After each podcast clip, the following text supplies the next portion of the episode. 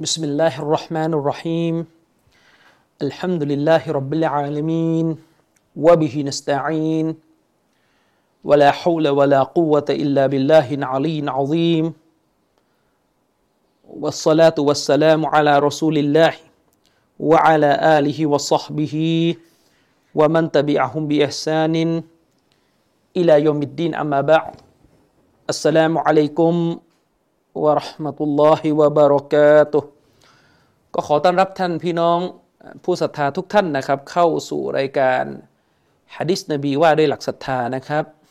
ณขณะนี้เราก็ยังอยู่ในส่วนของการอธิบายฮะดีษจิบรีนนะครับซึ่งเป็นฮะดีษที่มีเนื้อหาค่อนข้างยาวในการอธิบายเนี่ยใช้เนื้อหาการอธิบายในยาว แม้ว่าตัวบทเนี่ยถ้าเปรียบเทียบกับฮะดิษบทอื่นๆเนี่ย ก็ไม่ได้ถือว่ายาวมากนะครับ ยังมีตัวบทฮะดีษที่มีความยาวมากกว่านี้ แต่ว่าสาระของฮะดิษจิบรีนเนี่ยเป็นสาระใหญ่ ที่อธิบายอย่างไรก็ไม่มีทางหมดนะครับ อันนี้คือลักษณะลักษณะของสิ่งที่เรียกว่าจาวามิอุลกะลิมจาวามิอุลกะลิมนี่ก็คือลักษณะที่ท่านนบีมุฮัมมัดสุลลัลสลัมเนี่ยได้รับมาจากอัลลอฮฺสุบฮานาอัลตะลานั่นก็คือนบีเนี่ย ถูกส่งมาด้วยเจาวามิอุลกลิม ด้วยการพูดที่มีประโยคไม่ยาว แต่เนื้อหาสาระครอบคลุมกว้างขวางนะครับ ให้สาระประโยชน์มากมายอย่างไม่มีขีดจำกัด อันนี้ก็คือสาระหนึ่งที่เราได้รับจากฮะดิษจิบรีนด้วยเหตุนี้เองนะครับ นักวิชาการเนี่ยเขาให้ข้อสังเกตหนึ่งเขาบอกว่าชาวซาลฟเนี่ยซึ่งเป็นหมู่ชน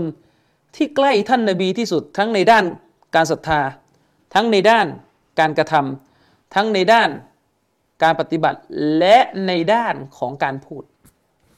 ซาลฟุซอลและพูดภาษาเดียวกับท่านนบีซาลฟุซอลและพูดภาษาเดียวกับท่านนบี แม้ว่าซาลฟท่านนั้น จะห่างไกลจากท่านนบีในแง่เชื้อสาย คือไม่ได้เป็นเชื้อสายอาหรับเลย อย่างเช่นใครล่ะครับ อิหม่ามที่ทุกคนต้องรู้จัก ก็คืออิหม่ามมุฮัมมัดบินอิบนุอิสมาอิลอัลบุคารีรอฮิมะฮุลลอฮ์อิหม่ามบุคารีของเขาของเรานะครับ เจ้าของหนังสือฮะดิษซอฮีบุคารีถ้าในแง่เชื้อสายเนี่ยถือว่าห่างไกลจากท่านนบี เพราะว่าอิหม่ามบุคารีเนี่ยเท่าที่ทราบไม่ได้มีเชื้อสายอาหรับเลย บุคอรอบ้านเกิดของท่านอิหม่ามบุคารี ณ ปัจจุบันนี้ก็คือดินแดนที่อยู่ในส่วนของประเทศ อุซเบกิสถานนะครับเกือบจะถึงรัสเซียแล้วอีกนิดนึงก็จะไปถึงรัสเซียแล้วไกลมาก ในแง่เชื้อสายเนี่ยไกลจากท่านนบี แต่ในแง่การปฏิบัติ ในแง่อักีดะในแง่อามันในแง่คำพูด ถือว่าอยู่ใกล้กับท่านนบีมากที่สุด ท่านหนึ่งในอุมาอิสลามนะครับอิมาบุคอรีเป็นคนอุซเบกิสถาน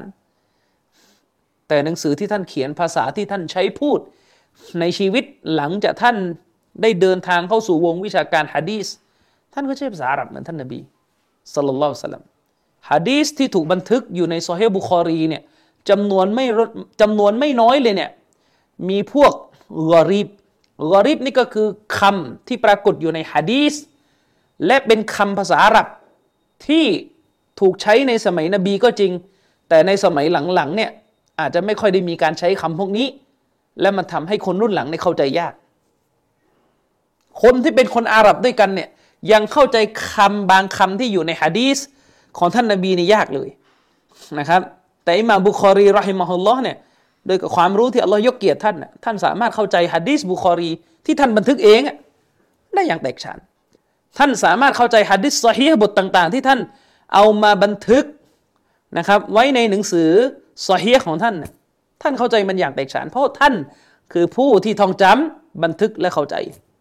และก็ปฏิบัตินะครับ นั่นคือเกียรติยศที่อัลลอฮ์สุบฮานาวะตะลาได้ให้แก่ท่านอิหม่ามบุคารีรอฮิมะฮุลลอฮ์ฉะนั้นผู้ศรัทธาเนี่ยคนที่เป็นผู้ศรัทธานะครับ คือผู้ที่ดำเนินรอยตามแบบฉบับของท่านนบีมุฮัมมัดสุลลัลสลัมเนี่ยได้มากที่สุด ใครตามนบีได้มากที่สุด คนนั้นก็ถือว่ามีเกียรติณที่อัลลอฮ์ สุบฮานะฮวาตาลามากที่สุด ชาวซาลฟเนี่ยเราต้องเข้าใจนะครับว่า เวลาซาลฟซอลเลพูดเรื่องการตามนบีเนี่ยในมาตรฐานของพวกเขาเนี่ยไม่ได้จำกัดเพียงแค่การตามนบีในเรื่องของสิ่งที่เป็นวาจิบต้องตามอะอันนั้นสำหรับพวกเขาเนี่ยพวกเขาต้องทำอยู่แล้วคนบ้านเราเนี่ยเวลาเราพูดถึงเรื่องของการตามตามแบบฉบับของท่านนบีสุลต่านเนี่ยบางทีเรายังพูดกันอยู่ใน ระดับของสิ่งที่เป็นเรื่องที่เป็นวาจิบคือเป็นข้อบังคับที่ต้องตาม หรือเรื่องที่เป็นมุสตาฮับที่ต้องตาม ซึ่งแน่นอนแหละที่บ้านเราพูดเรื่องพวกนี้กันอยู่เนี่ยเพราะว่าเฉพาะสองเรื่องนี้เราก็ตามกันไม่หมดนะครับ ไม่ต้องใครเลยครับ ตัวผมเองก็ไม่สามารถที่จะปฏิบัติตาม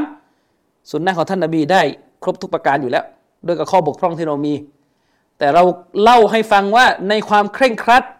ของซาลฟุตซอลและเนี่ย พวกเขาไปถึงขั้น การพยายามตามวิถีชีวิตตามเรื่องมูบะเลยสักตามเรื่องมูบะเรื่องที่เป็นเรื่องดุนยาทั่วไปที่ศาสนาเนี่ยไม่ได้ชี้ให้ทำไม่ได้รับประกันผลบุญในการทำและก็ไม่ได้ห้าม แต่เขาเห็นนบีทำเขาก็ทำซาลฟุตซอลแล้วเนี่ยรู้ว่านบีกินอาหารชนิดใดชอบอาหารชนิดใด เขาก็จะกินตามนบี นั่นคือความเข่งครัดที่เขาอยากจะตามท่านนบีมุฮัมมัดสุลลัลสลัมด้วยเหตุนี้เองลักษณะหนึ่งของชาวซาลฟคือการที่เขาเนี่ยไม่พยายามที่จะพูด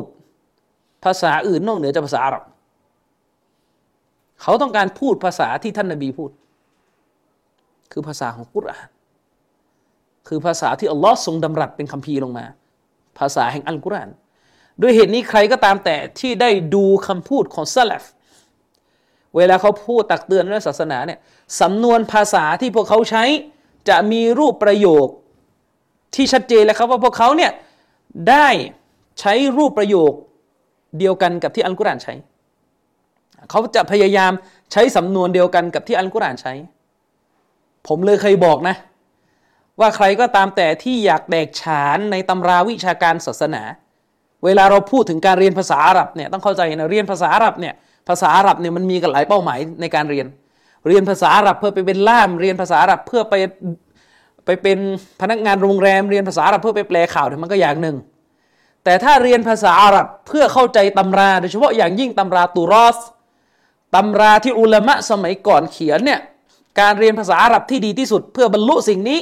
คือการเรียนภาษาอาหรับผ่านตัวอย่างจากอัลกุรอาน เพราะว่าตำราของอุลามะเนี่ยจะพยายามใช้สำนวนภาษาที่อัลกุรอานและอัลฮะดิษเคยใช้ ฉะนั้นถ้าเราไม่คุ้นเคยสำนวนภาษาของอัลกุรอาน ไม่คุ้นเคยสำนวนภาษาจากอัลฮะดีษของท่านนบี ต่อให้เราแตกฉานในภาษาอาหรับ เราก็จะงงอยู่ดี เวลาอ่านหนังสือตุรอส อ่านหนังสือของอุลามะสมัยอดีตนะครับ เพราะแน่นอนแหละครับว่าภาษาอาหรับที่อยู่ในอัลกุรอานเนี่ยมันคือบรรทัดฐานของการตรวจสอบภาษาอาหรับในแหล่งอื่นอีกที เราเอาอัลกุรอานเนี่ยเป็นบรรทัดฐานในการตรวจสอบภาษาอาหรับจากแหล่งอื่นฮะดิษนบีก็ด้วย ไม่ใช่ว่าไปเอาแหล่งอื่น ไม่ไม่ใช่ว่าไปเอาภาษาอาหรับจากแหล่งอื่นนี่มาตรวจสอบ ภาษาของอัลกุรอาน หรือมาเป็นมาตรฐานกำหนดภาษาของอัลกุรอาน อันนี้กัซาบ อันนี้เป็นการกุเท็จใส่ศาสนาของอัลลอฮ์ سبحانه และ تعالى อืม เป็นการกุเทศใส่ศาสนาของพระองค์อัลลอฮ์สุบฮานะฮุวาตาลา เช่น องค์การที่เป็นองค์การที่เรื่องลือกันในเรื่องหลักการศรัทธาอัลลอฮ์สุบฮานะฮุวาตาลา ได้ทรงดำรัสไว้ในคัมภีร์ของของพระองค์อัลลอฮ์มานุอัลอัลชิสตาวาอัลลอฮ์ทรงดำรัสว่าพระองค์อัลลอฮ์เนี่ยคือพระผู้ทรงเมตตาผู้ทรงกรุณาปราณี ได้อิสติวะเหนือพระบัลลังก์ของพระองค์ ได้กระทำการอิสติวะเหนือบัลลังก์ของพระองค์ อิสติวะในที่นี้ใครจะเป็นคนแปลล่ะ ก็คือคนที่อยู่กับอัลกุรอานมากที่สุดนะแปล คนที่จะให้ความหมายได้ดีที่สุด ในเรื่องนี้ ก็คือบรรดาอุลามะที่เขารู้ว่าอิสติวะที่ถูกใช้ในอัลกุรอานและอัลฮะดีสเนี่ยใช้กันในความหมายใดกันบ้าง นั่นก็คือบรรดาอัลลุลกุรอาน บรรดาผู้ที่อยู่กับอัลกุรอาน เวลาพูดว่าผู้ที่อยู่กับอัลกุรอานเนี่ยโดยอัตโนมัติแหละ จะไม่เกินบรรดาสานุสิทธิ์ของท่านอับดุลลาฮิบินอับบาส เพราะท่านอับดุลลาฮิบนุอับบาสรอดิยัลลอฮุอันฮุมาเนี่ยคือสหบะระดับแนวหน้าของท่านนบีมุฮัมมัดสัลลัลลอฮุสลัมที่เขาจะอันกุรอานนะครับ ลูกศิษย์ของท่านไม่ว่าจะเป็นท่านมุจาฮิดไม่ว่าจะเป็นใครก็ตามแต่เนี่ยก็จะอธิบายอายะเหล่านี้ อายะที่อัลลอฮฺสุบฮานะฮุวาตาลาพูดถึงเรื่องอัลอิสติวะการสถิตขึ้นเหนือบัลลังก์พวกเขาจะอธิบายในความหมายที่ใกล้เคียงกันนะครับไม่ว่าจะเป็นอาลาอาลาอัรชอัลลอฮ์เนี่ยขึ้นไปอยู่เหนือบัลลังก์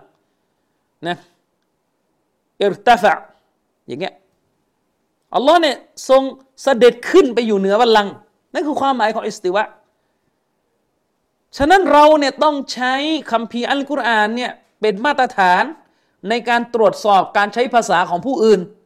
ไม่ใช่ไปเอาภาษาของคนอื่นเนี่ยมามากำหนดเหนืออัลกุรอาน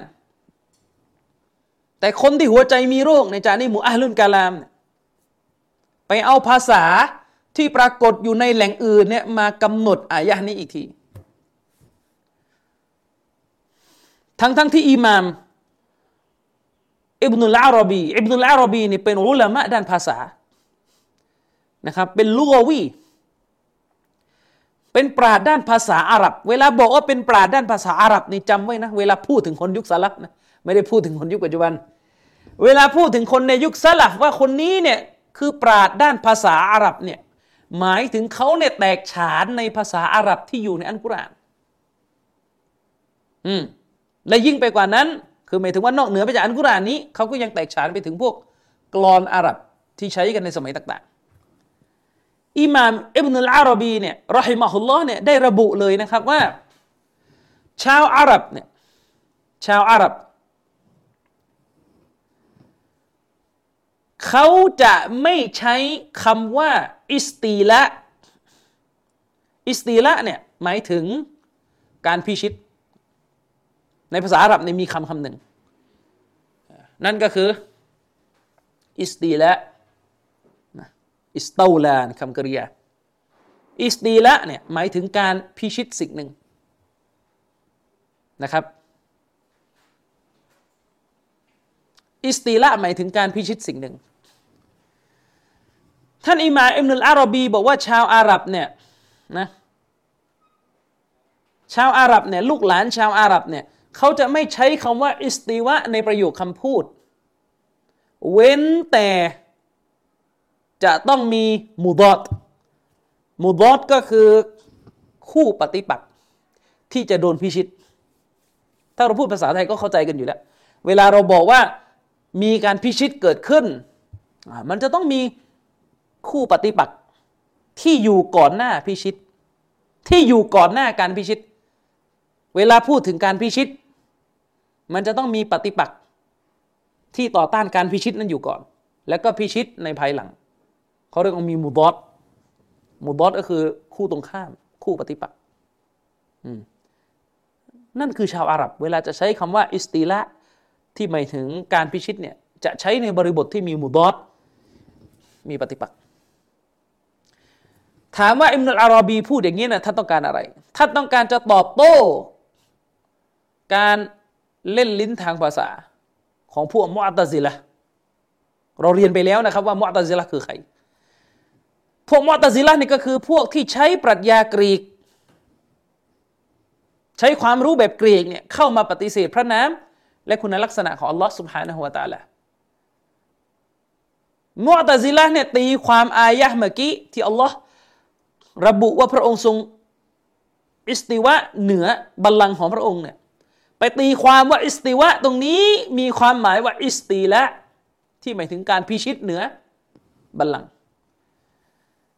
ตรงนี้อิบนุลอะรอบีต้องการจะตอบโต้ว่าจะไปใช้เช่นนี้กับอัลลอฮ์ไม่ได้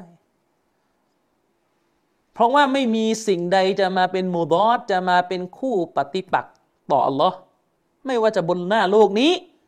หรือแม้แต่บนบัลลังก์ยิ่งบนบัลลังก์นี่ยิ่งไม่มีทางเลย ฉะนั้นถ้าจะไปบอกว่าอัลลอฮ์ทรงพิชิต เหนือบัลลังก์มันจะได้ความหมายที่เป็นเท็จออกมาว่าก่อนหน้าการพิชิต เพราะว่าการพิชิตโทษ เพราะว่าการอิสติวะเหนือบัลลังก์เนี่ยอันกุรอานใช้คำว่าฟุมมะฟุมมัสตาวะอัลอัลชหลังจากสร้างชั้นฟ้าและแผ่นดินเสร็จแล้วเนี่ยอัลลอฮ์ทรงขึ้นاستواء เหนือบัลลังก์นะครับอัลลอฮ์ทรงขึ้นاستواء เหนือบัลลังก์ถ้าไปใช้ استواءในความหมายของการพิชิต มันจะได้ข้อสรุปออกมาว่าก่อนاستواء ก่อนاستواء เหนือบัลลังก์เนี่ยมีอะไรบางอย่างยึดครองบัลลังก์อยู่ แล้วอัลอฮ์ไปพิชิตภายหลังนะอุสมิลลาห์นี่เป็นความหมายที่เท็จนึกออกไหมครับ โดยเฉพาะอย่างยิ่งกรอนอาหรับจากยุคยาฮิลียะอืมโทษโทษกรอนอาหรับที่ถูกอ้างว่าประพันธ์โดย คนคริสเตียนนะครับเขามีการแต่งกรอนอยู่กลอนหนึ่งเขาบอกว่าوقد استوى بشر على العراق من غير سيف ودم مهراقนะครับบิชบิชนี่คือไม่ทับ ได้استواء เหนือแผ่นดินอิรัก คือหมายถึงได้พิชิตเหนือแผ่นดินอิรัก โดยปราศจากการใช้คมดาบไปปราบปราม และปราศจากเลือดที่ถูกหลังเขาบอกว่าเนี่ยคือบทกลอน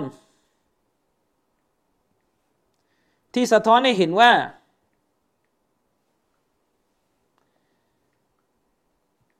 อิสติวะเนี่ยถูกใช้ในความหมายของ การพิชิต เพราะตัวบทได้ระบุว่าบิชได้พิชิต ดินแดน ได้อิสติวะ เหนือดินแดนอิรักบิชเนี่ยได้พิชิตเหนือดินแดนอิรัก โดยปราศจากการใช้ดาบไปปราบปรามประชาชน และก็ปราศจากเลือดที่ถูกหลั่งออกมานะครับ เขาก็บอกนี่คือหลักฐานนะครับ นี่คือหลักฐานที่ยืนยันว่าคำว่าอิสติวะถูกใช้ในความหมายพิชิต และถามว่าไอ้บทกลอนเนี่ยใครแต่งก็มีการนิสบะมีการอ้างว่าผู้ที่ประพันธ์บทกลอนนี้ขึ้นมาเนี่ยก็คืออัลอักตอลซึ่งก็เป็นนสอรออีก ไปกันใหญ่เลยเอา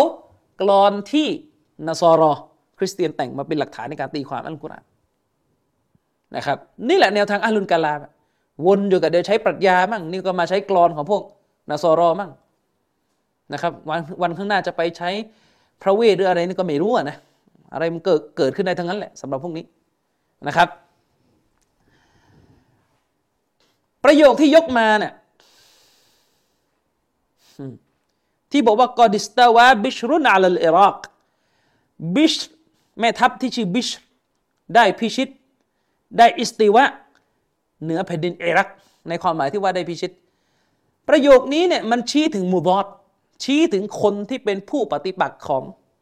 บิช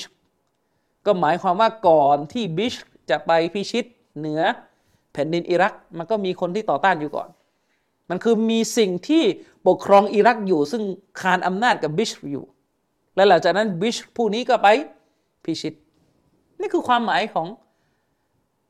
ความหมายของอิสติละการพิชิต ที่อิมนุอารอบีบอก ซึ่งแน่นอนมันใช้ความหมายนี้กับอัลลอฮฺสุบฮานาอัลลอฮไม่ได้ มันใช้ไม่ได้นะครับ เพราะณที่อัลลอฮ์ไม่มีใครจะมาเป็นคู่ปฏิบัติกับพระองค์ได้ ยิ่งเหนือบัลลังก์นี่ยิ่งไม่มี ยิ่งไม่มีนะครับ เพราะเหนือบัลลังก์นี่ไม่ใช่ไม่ใช่เหมือนอิรักนะอิรักเนี่ยบอกได้ว่ามีกษัตริย์ มีตอรูดมีใครที่แสดงการดื้อดึงนะครับ ต่ออำนาจของพระองค์อัลลอฮ์ อ่าแต่บนบัลลังก์นี่ไม่มี ไม่มี ไม่มีมักโลกใดจะไปแสดงการดื้อดึงเหนือบัลลังก์ของพระองค์ไม่มีนะครับ อืมอันนี้คือปัญหาปัญหาของการใช้ใช้อะไรครับ ใช้ภาษาอับจับแหล่งอื่น ที่ไม่ใช่แหล่งของวะฮีมาเป็นมาตรฐานในการกะเกณฑ์วะฮีอีกทีนะอุสบิลละนี่เป็นการเข้าใจภาษาอาหรับที่คาดเคลื่อน แต่แนวทางของอัลลิสุนนะวัลจามะเนี่ย คือการใช้ภาษาอาหรับจากคัมภีร์อัลกุรอาน แล้วก็จากอัสซุนนะของท่านนบีมุฮัมมัดสัลลัลลอฮุอะลัยฮิวะสัลลัมเนี่ยไปกำหนดไปตัดสินการใช้ภาษาอาหรับของผู้อื่น ว่ามันจะถูกหรือมันจะผิด ก็ให้ดูว่าใช้ภาษาอาหรับเนี่ยตรงกับอัลกุรอานเนี่ยหรือไม่ ฉะนั้นแนะนำสำหรับคนเรียนภาษาอาหรับ ว่าเวลาเรียนภาษาอาหรับเนี่ยให้เรียนภาษาอาหรับโดยอิงตัวอย่างจากอัลกุรอาน ซึ่งก็ต้องไปหาเล่มหนังสือที่เขาสอนภาษาอาหรับโดยอิงตัวอย่างจากคัมภีร์อัลกุรอาน ผมจึงบอกไงว่า ใครก็ตามแต่ที่อดทน ท่องจำตัวอย่างจากอายะกุรอานในหมวดต่างๆ ได้ คือหมายถึงว่าอายะอัลกุรอาน แต่ละอายะแต่ละอายะแต่ละอายะเนี่ยที่นักวิชาการด้านวิทยากรอาหรับเนี่ยเขายกมาเป็นหลักฐานประกอบการเรียนแต่ละบทของวิชาวิทยากรอาหรับ คนคนนี้จะจะเรียนภาษาอาหรับได้เร็วกว่าคนอื่น เพราะว่ามันจะจำโดยอัตโนมัติ เนื่องจากมันจำตัวอย่างจากอัลกุรอานมันจำตัวอย่างจาก อัลกุรอาน แต่ถ้าไม่จำตัวอย่างจากอัลกุรอาน มันก็จะเรียนหลงหลงลืมลืมจำจำลืมลืมจะเป็นอย่างนั้นแหละนะครับ ยิ่งถ้าเราไปเรียนตัวอย่างจากอย่างอื่นที่นอกเหนือจากอัลกุรอานนะครับ มันก็จะวนลูปอยู่กับตัวอย่างที่ไม่ใช่อัลกุรอาน โอเค บางตัวอย่างมันอาจจะดูง่ายไง เวลาเรียนจากตัวอย่างที่มันไม่ใช่อัลกุรอาน เรียนเริ่มต้นให้เข้าใจเนี่ยได้ แต่ว่าถ้าจะท่องเนี่ยแนะนำให้ท่องตัวอย่างจากอัลกุรอานนะครับ ทุกวันนี้เนี่ยก็มีหนังสือที่อุลามะ ด้านภาษาอาหรับเนี่ยหลายท่านพยายามดึงอายะอัลกุรอาน ที่ง่ายที่สุดในการท่องจำเนี่ยเข้ามาเป็นตัวอย่างประกอบ บทเรียนไวยากรณ์อาหรับที่ละบท ดึงมาในวรรคที่เกี่ยวข้องและสั้นที่สุดและที่จะดึงมา เพื่อที่จะให้คนเรียนภาษาอาหรับเนี่ยได้เข้าใจ ได้เข้าใจนะครับ กลับไปที่ประเด็นที่ผมพูดเมื่อกี้ว่า ชาวซาลบุซอลและเนี่ยพวกเขาเนี่ย เป็นผู้ที่พยายามปฏิบัติตามท่านนบีมุฮัมมัดสลลัลลอฮุอะลัยฮิสลามเนี่ยในทุกย่างก้าวไม่ต้องพูดถึงประเด็นเรื่องของการตามนบีในเรื่องที่เป็นวาจิบต้องตาม หรือตามนบีในเรื่องที่เป็นมุสตาฮับต้องตาม อันนี้พวกเขาตามเนี่ยเต็มที่อยู่แล้ว มันถึงได้มีรายงานมา อันนี้เป็นรายงานที่ท่านอิหม่ามอิบนุลเจาซีนะครับรอฮิมะฮุลลอฮ์ได้บันทึกจริง ๆ ว่าอิหม่ามอัลมัดอิบนุฮัมบันเนี่ยละมาตะฮัจุด ละหมาดตะฮัจุดเนี่ยรายงานที่ถูกถ่ายทอดมา ถ้าผมจำตัวเลขไม่ผิดนะ ก่อนที่อิหม่ามอัลมัดอิบนุฮัมบันรอฮิมะฮุลลอฮ์นี่จะถูกคอลิฟ้าในสมัยนั้นจับเคี่ยน เพราะว่าอิหม่ามอัลมัดนี่ยืนหยัดในหลักการศรัทธาของอะลิสุนนะมุจมะก่อนที่อิหม่ามอัลมัดจะถูกจับเคี่ยนในอิหม่ามอัลมัดละหมาดตะฮัจุดเนี่ยคืนละสามร้อยรอกะและพอโดนเคี่ยนเนี่ยร่างกายของท่านก็บาดเจ็บ แล้วก็อ่อนแอลง ท่านก็ละหมาดอยู่ประมาณ คือละร้อยรอกะนั่นคือคนในยุคซาลฟขนาดนั้นเลยนะครับ อันนั้นคือระดับของอิหม่ามแห่งอัลซุนนะวัลจามะขนาดนั้น นี่อิมนุจาซีบันทึกไว้ตัวเลขนี้นะครับแต่ที่ผมบอกเนี่ยซาลฟเนี่ยไม่ได้มีแค่นี้นะไม่ได้มีการตามนบีเนี่ยเพียงแค่เรื่องที่เป็นวาจิบต้องตามนะครับ หรือเรื่องที่เป็นมุสตาฮับต้องตาม เรื่องมูบาบางเรื่องเนี่ยพวกเขาก็พยายามตาม และหนึ่งในเรื่องที่พวกเขาพยายามเข้มงวดในการปฏิบัติตามท่านนบีก็คือเรื่องของการใช้ภาษาอาหรับในชีวิตประจำวัน ใช้ภาษาอาหรับในชีวิตประจำวัน เวลาพูดถึงการใช้ภาษาอาหรับในชีวิตประจำวันเนี่ยไม่ได้หมายถึงภาษาอาหรับถิ่น ที่พูดตามภาษาถิ่นไม่ใช่ แต่หมายถึงภาษาอาหรับที่เป็นภาษาอาหรับด้วยสำนวน และตัวคำที่ปรากฏอยู่ในอัลกุรอานและในอัสซุนนะของท่านนบีมุฮัมมัดสัลลัลลอฮุสลัมภาษาอาหรับตามมาตรฐานที่อัลกุรอานได้วางรูปแบบไว้ เขาใช้สิ่งนี้เป็นพื้นฐานของพวกเขา ใช้สิ่งนี้เป็นพื้นฐานของพวกเขานะครับ นี่คือความเข่งครัดที่พวกเขาเนี่ยปฏิบัติตาม ท่านนบีมุฮัมมัดสุลลัลสลัมฉะนั้นเนี่ย ผู้ที่มีเกียรติที่สุดณที่อัลลอฮฺสุบฮานะฮุวาตาลาเนี่ยคือใครครับ คือคนที่ปฏิบัติตามท่านนบีมากที่สุด คนที่ปฏิบัติตามท่านนบีมุฮัมมัดสัลลัลลอฮุสลัมมากที่สุดนี่คือคนที่มีเกียรติที่สุด และอันกุรอานก็กล่าวถึงเรื่องนี้ไว้เหมือนกัน แต่แปลกครับ อันกุรอานที่พูดถึงคนที่มีเกียรติณที่อัลลอฮ์ที่สุดเนี่ยกุรอานพูดว่าไงอายะที่เราคุ้นหูกันอะ อินนะอักรอมะกุมอินดัลลอฮิอัตกอกุมใช่ไหมอัลลอฮ์บอกว่าแท้จริง ผู้ที่มีเกียรติที่สุดในหมู่พวกเจ้า ณที่อัลลอฮ์เนี่ยคือใครครับ อัตกอกุม คนที่มีความยำเกรงมากที่สุดในหมู่พวกเจ้า เวลาเราพูดว่ามีความยำเกรงมากที่สุดในหมู่พวกเจ้าเน้นแน่นอน มันยิ่งกว่าการมีเตาฮีดนะเพราะว่าการมีเตาฮีดเนี่ยมันคือเงื่อนไขพื้นฐานของความเป็นมุสลิม เราเรียนไปแล้วในซีรีส์ชุดนี้ นะครับ คนที่มีเตาฮีดหมายถึงว่าไม่ได้ตั้งภาคีต่อ Allah นะครับ มีกันทุกคนตั้งแต่คนที่ยังทำบาปอยู่ แล้วรวมไปถึงคนที่มีความยำเกรงสูงสุด ฉะนั้นระดับของการเป็นมุตตะกีนเนี่ยคนที่มีอัตตกวาเนี่ยมันเป็นระดับที่สูงกว่า การมีอีมานขั้นพื้นฐาน มันต้องมีมากกว่านั้น หมายความว่าอีมานขั้นพื้นฐานที่เขามี อีมานที่เขามีต่อล้ออีมานที่เขามีต่อมาเลยกะอีมานที่เขามีต่อโลกหน้าเนี่ย มันผลักดันให้เขาเนี่ยอยู่ในฐานะบ่าวที่มีคุณลักษณะที่สมบูรณ์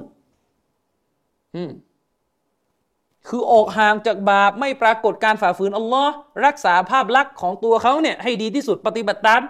แบบฉบับของท่านนบีมากที่สุด คือนบีเป็นบ่าวที่ยำเกรงที่สุด ฉะนั้นผู้ที่จะมีเกียรติที่สุด ณที่อัลลอฮ์สุภาโนตะลารองจากท่านนบีก็คือผู้ที่ใกล้ นบีมากที่สุด อบูบักรสิดดีกอย่างเงี้ยใกล้นบีที่สุดแล้วในประชาชาติอิสลาม ถัดจากอบูบักก็คืออุมัรอิบนุขัตตอบนะครับ ให้เข้าใจนะครับว่าผู้ที่มีเกียรติหน้าที่อัลลอฮ์สุบฮานะฮุวาตาลามากที่สุดนี่คือผู้ที่มีความยำเกรง ถ้าเราผันความหมายตรงข้ามคืออะไรครับ คนที่เลวที่สุดหน้าที่อัลลอฮ์สุบฮานะฮุวาตาลาเนี่ยคือคนที่ไม่มีเศษเสี้ยวของความยำเกรงอยู่ แน่นอนเลยครับ ผู้ที่ปฏิเสธอัลลอฮ์เนี่ยไม่มีคำว่ายำเกรงอยู่ในตัวแม้แต่นิดเดียว เพราะเขาคือผู้ที่ปฏิเสธอัลลอฮ์แต่เป็นที่น่าแปลกครับ เมื่อเร็วๆนี้เนี่ยคิดว่าทุกท่านก็น่าจะได้เห็น ผมก็ได้เห็นตามที่ทุกคนก็แชร์กันใน Facebook นี่แหละ พิธีเปิดอะไรบอลโลกที่กาตาร์เขายกองค์การนี้มาเป็นเป็นเป็นองค์การในการเปิดบอลโลกเห็นใช่ไหมที่ว่ามีมีอะไร มีมีดารามีกัน คนผิวดำเห็นมีคนว่าเป็นดาราที่ไปแสดงเป็นเทพเจ้าอะไรอยู่หลายเรื่องด้วยนะ เป็นเอทิสหรือเปล่าก็ไม่รู้คนเนี้ยพิธีเปิดบนโลกที่กาตาร์เนี่ยมีการเปิดบนโลก แล้วก็มีการยกอายะอัลกุรอานมาเป็นองค์การในการเปิดบนโลก ปรากฏว่าพวกเรานี่แปลก มุสลิมเรานี่แปลกมาก อัลกุรอานพูดเนี่ย ความหมายของมันเป็นที่ชัดเจนอยู่แล้ว แต่พวกเราดันงง ดันสับสน โฟกัสเขาเรียกว่าไปไปไปไปมองอยู่บางวักแล้วก็ทิ้งบางวักแล้วก็ทิ้งวักที่เป็นเป้าหมายที่อัลลอฮ์พูดมาด้วยนะครับอัลลอฮ์สุบานตะลาได้กล่าวไว้ พี่น้องไปเปิดดู ในสุรอัลฮุจุรอตรงอายะที่สิบสามอัลลอฮ์พูดอะไรในองค์การนี้อัลลอฮ์บอกยาอายุฮันนัส โอ้มนุษยชาติทั้งหลาย อันนี้คือเป็นการคีตอบการพูดของอัลลอฮ์สุบฮานาอัตะลา ที่ไม่ได้เจาะจงเฉพาะผู้ศรัทธานะครับ แต่รวมความไปถึงมนุษย์ทั้งหมดอัลลอฮ์พูดไปถึงมนุษย์ทั้งหมด พูดเพื่อให้เขาฟังว่าพระองค์จะสั่งอะไรพวกเขาจะบอกอะไรพวกเขานะครับอัลลอฮ์บอกว่ายาอายุฮันนัสโอ้มนุษยชาติทั้งหลายเอ๋ยอินนาขอลักนากุมมินซากริวะอุมฟา แท้จริงเราเนี่ยอัลลอฮ์สุบฮานาวะตาลาเนี่ยขอลักนากุม เราเนี่ยได้สร้างพวกเจ้ามานะครับ เราเนี่ยได้สร้างพวกเจ้ามา มินซักรจากเพศชายวาอุนซาแล้วก็เพศหญิงอัลลอฮ์บอกว่าอัลลอฮ์เนี่ยสร้างมนุษย์มา จากเพศชาย แล้วก็เพศหญิง ตรงนี้อธิบายยังไง อธิบายยังไง ที่บอกว่าสร้างพระเจ้ามาจากเพศชาย และเพศหญิงเนี่ย ผมนึงบอกไงอันกุรอานเนี่ย ไม่ใช่ให้พวกท่านไปแปลกันเอง ยิ่งไปกว่านั้น ไม่ใช่ให้พวกท่านไปแปลกันเอง ตามงานเปิดบนโลก อันนี้ยิ่งเหลวไหลครับอัลลอฮ์บอกว่าอัลลอฮ์สร้างพระเจ้ามาจากชายและหญิงหนึ่ง อธิบายยังไงมีคนบอกว่าให้กุรอานเนี่ยเข้าใจได้ ไม่ต้องยุ่งยาก ดูสลงสลับนี่อธิบายยังไงตรงนี้ตรงนี้เนี่ยในหนังสืออธิบายอัลกุรอานอธิบายว่าอัลลอฮ์สร้างมนุษยชาติมาเนี่ยมนุษย์ทั้งหมดจะกลับไปยังผู้ชายหนึ่งคนและผู้หญิงหนึ่งคน คืออาดัมและฮาวะ คืออาดัมและพนางฮาวะ เป้าหมายของอายะนี้ที่บอกว่า มินซาการินวะอุนซาเนี่ยหมายถึงอัลลอฮ์สร้างพระเจ้ามาจากนบีอาดัมและพระนางฮาวะใช้คาว่าชายและหญิง แต่เจาะจงไปที่บุคคลเฉพาะเลย คือนบีอาดัมซึ่งเป็นบิดาของมนุษยชาติ และเจาะและก็พระนางฮาวะนะครับวะจัลนากุมชูรูบา และเราเนี่ยก็ได้ทำให้พวกเจ้าเนี่ยออกมาเป็นชาติพันธุ์ต่างๆวะกบาอิลวะกบาอิละแล้วก็ทำให้พวกเจ้าเนี่ยออกเป็นสกุลเผ่าต่างๆลิตาอารฟู เพื่อให้พวกเจ้าเนี่ยเรียนรู้รู้จักกัน อืมเพื่อให้พวกเจ้าเนี่ยรู้จักกันว่า ไอ้ความหลากหลายทางชาติพันธุ์ คนนี้ผิวขาวคนนี้ผิวดำคนนี้ จมูกโด่งไม่โด่งอะไรก็ตามแต่ ซึ่งเป็นปัญหาของมนุษยชาติในเรื่องลัทธิชาตินิยมเนี่ยไอเรื่องการแบ่งแยกเชื้อชาติเนี่ยอัลลอฮ์สร้างเชื้อชาติทั้งหมดทั้งหลายเราเนี่ยต่างกันเนี่ยมีรากฐานกลับมาที่รากเดียวกัน คือนบีอาดัมอะลัยสลาม และพระนางฮาวะภรรยาของท่าน ฉะนั้นมนุษย์เนี่ยจะมาถือว่าชาติพันธุ์ตัวเองเนี่ยเหนือกว่าอีกชาติหนึ่งไม่ได้ เพราะว่าคุณมาจากเชื้อเดียวกัน มาจากเลือดเดียวกัน คือนบีอาดัมعليه السلام นะครับ มันจะเป็นไปได้ยังไงที่คุณจะถือว่าผิวขาวเนี่ยแองโกลแซกซอนเนี่ยนะพวกคนผิวขาวเนี่ยสูงกว่าในแง่ชาติพันธุ์ถ้าเทียบกับคนลาวคนเขมรไม่ใช่ครับในอิสลามไม่ได้ถืออย่างนั้น อิสลาม anti เรื่องลัทธิ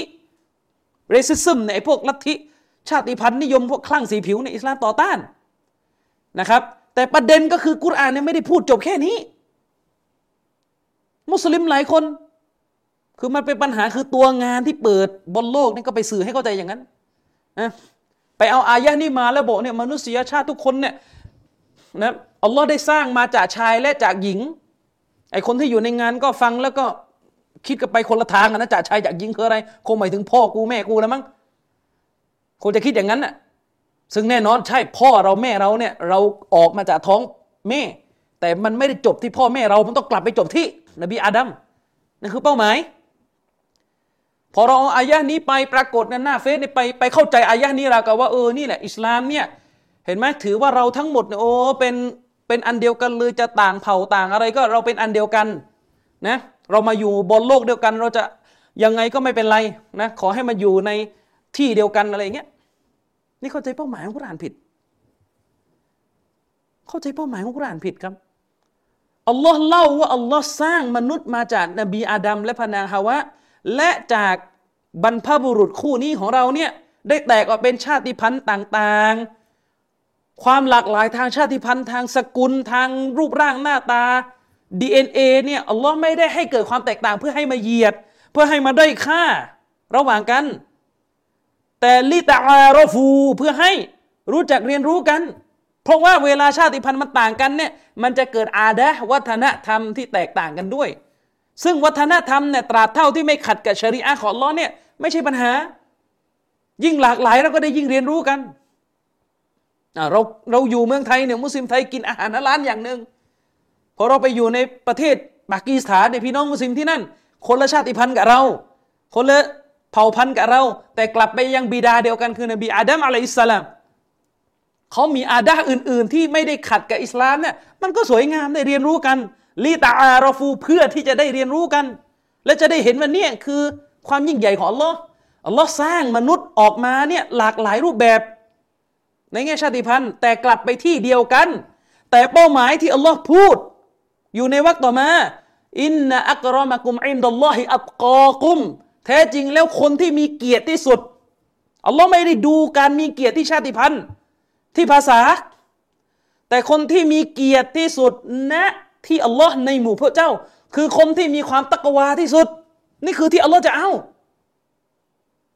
ที่อัลลอฮ์จะเอานี่คืออันนี้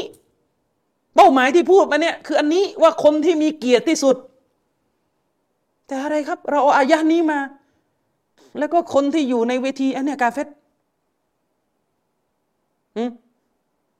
กาเฟตในมุตตะกีนไหม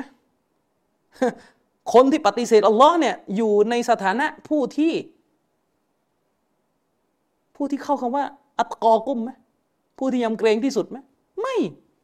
ไม่ใช่นะครับ นี่คือปัญหาปัญหาของมุสลิมเอาอายะกุรอานมาแล้วก็ไปทำเละหมดเลยนะครับอายะกุรอานเนี่ยเป็นสิ่งที่สูงส่งนะครับ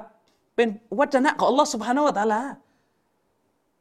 จะเอามาเปิดงานแล้วก็บิดเจตนารมณ์ทำให้เกิดความเข้าใจคาดเคลื่อนสับสน กลายเป็นว่า หลายคนฟังอายะนี้ในงานเปิดบนโลกไปโฟกัสเรื่องอะไรอ๋อเรื่องมนุษย์เนี่ยหลายชาติพันธุ์จะผิวดำแบบดารามีกันคนนี้หรือจะผิวขาวแบบอาหรับหรือจะอะไรไม่ใช่ปัญหา เพราะเราเป็นมนุษยชาติเหมือนกัน เดี๋ยว คนที่เขาดูบนโลกเนี่ยนะที่ไม่ใช่มุสลิมเขาเชื่อหรือเปล่าว่าอัลลอฮ์เป็นพระเจ้าที่สร้างมา หรือเขาเชื่อทฤษฎีวัฒนาการ นี่คือประเด็น นะเพราะว่าพวกฝรั่งในโลกตะวันตกเนี่ยมันไม่ได้เชื่อเรื่องพระเจ้าสร้างอาดัมแล้วนะมันบอกว่าพวกเราเนี่ยวิวัฒนาการมาจากชีวิตหนึ่งอืมแล้วเราเอาอายะนี้มา แล้วก็จะไปลากเขาเข้ามาเนี่ย ถามเขาเลยยังว่าเขาอยากเข้าหรือเปล่านี่ก็ประเด็นที่หนึ่งนะเขาฟังอายะนี้เขาก็คิดในใจว่า ถ้าเขาเข้าใจความหมายด้วยนะไม่ได้ว่าความหมายในเชิงลึกว่า เป้าหมายของโองการนี่คืออัลลอฮ์สร้างมนุษยชาติมาจากอาดัม และภรรยาของท่านเนี่ยเขายอมรับไหม เขาคิดในใจว่าไม่ เราวิวัฒนาการมา แล้วก็สองอายะเนี่ยชัดเจนครับ ว่ามนุษย์มีแค่สองเพศครับ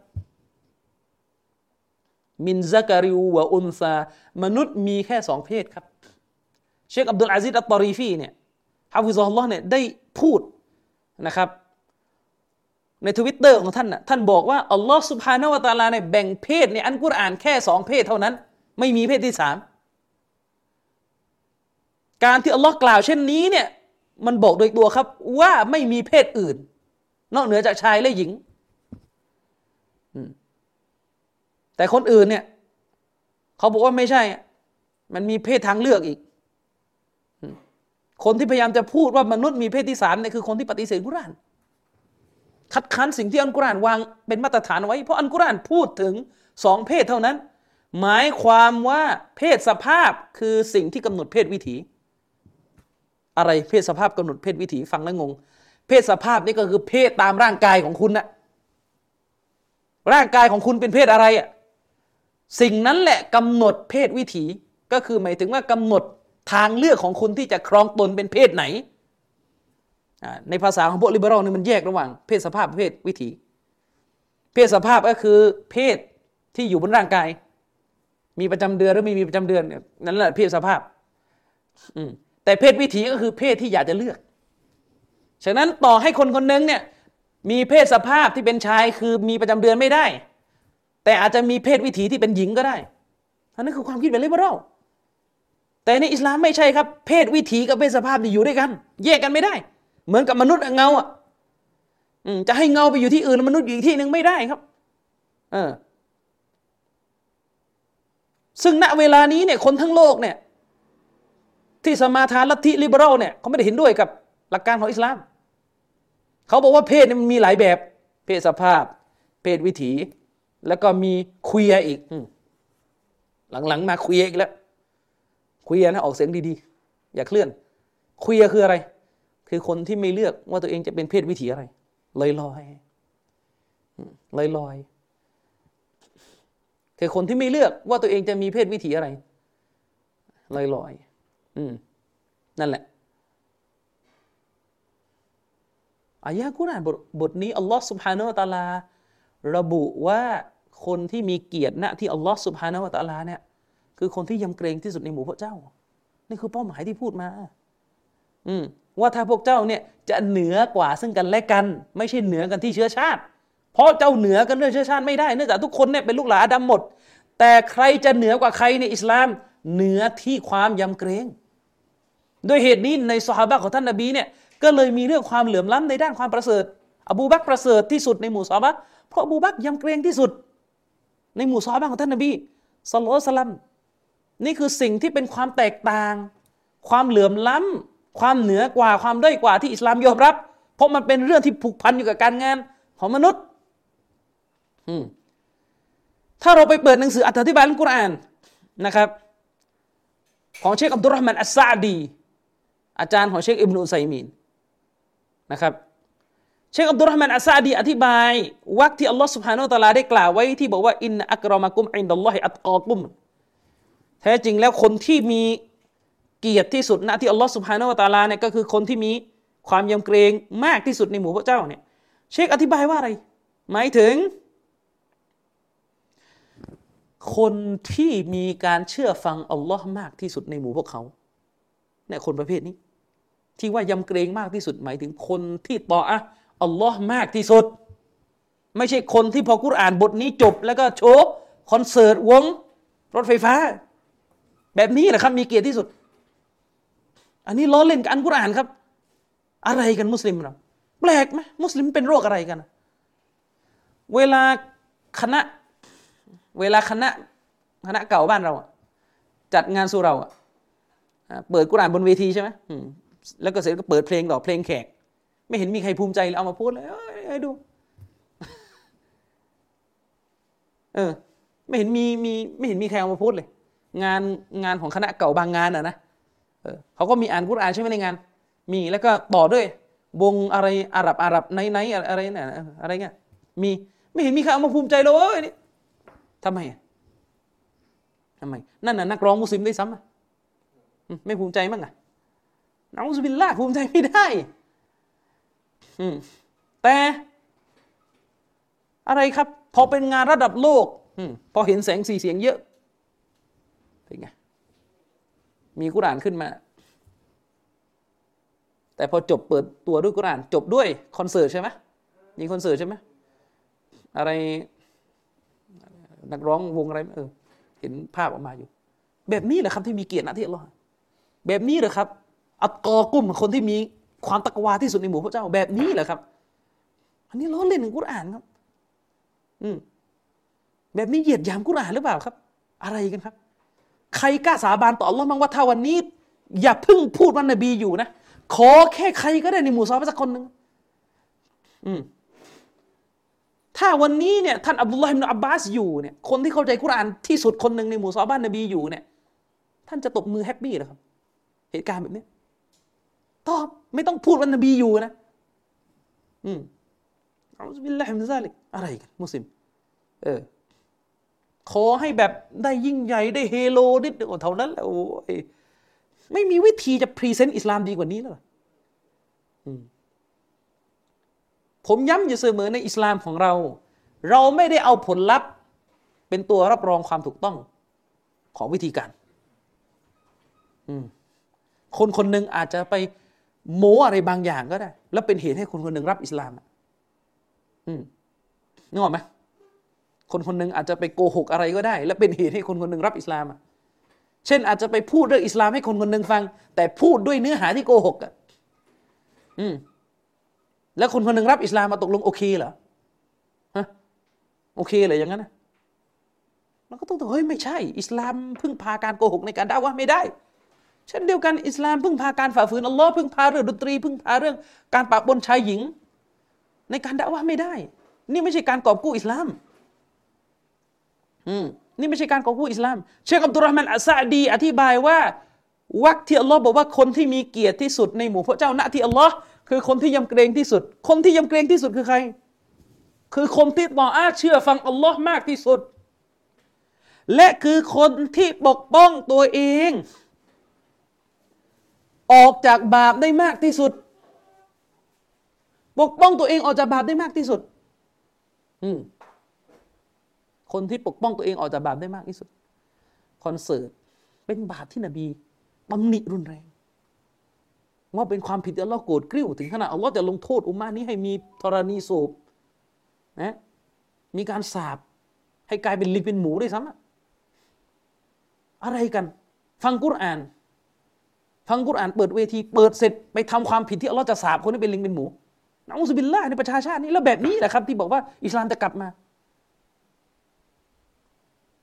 คนไม่มีความรู้ไปเอาอะไรไม่ได้แต่ผู้รู้นี่เป็นอะไรกัน คนจบศาสนาคนเรียนศาสนาเป็นอะไรกัน บางคนเรียนฮะดีสเรียนฮะดีสเจ็ดแปดปี แล้วตกลงเรียนฮะดีสได้แค่นี้วิชาฮะดีสไม่ได้สอนเลยครับ ว่ามารยาทหนึ่งที่ต้องปฏิบัติต่ออันกุรอานคืออะไร คืออะไร เราบอกว่าเปิดกุรอานในร้านน้ำชาเนี่ยยังไม่ค่อยเหมาะเลยนะอันที่เปิดกุรอานในในเวทีคอนเสิร์ตอัลลอฮฺบิลละอะไรกันนะครับ ผมเลยบอกว่าถ้าเป็นอย่างนี้นะ นี่สมมุติว่านักร้องมุสลิมสักคนหนึ่งในประเทศไทย จะเปิดคอนเสิร์ตนะแต่ก่อนเปิดคอนเสิร์ตเนี่ยเชิญลาเบมาอ่านกุรอานนี่ยตกลงเราไม่ปรบมือกันหรอนะอุสบิลละใช่ไหมแต่ก่อนเคยได้ยินไหม เขาเล่ากันว่าผับแถวแถวแถวแถวบ้านผมผับโซนอาซีเอเขาจะมีการเชิญลาเบไปอ่านกุรอาน ปีละครั้งทำบุญให้มีบารักัตในผับนะอุสบิลละอะไรกัน เพราะว่าคนกาเฟตเขาพูดกันอะไม่รู้เรื่องไม่รู้เรื่องจริงเขาเล่ากันมาปากต่อปากว่า ที่ตรงนั้นมันที่ของมุสลิม แล้วก็พอมุสลิมขายให้กาเฟตเอาไปทำผับเนี่ย ยินมันก็เยอะ อืมฉะนั้นก็เลยต้องเชิญละเบไปอ่าน กุรอานปีละครั้ง ไม่เห็นมีใครภูมิใจเลย โอ้ นี่ดูสิ กุรอานไปถูกอ่านในผับของคนหนุ่มคนสาวนะอุสบิลละไม่ใช่ภูมิใจแล้วรู้สึกแย่ลงเลยสักอะไรกันนะครับ อันนี้ฝากไว้ ฝากไว้นะครับว่า เรื่องความรู้ศาสนาเรื่องอิสลามต้องเข้าใจด้วยกับหลักฐานในศาสนา ต้องเข้าใจผ่านความรู้ที่นักวิชาการเนี่ยเขาแสดงออกมา ไม่ใช่ไปฮือฮาอะไรต่อมีอะไรกันนะครับ ทีมนี้ได้รับชัยชนะก็ฮือฮากันโอ้เนี่ยอัลลอฮ์ประทานเกียรติยศให้อิสลามผ่านทีมนี้พอสักพักไอ้ทีมนี้แพ้ก็ตอนนั้นไม่ยังไงต่ออืมแพ้ประเทศเอทิสด้วยแพ้ประเทศที่เขียนการ์ตูนด่าท่านนบีด้วยตกลงยังไง ไม่ใช่ครับ ใครจะการที่เราจะไปบอกว่าอัลลอฮ์เนี่ยยกเกียรติเขาเนี่ยก่อนจะไปรับรองว่าอัลลอฮ์ยกเกียรติใครเนี่ยดูก่อนว่าเนื้อหาที่เขาทำเนี่ยตรงไม่ตรงตามชริอะ ไม่งั้นอะไรฮือฮาปุ๊บเราเรียกว่ายกเกียรติหมดเละหมดไม่มีมาตรฐานอย่างเงี้ยและสิ่งเหล่านี้มันทำให้คนที่ไม่ใช่มุสลิมอย่างพวกเอติสหัวเราะอิสลาม ซึ่งจริงๆไม่ใช่ความผิดของอิสลาม เป็นปัญหาของมุสลิมที่ไม่เข้าใจหลักการศาสนานะครับ แน่นอนคนที่อัลลอฮ์ยกเกียรติ ไม่จำเป็นว่าจะต้องชนะทุกครั้ง คนที่อัลลอฮ์ยกเกียรติเจอบททดสอบ ได้รับประสบกับความพ่ายแพ้ในยุทธศาสตร์ต่าง ๆ เป็นเรื่องปกติบรรดาซอฮาบะรบมีแพ้มีชนะ แต่การที่พวกเขาพ่ายแพ้ในบางสงครามไม่ได้หมายความว่าอัลลอฮ์ยามเกียรติเขาไม่ได้มาหมายความว่าอัลลอฮ์ประทานความตกต่ำแก่เขาผู้ที่อัลลอฮ์รักต้องมีบททดสอบ นี่คือสิ่งแรกที่ต้องเข้าใจก่อน นี่คือสิ่งแรกที่ต้องเข้าใจนะครับอัชดุนนาซิบาลาอันคนที่ได้รับบททดสอบหนักที่สุด คือใครครับ คือบ่าวที่อัลลอฮ์รักมากที่สุดอัลอัมบียะนบีบอก คือบรรดานบี ยิ่งเป็นนบีจะยิ่งบททดสอบมากที่สุด นบีบางท่านอัลลอฮ์ทดสอบให้เสียชีวิตเลยในการประกาศศาสนา ให้มีผู้ต่อต้านถึงขั้นฆ่าเขาตายนบีสการียะนะครับ นบียะฮยาอย่างนี้เป็นต้น นบีบางท่านในฮะดิษบอกว่ามีคนเชื่อถือปฏิบัติตามอิสลามที่ท่านประกาศแค่คนเดียว อืมแต่นั่นไม่ใช่ว่าอัลลอฮ์ประทานความตกต่ำให้บรรดานบีไม่ใช่อัลลอฮ์ยกเกียรติเขาแล้ว เพราะการที่เขาประกาศอิสลามนั่นแหละคือเกียรติที่เขาได้รับแล้ว ไม่ใช่ว่าดูคือฮาว่าคนตามเยอะไม่เยอะ ไม่ใช่ประเด็น ถ้าคนตามเยอะบนพื้นฐานของสัจธรรมอันนั้นแหละสูงสุดนั่นคือสิ่งที่นบีมุฮัมมัดสัลลัลลอฮุสลัมได้รับ อืมแต่จะไปดูแค่ว่าชนะแพ้ไม่ได้ในอิสลามนะครับฉะนั้นก่อนที่เราจะบอกว่าใครเนี่ยอัลลอฮ์ยกเกียรติไม่ยกเกียรติเนี่ย คุณต้องเข้าใจอักการ เข้าใจบทบัญญัติศาสนาก่อนว่าสิ่งที่มนุษย์คนหนึ่งทำเนี่ย มันฮาลาลฮารอม อืม ไม่งั้นต่อไปเนี่ยถ้ามีนักร้องมุสลิมสักคนหนึ่งยอดขายห้าล้านตลับมาเรายกเกียรติอิสลามอีกแล้วอย่างนั้นเหรอเออหรือ มุสลิมคนหนึ่งทำหนัง โอ้แล้วก็คนดูกัน สมมุติมีคนดูเหมือนกันหนังฮอลลีวูดตกลงอัลลอฮ์ยกเกียรติไม่ใช่ สิ่งใดก็ตามแต่ที่มันผิดโดยตัวมันไม่เรียกว่าอัลลอฮ์ยกเกียรติมันเป็นบททดสอบแล้วนะครับ ถ้าสิ่งนั้นมันผิดหลักการศาสนาแล้วมันมีคนตามเยอะนั่นคือ ททดสอบแล้ว เช่นเดียวกัน เราเห็นมุสลิมคนหนึ่งสมมุติเราเห็นมุสลิมคนหนึ่งเนี่ยประสบความสำเร็จด้านธุรกิจ ก่อนจะบอกว่าเรายกเกียรติเขาเนี่ยรอดูก่อน อย่าเพิ่งรีบ รอดูไปสักพัก บางทีความสำเร็จทางธุรกิจที่เราให้เขาจะเป็นบททดสอบ และทำให้เขาเนี่ยจบชีวิตหรือมีบ้านปลายที่เลวร้ายก็ได้ อย่าเพิ่งรีบ อย่าเพิ่งรีบร้อนที่จะพูดนะครับ อันนี้ฝากไว้ ไม่ใช่ว่าอะไรฮือฮาปุ๊บหมอนี่อัลลอฮ์ยกเกียรติอะไรฮือฮาปุ๊บอันนี้อัลลอฮ์ยกเกียรติปัญหาเลยปัญหาเลยมุสลิมเรานะครับเพราะเราไปดูแค่ความสำเร็จทางด้านวัตถุ หรือดูแค่มวลชนนิยมยามะตับลิกเนี่ยเคยใช้สูตรนี้กับผมจำได้เลยเถียงกับยามะตับลิกคนหนึ่งตอนนั้นมีงานโยธที่ยะลาโอ้โหตับลิกจะทั่วโลกมาเป็นแสนเลยเขาบอกนี่แหละหลักฐานที่ยืนยันเลยว่าตับลิกอยู่บนสัจธรรมผมถามว่าอะไรอัลลอฮ์ยกเกียรติ ราะอะไรอะเนี่ยเยอะซาลาฟีนี่จัดบรรยายที่มากันยี่สิบคนตับลิกบรรยายเนี่ยโอ้เป็นแสนเลยเฉพาะที่มาประเทศไทยถ้าทั่วโลกนี่เป็นล้านนะอัลลอฮ์ยกเกียรติ ไม่สนใจนะว่าเล่มเขียวเขียนอะไร ในเล่มเขียวที่ตับลิกใช้อ่านเขียนอะไร ที่บายานอยู่มีฮะดิษมาดุอะไรฮะดิษเกอะไรกุใส่ท่านนบีไม่สนใจ สนอย่างเดียว คนมาเยอะ ในอดีตตอนโคเมนี ยึดประเทศอิหร่านได้สำเร็จ นั่นคือถึงขั้นโค่นล้มราชวงศ์เปอร์เซียลงเลยนะชีอะก็โปรโมทเนี่ยเรายกเกียรติเรายกเกียรติโคเมนียกเกียรติชาวอิหร่าน คือเอาเอาความฮือฮาฮือฮาเป็นหลักฐานเอาตอนนี้เป็นยังไงอิหร่านอืมหลานอาลีคอมมานีอีเนี่ยอาลีคอมมานีอีนี่ก็คือผู้สืบทอดคอมมินีผู้นำสูงสุดอิหร่านปัจจุบัน หลานสาวเขาเองเนี่ยออกมาประนามรัฐบาลอิหร่าน เพราะว่ารัฐบาลอิหร่านชุดนี้นี่คือปราบปราม ผู้ประท้วงนี่หนักเลยแต่ผู้ประท้วงนี่ก็เลเบอรัลก็เอาอะไรมากไม่ได้อยู่ดี อย่างนี้เป็นต้น ให้เข้าใจด้วยนะครับ ฉะนั้นเราจึงมีกฎเกณฑ์อยู่ข้อหนึ่ง ก่อนที่เราเนี่ยจะเคลิบเคลิ้มเชคซอลและอาลีเชคเนี่ยย้ำเรื่องนี้เนี่ยว่าก่อนที่เราจะเคลิบเคลิ้มกับคำพูดมนุษย์ว่าฉันรักอัลลอฮ์ฉันนำเพื่อเพื่ออิสลาม ก่อนที่จะเคลิบเคลิ้มกับคำโฆษณาเหล่านี้เนี่ยให้ดูก่อนว่าอัลลอฮ์รักเขาหรือเปล่า มันไม่ใช่ปัญหา ไม่ใช่ประเด็นที่ใครจะมาบอกว่าฉันรักอิสลามฉันรักนบีทุกคนพูดได้หมด ใครก็พูดได้หมดเลยว่าฉันรักอิสลามฉันทำเพื่ออิสลาม แต่สิ่งที่ต้องตรวจสอบก็คืออัลลอฮ์รักเขาหรือเปล่าแล้วจะตรวจสอบยังไงว่าอัลลอฮ์รักเขาหรือเปล่า ก็ตรวจสอบดูว่าสิ่งที่เขาทำอยู่นั้นที่เนื้อหาเนี่ยตรงหรือค้านกับชริอะถ้าค้านกับชริอะไม่ต้องพูดนะครับ ไม่ต้องพูดอะทีนี้มาต่อเนื้อหาของเรา วันนี้เนี่ยมีชี้แจงนิดหนึ่งนะครับว่าวันนี้มีมุสลิมใหม่เข้ามานั่งฟังอยู่ คือรายการของผมที่ผมสอนทุกวันเสาร์เนี่ยมันเป็นซีรีส์ต่อเนื่องนะฉะนั้นเนื้อหามันจะฟังยากแล้ว เพราะว่าเราสอนกันมานี่มันเป็นเทปที่สอนวันเสาร์เนี่ยคือวันนี้เนี่ยมันจะเป็นเทปที่เนื้อหามันลึก แล้วมันก็จะต่อเนื่องมาจากตอนที่แล้ว ฉะนั้นผมก็จะเป็นที่จะต้องสอนโดยสืบเนื่องมาจากตอนที่แล้ว แล้วมันก็จะฟังยาก ฉะนั้นถ้าฟังไม่เข้าใจยังไงก็ไม่เป็นไรนะครับ เดี๋ยวไว้คุยกันส่วนตัวหลังหลังบรรยายถ้าใครอยากจะถามประเด็นอะไรที่เข้าใจง่าย ๆนะครับ แต่ว่าอันนี้เนี่ยก็ชี้แจงให้เข้าใจก่อนนะครับว่า เนื้อหาที่สอนในทุกวันเสาร์ที่สำนักงานเนี่ยมันจะเป็นเนื้อหาที่อธิบายฮะดีสแล้วมันจะมีประเด็นต่อเนื่องซับซ้อนนะครับ ฉะนั้นน่ยถ้าเข้าใจหรือไม่เข้าใจก็ก็ไม่เป็นไร ถ้าไม่เข้าใจก็ไม่เป็นไร ให้รู้ไว้ว่านี่มันเป็นวิชาการในระดับระดับ พอสมควรแล้วที่คนเนี่ยฟังวิชาการอิสลามมาหลายปีเขาฟังกัน แต่ว่าถ้าเป็นมุสลิมใหม่เพิ่งเพิ่งเขารับอิสลามมาเนี่ยยังไม่สามารถเข้าใจประเด็นพวกนี้ได้เนี่ยไม่ใช่ปัญหานะครับอะต่อไปจากสัปดาห์ที่แล้ว สัปดาห์ที่แล้วเนี่ยผมอภิปรายค้างกันไปตรง นิยามเตาฮีดในความเข้าใจของอุลามะอาชัยรอจำเนื้อหาได้ใช่ไหมเทปออกไปแล้ววันพุธที่ผ่านมา คือเราเนี่ยกำลังอภิปรายถึงความเข้าใจในเรื่องอัตโตฮีดของกลุ่มต่าง ๆ ที่ไม่ใช่กลุ่มอะลิสุนนะมุจมะเราอภิปรายไปตั้งแต่กลุ่มนักปัญญาหรือฟาลาซิฟะอันนี้อีกแบบหนึ่งเลยนะครับพวกนี้ก็หลงไปสุดทาง แล้วก็ต่อมาก็คือเตาฮีดในความเข้าใจของพวกมอัตซิละแล้วก็ต่อมาความเข้าใจในด้านอัตโตฮีดของกลุ่มอัสโซฟี แล้วก็ตอนนี้เรายังค้างกันอยู่ที่ ความเข้าใจในเตาฮีดของกลุ่มอัลอาชัยรอซึ่งเป็นประชากรกลุ่ม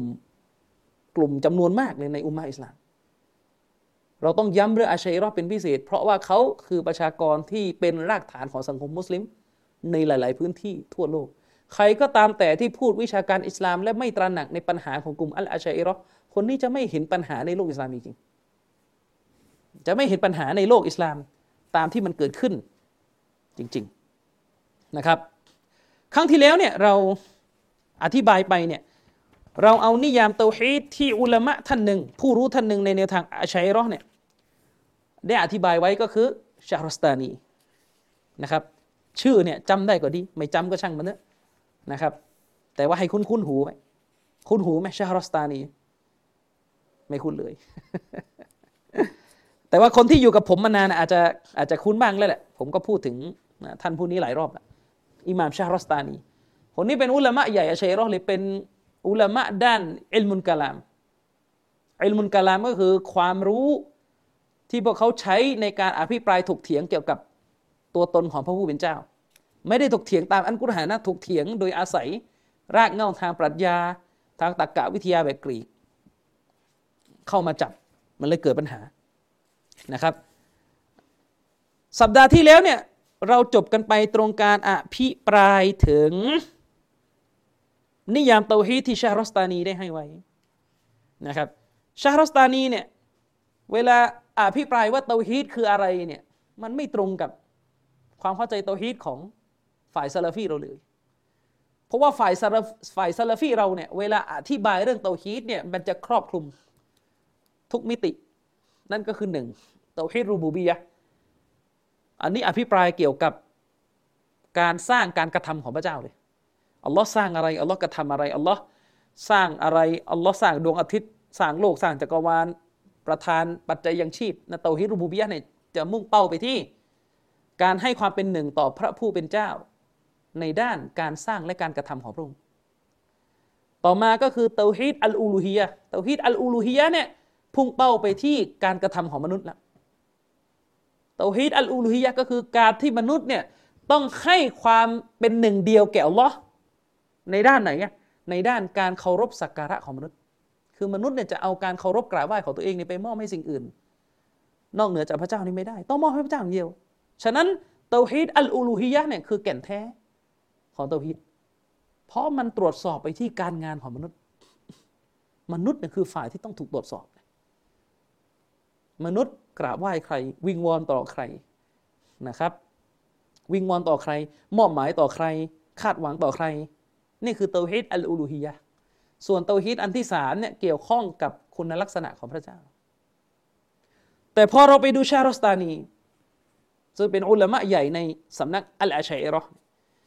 เวลาอธิบายเตาฮีดเนี่ยแทบไม่มีเรื่องเตาฮีดอัลอูลูฮียะมาเป็นส่วนประกอบของการอภิปรายเลย สัปดาห์ที่แล้วเราค้างกันไปตรงวรรคแรกที่ชาลอสตานีอธิบาย นิยามเตาฮีดอ่าโทษโทษวรรคที่สองชาลอสตานีเนี่ย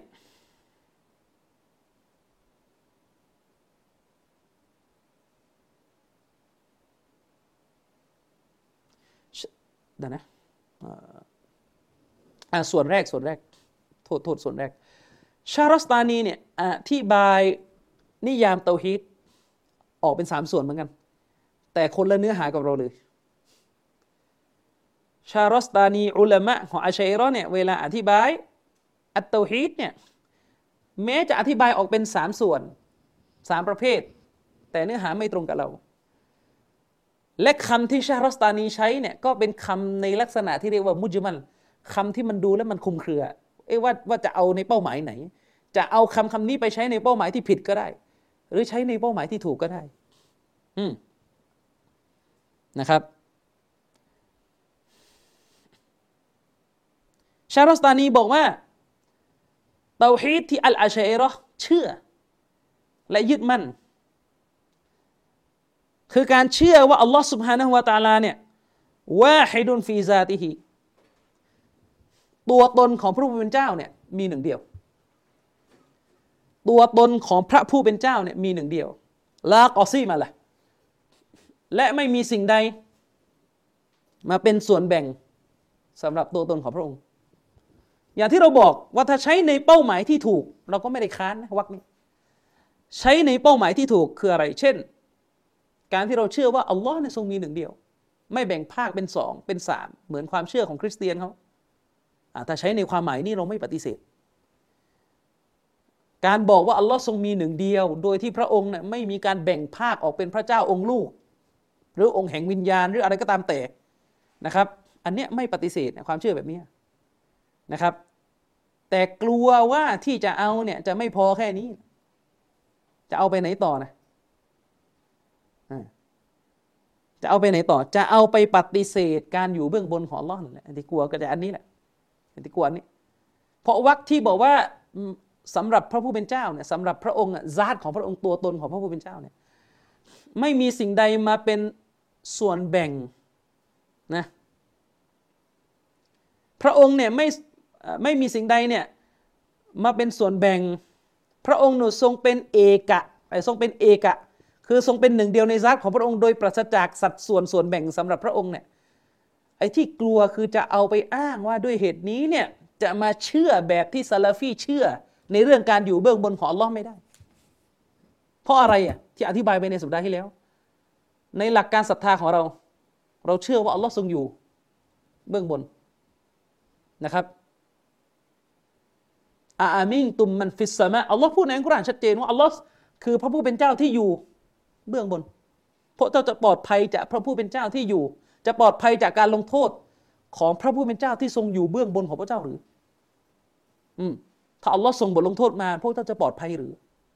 เราเชื่อว่าอัลลอฮ์ทรงอยู่เบื้องบน แต่ก็อธิบายเพิ่มมานะ ว่าการทรงอยู่เบื้องบนของพระผู้เป็นเจ้าเนี่ยหมายถึง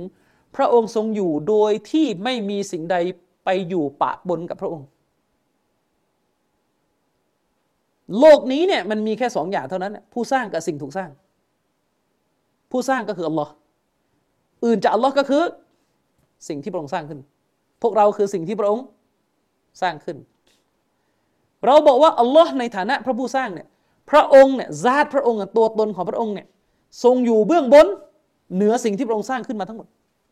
โดยเป็นการบาอินุนมินคอลกิคือพระองค์เนี่ยเป็นผู้ที่ทรงอยู่เบื้องบนแบบแยกขาดเอกเทศจาก จากสิ่งที่พระองค์สร้างขึ้น หมายความว่าสิ่งที่พระองค์สร้างขึ้นมาเนี่ยไม่ว่าจะเป็นอากาศไม่ว่าจะเป็นอะไรก็ตามแต่เนี่ยไม่มีสิ่งใดไปปะบนอยู่กับตัวตนของพระองค์ ไปอยู่ปะบนอยู่ร่วมกับพระองค์หรือไม่ มีแต่พระองค์เท่านั้นที่อยู่ในจุดที่พระองค์อยู่เดี๋ยวใช้คำว่าในจุดเดี๋ยวเดี๋ยวมันเดี๋ยวมันจะเอาไปไปตัดไอ้พวกวาบียืนยันจุดอีกแล้วก็บอกว่าภาษาก็คือภาษามันไม่รู้จะพูดยังไง เหมือนที่อันกุรานบอกว่าإن الدين عند الله الإسلام แท้จริงศาสนาณที่อัลลอฮ์คืออิสลามอะตกลงมีที่อีกแล้ว ตกลงไม่ต้องพูดอะไรกันเลย ฟังไม่รู้เรื่อง عند ظرف مكان ใช่ไหมคำที่ใช้ชี้ถึงสถานที่ในภาษาอาหรับ عند ณที่แล้วตกลงจะพูดยังไง ภาษาก็คือภาษา เราใช้ภาษาเพื่อพรรณนาให้มนุษย์เข้าใจพระองค์ รู้จักพระองค์ ไม่ใช่จินตภาพออก คนละประเด็นกันอืมอาลิสุนนะวะจามะเราเนี่ยเชื่อว่าพระผู้เป็นเจ้าทรงอยู่เหนือ สิ่งที่พระองค์สร้างทั้งหมด พระองค์ทรงอยู่เบื้องบนของมัน โดยเป็นการอยู่ในแบบที่บริสุทธิ์ปราศจากสิ่งใดไปปะบนกับพระองค์ ฉะนั้นจินตนาการเบี้ยวเบี้ยวที่พวกอาลุนกาลาม ไอ้พวกบริโภคปัญญากรีกใช้ ก็คือไปจินตนาการว่าพระเจ้าของซาลาฟีเนี่ยอยู่เบื้องบนแต่มีอากาศมีอะไรมาห้อมล้อมเนี่ยอันนี้เท็จไปนั่งวาดรูปมา نعوذ بالله อืมเราบอกว่ามีแต่พระผู้เป็นเจ้าเท่านั้น ที่อยู่เบื้องบนไม่มีอย่างอื่นเข้าใจไหมไม่มีอย่างอื่น มีแต่อัลลอฮ์เท่านั้น เออ ฉะนั้นมันจึงสอดคล้องกับโองการอัลกุรอานที่อัลลอฮ์บอกว่าليس كمثله شيءไม่มีสิ่งใดไปเสมอเหมือน คล้ายเหมือนพระองค์ไม่ ก็ชัดเจนอยู่แล้วนะครับ ทีนี้คำที่ชารัสตานีบอกว่าสำหรับพระองค์อัลลอฮ์เนี่ยปราศจากสัดส่วน ส่วนแบ่งสำหรับพระองค์เนี่ยกลัวชารอสตานีเนี่ยจะเอาไอ้วักนี้นี่ไปปฏิเสธเรื่องนี้แหละเพราะว่าอาชัยรอเนี่ยไม่ยอมรับความเชื่อที่ว่า พระผู้เป็นเจ้าซาติของพระผู้เป็นเจ้า ตัวตนของพระผู้เป็นเจ้าเนี่ยทรงแยกเอกเทศจากมัคลุกเขาไม่เอาความเชื่อนี้เขาบอกว่าเมื่อใดที่แยกได้เมื่อนั้นมีรูปร่างทันทีเนี่ยปรัชญาถ้าไม่ใช่ปรัชญากรีกนี่จะเป็นปรัชญาใครอีกอแล้วความเชื่ออะไรที่อาชัยรอจะเอาอะพราะผู้เป็นเจ้าไม่ปนกับสิ่งที่พระองค์สร้างแล้วก็ไม่แยก อืเอาเข้าไปงงไหมงงนั่นแหละงง เพราะว่าอินมุลกาลามคือ เรียนแล้วก็งงนะครับ ไม่งั้นจะมีรายงานมาบอกอิหม่ามจูไวนี่เนี่ยเลิกจากอินมุลกาลามเนี่ยเครียด เพราะว่าตอบไม่ได้สักที คือจามียะเนี่ยกลุ่มจามียะซึ่งเป็นลูกพี่ใหญ่มาก่อนเนี่ย อันนี้บอกว่าพระเจ้าเนี่ยทรงสถิตอยู่ทุกที่แล้วหมดเลย พระเจ้าสถิตทุกที่นะหันไปทางไหนก็พระเจ้าหมดเลยนะอุซบิลละนะอุซุบิลละมิซาลิแต่อาเชรอเนี่ยไม่เอาแบบนี้อาชัยรอก็เลยสร้างความเชื่อออกมาว่า พระเจ้าเนี่ยทรงมีอยู่ และพระองค์ทรงมีอยู่โดยไม่ได้อยู่ในสิ่งที่พระองค์สร้าง จักรวาลเนี่ยคือหน่วยหนึ่งที่พระองค์สร้างขึ้นมา พระองค์ไม่ได้มาอาศัยอยู่ในจักรวาล แต่ก็ไม่ได้อาศัยอยู่นอกจักรวาล ไม่ได้อยู่ในสิ่งที่พระองค์สร้าง แล้วก็ไม่ได้อยู่นอกสิ่งที่พระองค์สร้าง หมายความว่าพระองค์เนี่ยตัวตนของพระผู้เป็นเจ้าเนี่ยซาตเนี่ยนะไม่ปนแล้วก็ไม่แยกไอเราบอกว่าแบบนี้ไม่มี เป็นลักษณะของความว่างเปล่านะครับ ฉะนั้นเชคอบูบักมุฮัมมัดซักริยาเนี่ยเลยทั่วชาฮรสตานีไว้ในหนังสือเล่มนี้อัชเชรกุฟิลกอดีมีวัลฮะดิษเชคบอกว่าที่กลัวก็คือชาฮรสตานีเนี่ยกลัวจะเอาอันเนี้ยกลัวเอาคำนิยามมันเนี้ยไปเป็นหลักฐานปฏิเสธ การอยู่เบื้องบนของ Allah เพราะเป้าหมายที่ชาฮรสตานีพูดเนี่ยเกรงว่าชาฮรสตานีจะเอาไปเป็นหลักฐานว่าผู้เป็นเจ้าเนี่ยไม่สามารถที่จะแยกสัตว์แยกส่วน แล้วก็ไปปฏิเสธในความหมายในแบบที่เราบอกนะครับ ซึ่งแน่นอนว่านี่เป็นการนิยามอัตตูฮีดในลักษณะที่เป็นเท็จ ในลักษณะที่เป็นเท็จนะครับ เมื่อเร็วๆนี้เนี่ย ผมได้ฟังโต๊ะครูคนหนึ่งใน YouTube ซึ่งเป็นโต๊ะครูที่เขาบอกว่าเขาเนี่ยโตมาเป็นวะฮบีมาก่อนเป็นคณะใหม่มาก่อน แต่ได้ไปเรียนอักีดะ แบบอาชัยรอแล้วก็สว่างเลยแล้วก็เปลี่ยนไปเป็นอาชัยรอก็แล้วแต่ใครจะไปเป็นใครก็แล้วแต่สุดแล้วแต่ เพราะว่าคนที่เรียนแบบอาชัยรอมาช่วยชีวิต แล้วก็เปลี่ยนมาเป็นวะฮบีนี่ก็มีนะเป็นศิษย์อัซฮัรด้วยมีถ้ารู้จักชื่อกันนะเชคมูฮัมหมัดคอลินฮารรอสรอฮิมะฮุลลอฮ์เนี่ยเสียชีวิตไปแล้วนานแล้วคนนี้เป็นเขาเรียกว่านักปราชญ์ซาลาฟียุคบุกเบิกของแผ่นดินอียิปต์เลย ในยุคสมัยปัจจุบัน เชคมูฮัมหมัดคอลีลฮารรอสเนี่ยคือคนที่เรียนปรัชญาจนหัวแตก เรียนعلم الكلام มาจนหัวแตก พยายามจะอ่านหนังสือของشيخ الإسلام อิบนุตัยมียะเพื่อจะหักล้างเพื่อจะตอบโต้สุดท้ายไปไม่ได้ เปลี่ยนเป็นซาลาฟีอัลลอฮ์นำทางนะครับมันก็มีแล้วก็เช่นเดียวกันคนที่เคยเรียนแบบซาลาฟีแล้วไปเปลี่ยนไปอาชัยรอนก็มีมีทั้งหมดฉะนั้นไม่ต้องเอาเรื่องใครเปลี่ยนไปเป็นใครมาเป็นการโฆษณาชวนเชื่อเนี่ยมันมันมันใช้ไม่ค่อยได้ มุสลิมออกไปเป็นคริสเตียนมีไหมก็มี คริสเตียนออกมาเป็นมุสลิมมีไหมก็มากนะครับ ฉะนั้นว่ากันที่เนื้อหาอว่ากันที่เนื้อหานะครับ มีโต๊ะครูคนหนึ่งเขาบอกว่าคำพูดของพวกเราจริงๆคำพูดของผมผมเป็นคนพูด ผมก็รับผิดชอบผมพูด ผมก็บอกผมพูด คือผมเนี่ยเคยพูดนะครับว่าอากีดะเตาฮีด เตาฮีดของพวกอัลอาชัยรอเนี่ยมันคือเตาฮีดพวกกรีก เป็นเตาฮีดจากเทือกเขาโอลิมปัส อืมเพราะเทือกเขาโอลิมปัสอยู่ที่ อยู่ที่กรีกเอเธนนู่น เป็นเตาฮีดพวกกรีกนะครับ โอ้โหเดือดเขาบอกนี่เป็นคำพูดที่ชั่วร้ายไม่เป็นวิชาการ ถามว่าไม่เป็นวิชาการยังไง ในเมื่อคำแบบเนี้ยอาชัยรอเนี่ยใช้ด่าซาลาฟีมาตลอด อย่าตาบอดหนึ่งข้างสิครับ ยังไม่ต้องไปพูดถึงระดับโลกนะ พูดถึงระดับแถวรามเนี่ยพูดถึงระดับแถวรามเนี่ยโต๊ะครูที่ชอบด่าเอ็มนุตัยมียะปีละครั้ง ไม่อยากจะทำเสียงให้คล้ายโต๊ะครูที่ชอบด่าอิบนุตัยมียะปีละครั้ง ที่ชอบพูดว่าไอ้พวกวะฮับีนี่ฆ่ามันได้ ใครมีอักีดะแบบอิบนุตัยมียะเนี่ยหลังเลือดได้เลยนะครับ อืม อันนี้ก็สงสัยเหมือนกันว่าผู้สอนเนี่ยทำแล้วยัง เพราะว่าในอิสลามนี่ยคนที่สอนคนอื่น แล้วไม่ทำเนี่ยอันนี้ไม่ไม่ผ่านนะได้ฆ่าวะฮบีมากี่ศพแล้วจะได้จะได้มีฉายาโต๊ะครูวะฮบีห้าศพหรือยังไงนะพวกคุณพูดมาก่อนนะครับ ในประเทศไทยเนี่ยเรายังไม่เคยเริ่มคำพวกนี้ แต่ว่าพวกคุณเนี่ยเริ่มคำพวกนี้มาก่อนจะเป็นวาทะเราก็ต้องเกลือจิ้มเกลือแล้ว คุณเป็นคนเริ่มมาก่อนในพวกวะฮบีนอักีดะยะฮูดเนี่ยตั้งแต่ภาคใต้ยันภาคกลางเนี่ยคำเดียวกันหมด พวกวะฮบีอักีดะยะฮูดพวกวะฮบีเนี่ยมุจัสซิมะเป็นอักีดะของยิวไปเอาของยิวมาเชื่อ พวกยิวเชื่อพระเจ้าเป็นทิศเป็นที่ จากภาคใต้ยันภาคกลาง ภาคกลางนี่อย่างน้อยก็มีสองคนที่พูดสำนวนนี้ไอคนที่ให้ฆ่าวะฮบีเนี่ยหนึ่งคนแล้วแล้วก็คนที่วิวาเหาะเนี่ยก็หนึ่งคน ขียนหนังสือนี่บอกว่าวะฮบีนี่เชื่อเหมือนที่ยิวเชื่อในไบเบิลเลยนะครับ เราเชื่อเหมือนที่ยูเชื่อในกี่เรื่อง ที่ไม่ได้เป็นความเท็จนะกี่เรื่อง หลายเรื่องเออแล้วถ้าเรื่องนี้ตรงแล้วจะมีปัญหาอะไรยูเชื่อสวรรค์ไหมเอาเชื่อยูเชื่อนรกไหมเอาเชื่อ อืมยูเชื่อเรื่องนบีอาดัมไหมเอาเชื่อ อืมเชื่อยูเชื่อว่าโลกหน้าจะได้เห็นพระเจ้าไหมเอาเชื่อ เออแล้วตกลงกลัวยูก็ไปแก้กันหมด แก้ไปแก้มาเหมือน เหมือนกรีก หนียูไปเจอกรีกมันอะไรนึกออกไหมเออหนียูไปเจอ ไปเจอกรีก อะไรกัน คุณเนี่ยเป็นคนว่าคนอื่นในเรื่องเยฮูดเยฮูดวะฮบีอากิดะยูวะฮบีอากิดะยูอากิดะคริสอะไรของมันก็ตามแต่เนี่ยวะฮบีไหว้รูปปั้นมีอีก คนที่ไหว้กูโบเนี่ยด่าวะฮบีไหว้รูปปั้นนะอูซุบิลละนึกออกไหมคนไอ้พวกที่สังกัดลัทธิที่ชอบเอารูปโต๊ะครูแปะตามบ้านอะ โตครูซูฟีเนี่ยวลีซองงูอะไรก็ตามแต่เนี่ยแปะตามบ้านไอ้พวกเนี่ยด่าวะฮบีไหว้รูปปั้นทำไมรู้ไหมที่มันว่าวะฮบีไหว้รูปปั้นเพราะมันบอกว่าพระเจ้าของวะฮบีนี่เป็นเป็นเรือนร่างอะไรก็เลยเป็นเหมือนเป็นรูปปั้น มันเป็นคนพูดคำพวกนี้ก่อนนะอ่านี่ยังไม่นับไอ้ลูกพี่ใหญ่ในโลกอาหรับไอ้ฮัสซันซักกอฟเนี่ยอันนี้ชัดเจนแหละในหนังสือที่มันตักกิกอัลอูลูของอิมาอัซาบีเนี่ยศาสตร์อิบนุตัยมียะเนี่ยพักเดียวเลยกับอิบนุกอยยิมยิวยิวยิว นะสองคนนี้เอากีดะยิวเข้ามาในโลกอิสลามเอาอากีดะยิวเข้ามาในโลกอิสลามบ้างหนึ่งสองสามสี่พอวันนี้เราเกลือจิ้มเกลือกับ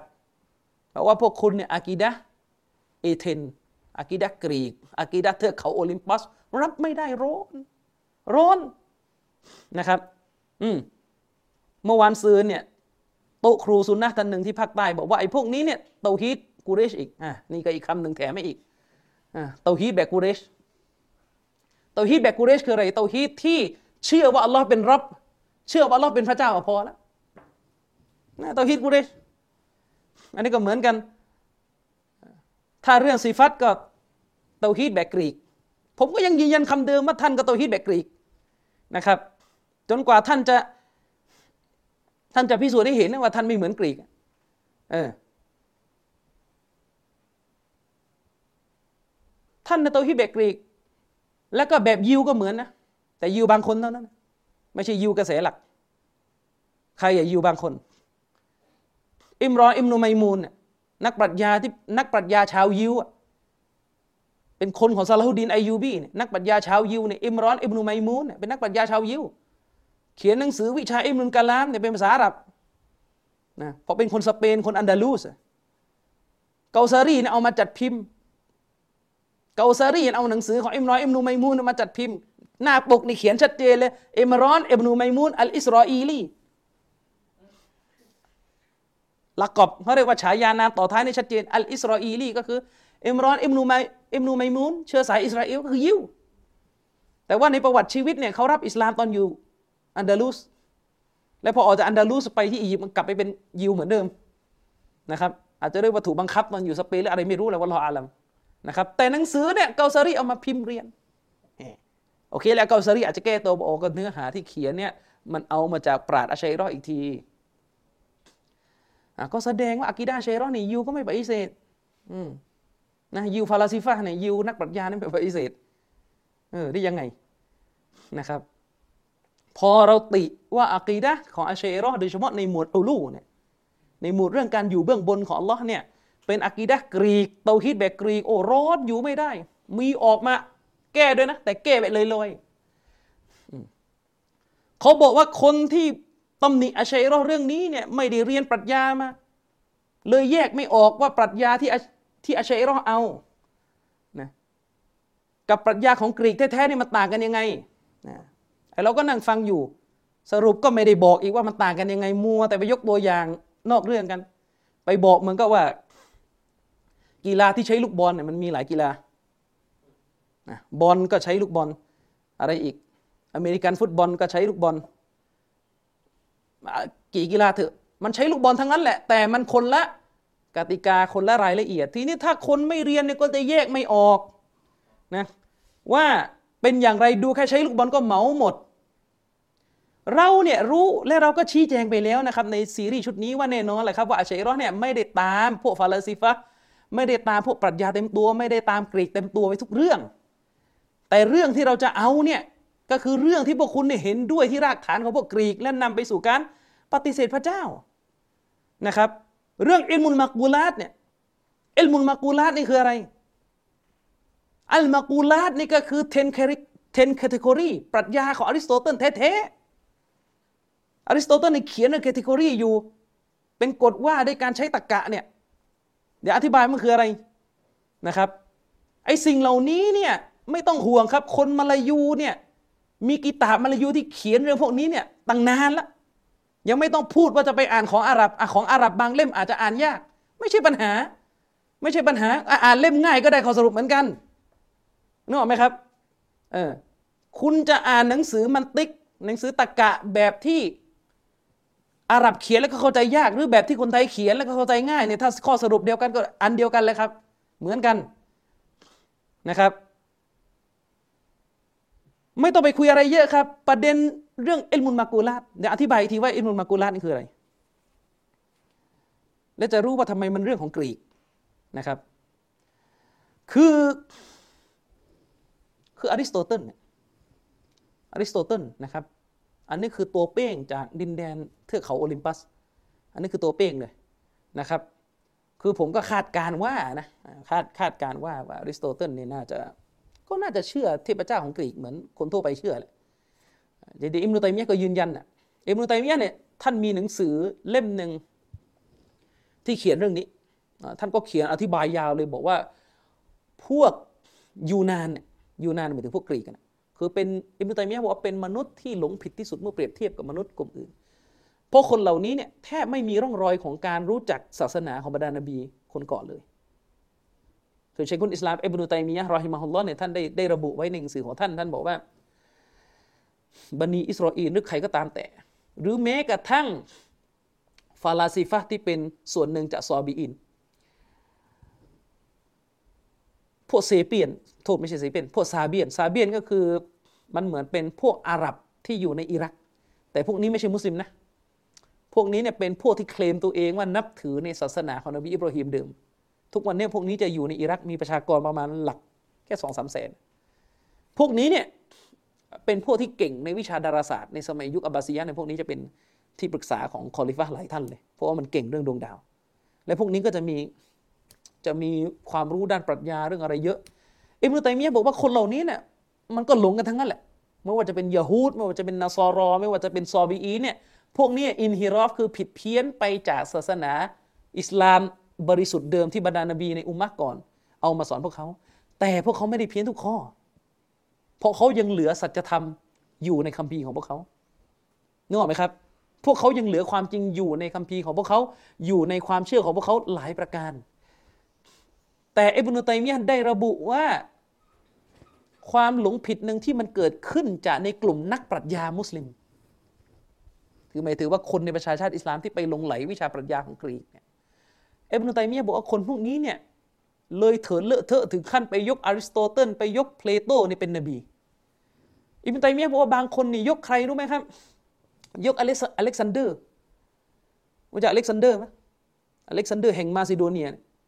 ที่ตอนหลังขึ้นมายึดอียิปต์ไปอ่านประวัติศาสตร์เพิ่มแล้วกันนะอิบนุตัยมียก็พูดถึงอเล็กซานเดอร์อยู่ บางคนนี่ยกอเล็กซานเดอร์เป็นนบีด้วยซ้ำอิบนุตัยมียก็แจกแจงว่าประวัติศาสตร์โลกเนี่ยได้ยืนยันว่าคนเหล่านี้เป็นมุชริก เป็นผู้ที่ตั้งภาคีต่ออัลอที่แทบไม่มีสัจธรรมอยู่ในมือพวกเขาอยู่ในมือพวกเขาเลยอยู่ในความเชื่อพวกเขาเลย หนังสือของอริสโตเติลหนังสือของเพลโตเนี่ยไม่ปรากฏแม้แต่บรรทัดเดียวที่จะสะท้อนให้เห็นว่า พวกนี้รู้จักวะฮีของอัลลอฮ์ จากร่องรอยของนบีต่าง ๆ พวกนี้ใช้สมองของตัวเองเนี่ยคิดค้นความรู้เพียวๆ ซึ่งในความรู้ของพวกเขาเนี่ยสัจธรรมความถูกต้องเนี่ยมีไม่ปฏิเสธ แต่ส่วนใหญ่เนี่ยเท็จส่วนใหญ่เนี่ยหลง และผลเสียมันมันเยอะกว่านะครับ ฉะนั้นการที่ท่านเนี่ยโจมตีคนกลุ่มหนึ่งว่าไอ้พวกนี้เนี่ยอากีได้เรื่องอูลูเรื่องการอยู่เบื้องบนเนี่ยเหมือนกับอากีได้ยะฮูดเนี่ยไม่ใช่ปัญหาเลยครับ ไม่ใช่ปัญหา ถ้าท่านรู้ว่าในโซเฮบุคอรีนบีเคยรับรอง บาทหลงยิวคนหนึ่งที่พูดถึงสิฟัตอัลลอฮ์ไปดูสิครับในบท ในกิตาบอัตตฮิดวะรัดอัลจฮมียะเนี่ยฮะดิษส่วนสุดท้ายของโซเฮบุคอรีบทว่าด้วยการยืนยันพระหัตถ์ของอัลลอฮ์เนี่ยอิมามบุคอรียกฮะดิษอะไรอิหม่ามบุคอรียกฮะดิษอะไร ยกฮะดิษที่นบีเนี่ยยืนยันสิ่งที่บาทหลวงยิวคนหนึ่งเนี่ยพูดเรื่องพระนาม และคุณลักษณะของอัลลอฮ์นบีบอกว่าเขาพูดถูก อันนี้ซอฮาบะอธิบายนบี ตัสดีกอนละหูอันนี้ใช้คำนี้ นบียืนยันความถูกต้องของบาทหลวงยิวคนนี้ เพราะบาทหลวงยิวไม่ได้พูดจากความคิดตัวเอง บาทหลวงยิวพูดโดยเอาเตารอดมาพูด อืมนบียืนยันว่าพวกเขาพูดถูกอิมาบุคอรีใช้ฮะดิษนี้เป็นหลักฐานฟาดพวกจามียะมีไหมมีไหมอิมาบุคอรีตั้งชื่อบทบทว่าด้วยการโต้ยิว มีไหมแต่มีฮะดิษพูดถึงยิวนี่มีไม่ได้ไปเสธอย่าลงประเด็นนะแต่กำลังจะบอกว่าบทกิตาบว่าได้การโต้ยิวมีไหมอิมามบุคอรีให้ความสำคัญในการโต้จามียะเพราะพวกนี้เนี่ยเลวร้ายยิ่งกว่าอะไรทั้งหมดนะครับ ส่วนไอ้พวกกรีกที่เป็นต้นฉบับเนี่ยนี่เลวสุด ไม่แปลกแล้วครับ คนที่ไม่มีทางนำเนี่ยพวกเอทิสมันถึงยกย่องอารยธรรมเอเธนไงอารยธรรมกรีกพวกพวกนี้คืออารยธรรมที่เป็นปฏิปักษ์กับศาสนา ไม่ได้อยู่บนวะฮีเลย มันอยู่บน ความคิดเพียวๆนะครับมันอยู่บนความคิดเพียวๆเออ ทีนี้อริสโตเติลเนี่ยนะครับอะคุณไปดูบทความในเว็บภาษาอังกฤษเนี่ยไปอ่านเว็บไหนก็ได้ basic เนี่ยมันก็เจอขึ้นแล้วนะไปอ่าน encyclopedia เนี่ยคุณก็จะพบนะครับว่าอริสโตเติลเนี่ยเขามี หนังสือที่เขียนเกี่ยวกับปรัชญาในหลายประเด็น แต่ทีนี้มันจะมีอันหนึ่งที่เราจะพูดแล้วมันสัมพันธ์กับเรื่องอาชัยรอเนี่ยก็คือเรื่องของสิ่งที่ภาษาอังกฤษเรียกว่า category นะครับไอเดิมทีคำนี้เนี่ยมันก็สืบรากมาจากภาษากรีกแหละในหนังสือนี้เขาอธิบายอย่างนี้เขาบอกว่า ความสนใจในทางปรัชญาความสนใจในทางปรัชญา ในเรื่องอะไร ในเรื่องแคตตากรีคืออะไร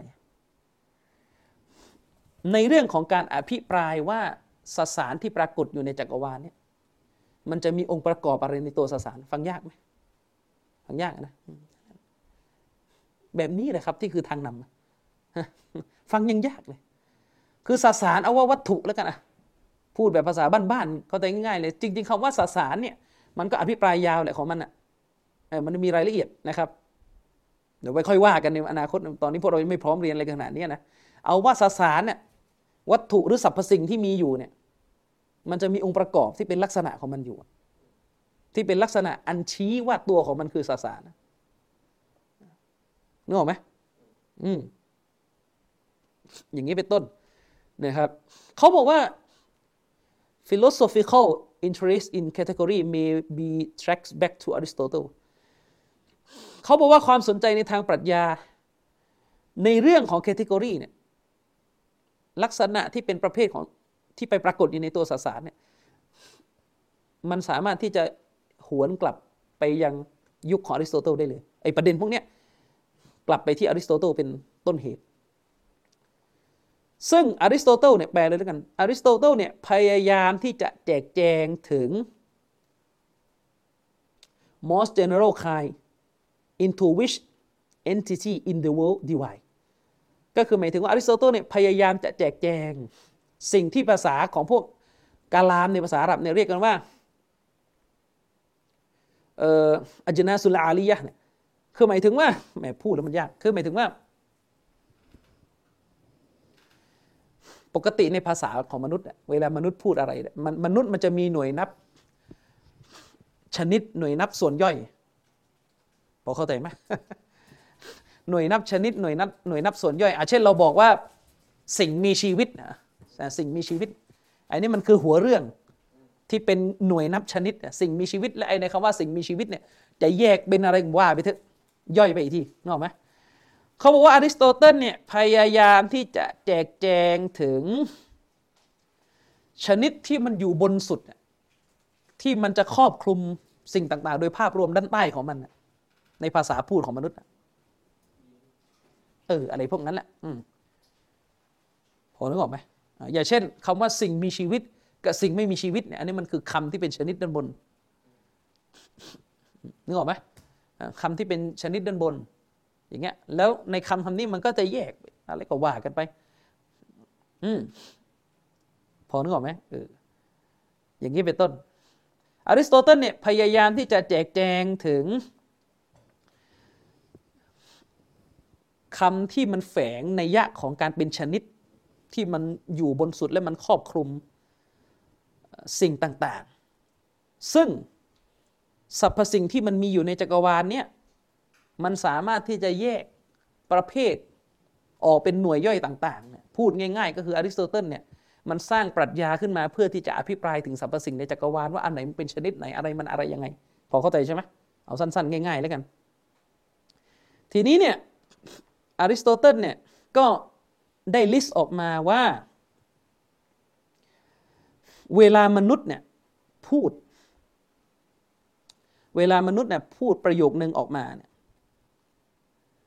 โดยไม่ต้องเอาคำคำนั้นไปเชื่อมต่อเป็นประโยคยาวๆออกมาเนี่ยคือพูดพูดเป็นคำที่มันจะแทนสรรพสิ่งเนี่ยอริสโตเติลบอกว่าคำที่มนุษย์จะใช้เนี่ยมันจะมีสิบคำอยู่ในตัว งงไหมงงเอองงอืมเออเอาอย่างนี้แล้วกัน แปลให้เข้าใจง่ายๆเลยแล้วกันเนี่ยผมขี้ค้านอธิบายตามหนังสือ มันฟังแล้วมันเข้าใจยาก เอาเป็นว่าอริสโตเติลเนี่ยพยายามจะบอกว่าสรรพสิ่งต่างๆ ที่มันอยู่ในโลกใบนี้ที่มันมีอยู่ที่มันปรากฏมีอยู่จริงเนี่ยนะสรรพสิ่งต่างๆ ที่มันมีอยู่เนี่ยนะ มันจะวิ่งกลับไปหาหนึ่งในสิบชนิดนี้ พอเข้าใจไหมไอ้สิบชนิด ไอ้สิบคำต่อไปนี้เป็นหน่วยนับที่ใหญ่ที่สุดที่ครอบคลุมสรรพสิ่งในจักรวาลเออพูดให้เข้าใจง่ายๆอพอเข้าใจยังเอออันแรกก็คือ substance สสาร ภาษาอาหรับก็คือเยาฮัรสสาร สสารเนี่ยคือคำคำหนึ่ง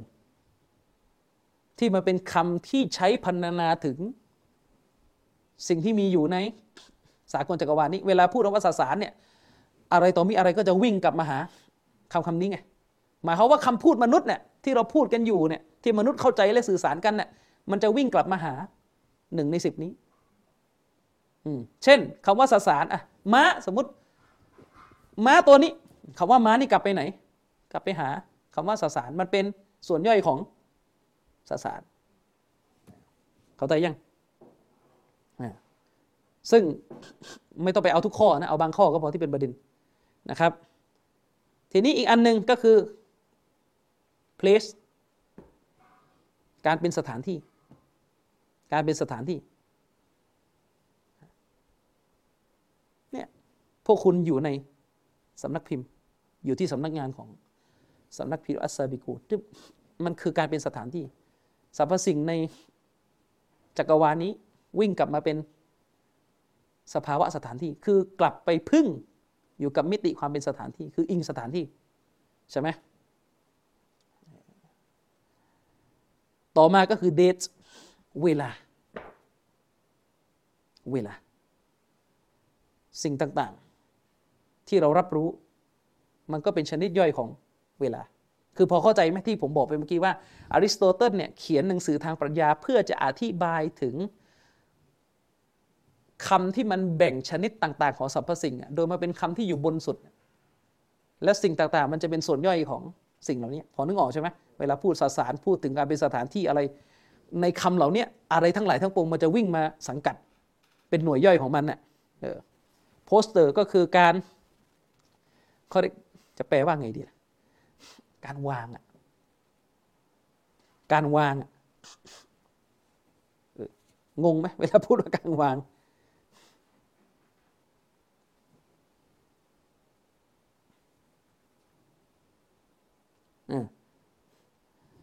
ก็คือเหมือนการแสดงอากับกิริยาท่าทางถ้าแปลง่าย ๆ นะ เช่นนั่ง นั่งอย่างเงี้ย นั่งพิง อันนี้คือส่วนหนึ่ง ในบรรดาหนึ่งในสิบคำประมาณเนี้ยพอเข้าใจนะว่าอริสโตเติลเขียนหนังสือเพื่ออภิปรายถึงความเป็นไปในสรรพสิ่ง คืออริสโตเติลพูดสิ่งนี้เนี่ยเพื่อที่จะนำไปสู่การอภิปรายในทางตรรกะในเชิงของการใช้เหตุผลต่อ คนเคยเห็นการใช้ตรรกะไหมเวลาเขาใช้กันให้บอกว่าถ้า A แบบนี้ B เป็นอย่างเงี้ย C เป็นอย่างเงี้ยไอประโยคที่ใช้กันในวิชาตรรกะเนี่ยมันจะต้องวิ่งกลับมาหา สิบอย่างนี้ ฉะนั้นมันต้องเคลียร์ก่อนว่าสรรพสิ่งที่อยู่ในจักรวาลเนี่ยมันสังกัดอยู่ภายใต้ ชนิดทั้งสิบนี้อืถ้าคุณไม่เคลียร์ตรงนี้คุณจะใช้ตรรกะในประการต่อมาผิดอพอเข้าใจยัง อันเนี้ยคือ category ของอริสโตเติลทีเนี้ยแล้วมันไปเกี่ยวอะไรกับอาชาอิเราะห์สิ่งที่อริสโตเติลวางไว้เนี่ยมันได้ถูกเอามาใช้เรียนต่อ ในหลักสูตรอะกีดะของอาชาอิเราะห์ทีนี้พอเรียนไปเรียนมาเนี่ยเลยนำไปสู่การปฏิเสธอัลลอฮ์นำไปสู่การปฏิเสธสิฟัตอัลลอฮ์ตามที่อ่านแจ้งนึกออกไหมครับ ยังไงล่ะครับ ไอ้10 category ที่อริสโตเติลบอกเมื่อกี้เนี่ย พอมันถูกนำเข้ามาในวิชาปรัชญาในโลกอาหรับเนี่ย มันก็เลยกลายเป็นความรู้ที่เรียกกันว่าไอลมุลมากูลัต อิลมุลมากูลัตอัลอาชารอ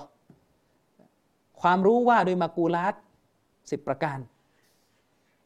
ก็คือไอ้สิบข้อที่อริสโตเติลวางไว้เมื่อกี้แหละซึ่งคุณรู้ไหมว่าไอความรู้มากูลัตของอริสโตเติลนี้เนี่ยมันไม่ได้เรียนแค่ในประเทศอาหรับ มันลามมาถึงดินแดนปัตตานีบ้านเราด้วยนะครับ มันลามมาถึงดินแดนปัตตานีบ้านเราด้วย ฉะนั้นเรื่องมักบูลัดเนี่ยไม่ใช่เป็นเรื่องที่เข้าใจยากนะครับ ไปดูครับ YouTube เต็มไปหมดเลยครับบาโบในสามจังหวัดอธิบายเรื่องมักบูลัดก็มี กิตาบยาวีที่พูดเรื่องมักบูลัดก็มี ถ้าอ่านของภาษาอาหรับไม่เข้าใจแล้วคิดว่ามันยากกันนะ ก็ไม่ใช่ปัญหาดูที่บาโบสรุปมาเนี่ยเรียนไปเรียนมาก็ชัดเลยครับ ว่าเรียนเพื่อปฏิเสธสิฟัตอัลลอฮ์แม้จะไม่ยอมรับอะอืม อะมันมีหนังสือมักบุลัดเล่มหนึ่งเขียนด้วยคนปัตตานี ชื่อหนังสือเนี่ยก็คือมับดะอุลฟิกรห์ฟิลมักูลัดอัลอาชารห์มับดะอุลฟิกรห์ฟิลมักูลัดอัลอาชารห์ใช้ชื่อหนังสือนี่เป็นภาษาอาหรับแต่ว่าหนังสือจริงๆเป็นภาษาจาวี ชื่อหนังสือนี่ก็คือมับดะมับดะอุลฟิกรห์ฟิลมักูลัดอัลอาชารห์แปลว่าแรกเริ่มในเรื่องความคิดเกี่ยวกับมากูลาดทั้งสิบ คือหมายความว่าผู้เขียนเขาเขียนหนังสือเล่มนี้ เพื่อที่จะเป็น introduction ปูพื้นว่าเออคนที่จะไปเรียนอิลมุลมากูลาตในโลกอาหรับซึ่งเป็นวิชายากเนี่ยให้เข้าใจคำพวกนี้ในตำรามาลายูก่อน แล้วเดี๋ยวจะง่ายขึ้น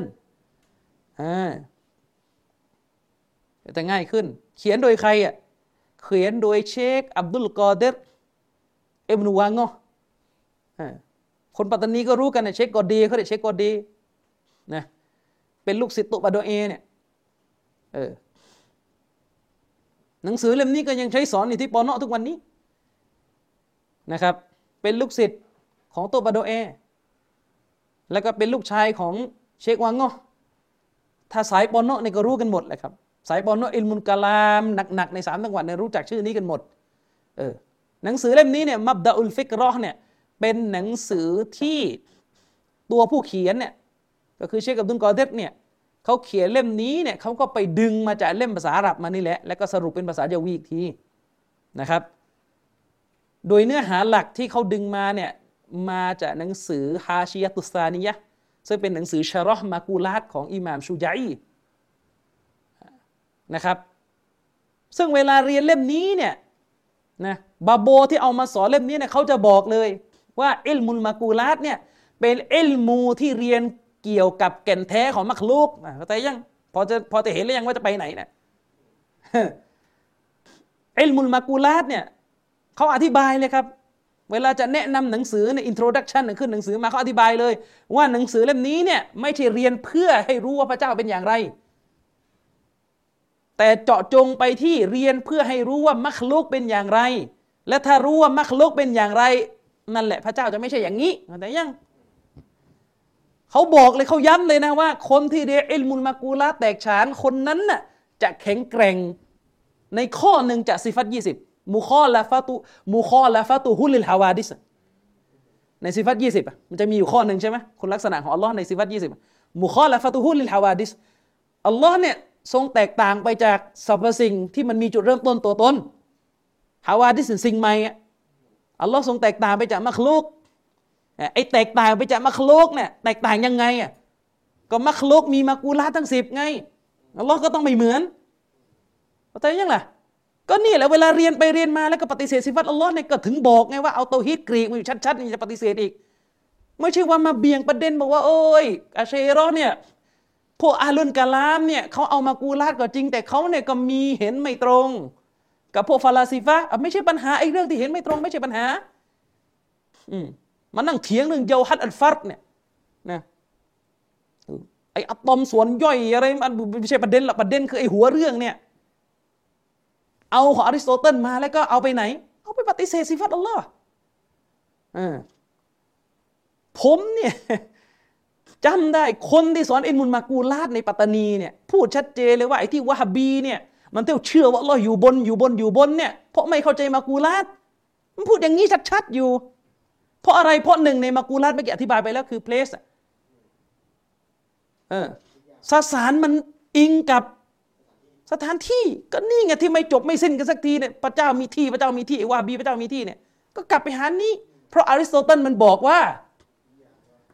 มันบอกว่าอะไรมันบอกว่าสรรพสิ่งเนี่ยที่เป็นสสารเนี่ยอิงอยู่กับสถานที่แต่กุรานไม่มีไงกุรานไม่มี กุรอานเนี่ยได้พูดถึงคุณลักษณะที่ไม่มีนะที่อัลลอฮ์เนี่ยใช่ กุรอานพูดไม่พูด สิ่งที่ไม่ใช่ลักษณะของอัลลอฮ์ในกุรอานพูดไหมพูดอัลลอฮ์ไม่เหนื่อยล้าอัลลอฮ์ไม่นอนเนี่ยเออแต่มีไหมสักวักหนึ่งอัลลอฮ์ไม่มีทิศอ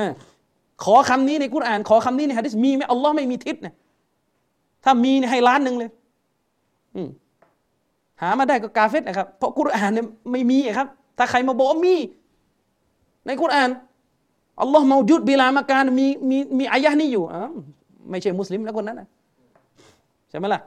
เป็นไปได้ยังไงอัลลอฮ์ยืนยันว่าอัลลอฮ์เนี่ยมีอย่างนั้นมีอย่างนี้อัลลอฮ์ยืนยันว่าอัลลอฮ์มีพระหัตถ์อัลลอฮ์ยืนยันว่าอัลลอฮ์อยู่เหนือบัลลังก์อัลลอฮ์ยืนยันว่าอัลลอฮ์ทรงมีพระพักแต่คุณบอกว่าอัลลอฮ์เนี่ยไม่มีสิ่งเนี้ยเข้าใจยังคุณบอกว่าอัลลอฮ์เนี่ยไม่มีความหมายของสิ่งนี้ ของอายะเหล่านี้อัลลอฮ์ไม่มีความหมายใน ในอายะเหล่านี้ สิ่งเหล่านี้มีนะที่อัลลอฮ์ไม่ได้ มีนะที่อัลลอฮ์ไม่ได้เนี่ยเพราะอะไรเพราะกุรอานอีกอายะหนึ่งมามากำกับหรือเปล่าเปล่าเพราะมากุรอานอริสโตเติลมากำกับเข้าใจยังอัลลอฮ์ยืนยันว่าอัลลอฮ์มีพระหัตถ์มันไม่มีไงอีกอายะหนึ่งที่อัลลอฮ์บอกว่าอัลลอฮ์ไม่มีพระหัตถ์เออมันไม่มี และอะไรมายืนยันว่าอัลลอฮ์ไม่มีพระหัตถ์อะไรครับ อ่า ดึงอายะกุรอาน อันกว้างมาไลซากามิสลิฮีชัยอุน ไม่มีสิ่งใดเหมือนอัลลอฮ์ตรงไหนครับอายะนี้บอกว่าอัลลอฮ์ไม่มีพระหัตถ์เออตรงไหนอ่ามันก็ต้องลงอธิบายสิว่า ไม่มีสิ่งใดเหมือนอัลลอฮ์ให้หมายถึงอะไร หมายถึงอะไรหายที่ที่จะเป็นก็ตรงนี้แหละ หมายถึงอะไร หมายถึงไม่มีทิศอายะไหนอธิบาย นี่เนี่ยมากุลัดเออ อืม นะครับ นี่ มากูลัดเขาพูดชัดเจน ว่าใครก็ตามแต่เรียนเอลมุลมากูลาตคนนั้นจะรู้ว่ามักลกเป็นอย่างไร และเมื่อรู้แล้วว่ามักลกเป็นอย่างไรอัลลอฮ์ก็จะไม่ใช่อย่างนั้น เหมือนกับเราเรียนเรื่องชีริกไงถ้าเรารู้แล้วว่าชีริกเป็นอะไรมันก็จะอัตโนมัติแหละเราจะรู้เตาฮิตที่เป็นสิ่ง ตรงข้ามเข้าใจยังนี่ก็เหมือนกันเขาเรียนเรื่องมากูลาเขาบอกชัดเจนว่าเอลมุลมากูลาตเนี่ยคือความรู้ว่าด้วยการทำความเข้าใจสสาร ก็ไม่ใช่ เขาบอกเลยว่าที่วะฮบีเนี่ยเที่ยวเที่ยวบอกว่าอัลลอฮ์เนี่ยมีทิศมีทิศโทษโทษเขาบอกว่าที่วะฮบีเนี่ยเที่ยวเชื่อว่าอัลลอฮ์อยู่บนอยู่บนอยู่บนเนี่ยเพราะไม่เรียนอิมุลมากูลัดอืมถามซอบ้าคนไหนเรียน ถามอิหม่ามชาฟีเรียนอะเออนี่นี่นี่นี่เอาเอาเอาของอริสโตเติลมาอย่าลืมให้เครดิตเขาด้วยนะนี่โดนฟ้องข้อหาละเมิดลิขสิทธิ์เออ คิดดูสิ เรื่อง 10 category นี่เราเรียนกันในวิชาปรัชญาในรั้วธรรมศาสตร์ในรั้วจุฬาเนี่ยคณะปรัชญาในพูดเรื่องพวกนี้กันเขาแปลกันถ้าภาษาไทยนะ category เนี่เขาแปลก็ว่าปัทารถะส่วนคาว่า substance เนี่ยโดยมากเขาจะแปลว่าสาระเขาจะไม่ค่อยใช้คำว่าสสาร หมายถึงว่าสาระที่มันอยู่ในตัวสรรพสิ่งเขาแปลเป็นภาษาไทยว่าปัทารถะงงไหมทุกวันนี้เนี่ย ไอ้หลักบัทารถะสิบประการของอริสโตเติลใครเอาไปเรียนต่อรู้ไหมโตจาเอาไปเรียน จริงหมายถึงว่าโตจาชั้นสูงที่เขาเรียนไปปรัชญาโตจาเอาไปเรียน โตจาเรียนบาโบเรียนเรียนไปเรียนมาเดินมาเจอกันทำไมมันเหมือนกันวะเออ อืมพอนึกออกไหมเรียนไปเรียนมาเหมือนกัน อืมนี่ก็เหมือนกัน ที่จุฬาแหละ มีอาจารย์คณะปรัชญาท่านหนึ่งโทษโทษมีอาจารย์คณะรัฐศาสตร์เขาชำนาญเรื่องปรัชญาของกรีกท่านหนึ่งลองไปถามเขาดู ไปถามมาดูเรื่องพวกนี้เขาบอกชัดเจนเลยเขาเคยมาเขาเคยมามามามาเลคเชอร์ผมก็นั่งฟังอยู่เขาบอกว่าโอ้ยเรื่องปรัชญาของอริสโตเติลเนี่ยไม่ต้องไปไหนแล้วมันมาจากอิบนุรุชด์ในโลกมุสลิมลากเข้ามา อืมถ้าอยากเข้าใจปรัชญาอริสโตเติลก็ไปอ่านหนังสืออิบนุรุชด์อ่านให้ออกแล้วกันมันอ่านยากเขาก็อ่านไม่ได้ภาษาอังกฤษโทษภาษาอาหรับอะ เพียงแต่เขารู้ข้อมูลจากจากพวกนักปรัชญาในภาษาอังกฤษเขียนไงอะไรอย่างนี้นี่คืออิลมุนมากูละยิ่งไปกว่านั้น อันนี้ชัดเจนที่สุด ชัดเจนที่สุดเวลาเป็นกีตาบยาวีแล้วปวดหัวกับอักษรนี่ตึงเนี่ยไอ้ที่ชัดเจนที่สุด ก็คือ โต๊ะครูโต๊ะครูที่ที่ที่ ที่บอกว่าข่าวว่าบีรลีบุตรต๊ะครูคนนั้นพูดบนเวทีเลยนะ ว่าเขาเนี่ยเรียนวิชาอิลมุลมากูลัดมาจากโต๊ะครูของเขาอีกทีหนึ่งที่มักกะก็คล้ายๆผู้ประพันธ์หนังสือเล่มนี้นะเชคอับดุลกอเดรบินวังงอเนี่ยแกก็เรียนกับโต๊ะบาโดเอที่มักกะเพราะว่าโต๊ะครูปัตตานีสมัยนั้นส่วนใหญ่ก็ไปอยู่มักกะ ก็ไปอยู่มักกะก็ไปเรียนทั้งกับเรียนกับคนมาลายูและเรียนกับบรรดาพวกอุลามะอัชเชรอที่เป็นคนอาหรับส่วนใหญ่ก็จะเป็นคนที่เขาอ้างตัวเองก็เป็นไซยิดก็ว่ากันไปนะครับก็ไปเรียนกันโต๊ะครูที่บอกว่าให้ฆ่าวาบีนะโต๊ะครูคนเนี้ยเขาเคยบรรยายเขาบอกว่าตามวิชาวิทยาศาสตร์อิสลาม ผมงงกับเข้าใจมากเลยเขาไปเรียกมากูลาดนี่ว่าวิทยาศาสตร์แบบอิสลามโอ้ปวดหัว อืมมันเป็นวิชาปรัชญาแต่เขาไปเรียกว่าเป็นวิชาวิทยาศาสตร์อิสลาม โอ้งงจริงๆเลยเอาเถอะเขาบอกว่าเขาเรียนวิชานี้มาจากครูของเขาที่มักกะไม่อยากจะเอ่ยชื่อเสียชีวิตไปแล้วเขาบอกว่าหนึ่งในหนึ่งในสิ่งที่มากูลาดบอกก็คือ เมื่อใดก็ตามแต่ที่มันปรากฏ เขาเรียกว่าดีลาละตุบวัดรีคืออะไร ก็คือ อะไรที่มันชี้ออกมาถึง ท่าทางการกระทำหรือการวางนะอันนั้นมันเป็นลักษณะของศาสารเขาพูดบนเวทีนะ ผมจำคร่าวๆประมาณนี้สำนวนอาจจะไม่เป๊ะเท่าไหร่เขาพูดประมาณนี้ว่าคำสิ่งใดก็ตามแต่ที่มันปรากฏลักษณะที่เป็นอัลวัดอีเนี่ย อัลวัดอูนี่ก็คือเรื่องของการแสดงท่าทางหรือการวาง วางสิ่งหนึ่งลงอะวางวางท่าทางหนึ่งลงไปเนี่ยสิ่งนั้นน่ยมันคือลักษณะของสสาร คือเขาบอกว่าคือไอ้เรื่องไอ้เรื่องนี้มันเป็นส่วนหนึ่งจากหนึ่งในสิบข้อไงเพราะว่าอย่างที่ผมบอกเมื่อกี้ว่าหนึ่งในสิบข้อของอริสโตเติลเนี่ยมันมีเรื่องของโปสเตอร์ ก็คือหมายถึงเรื่องของการแสดงท่าทางอากับกริยา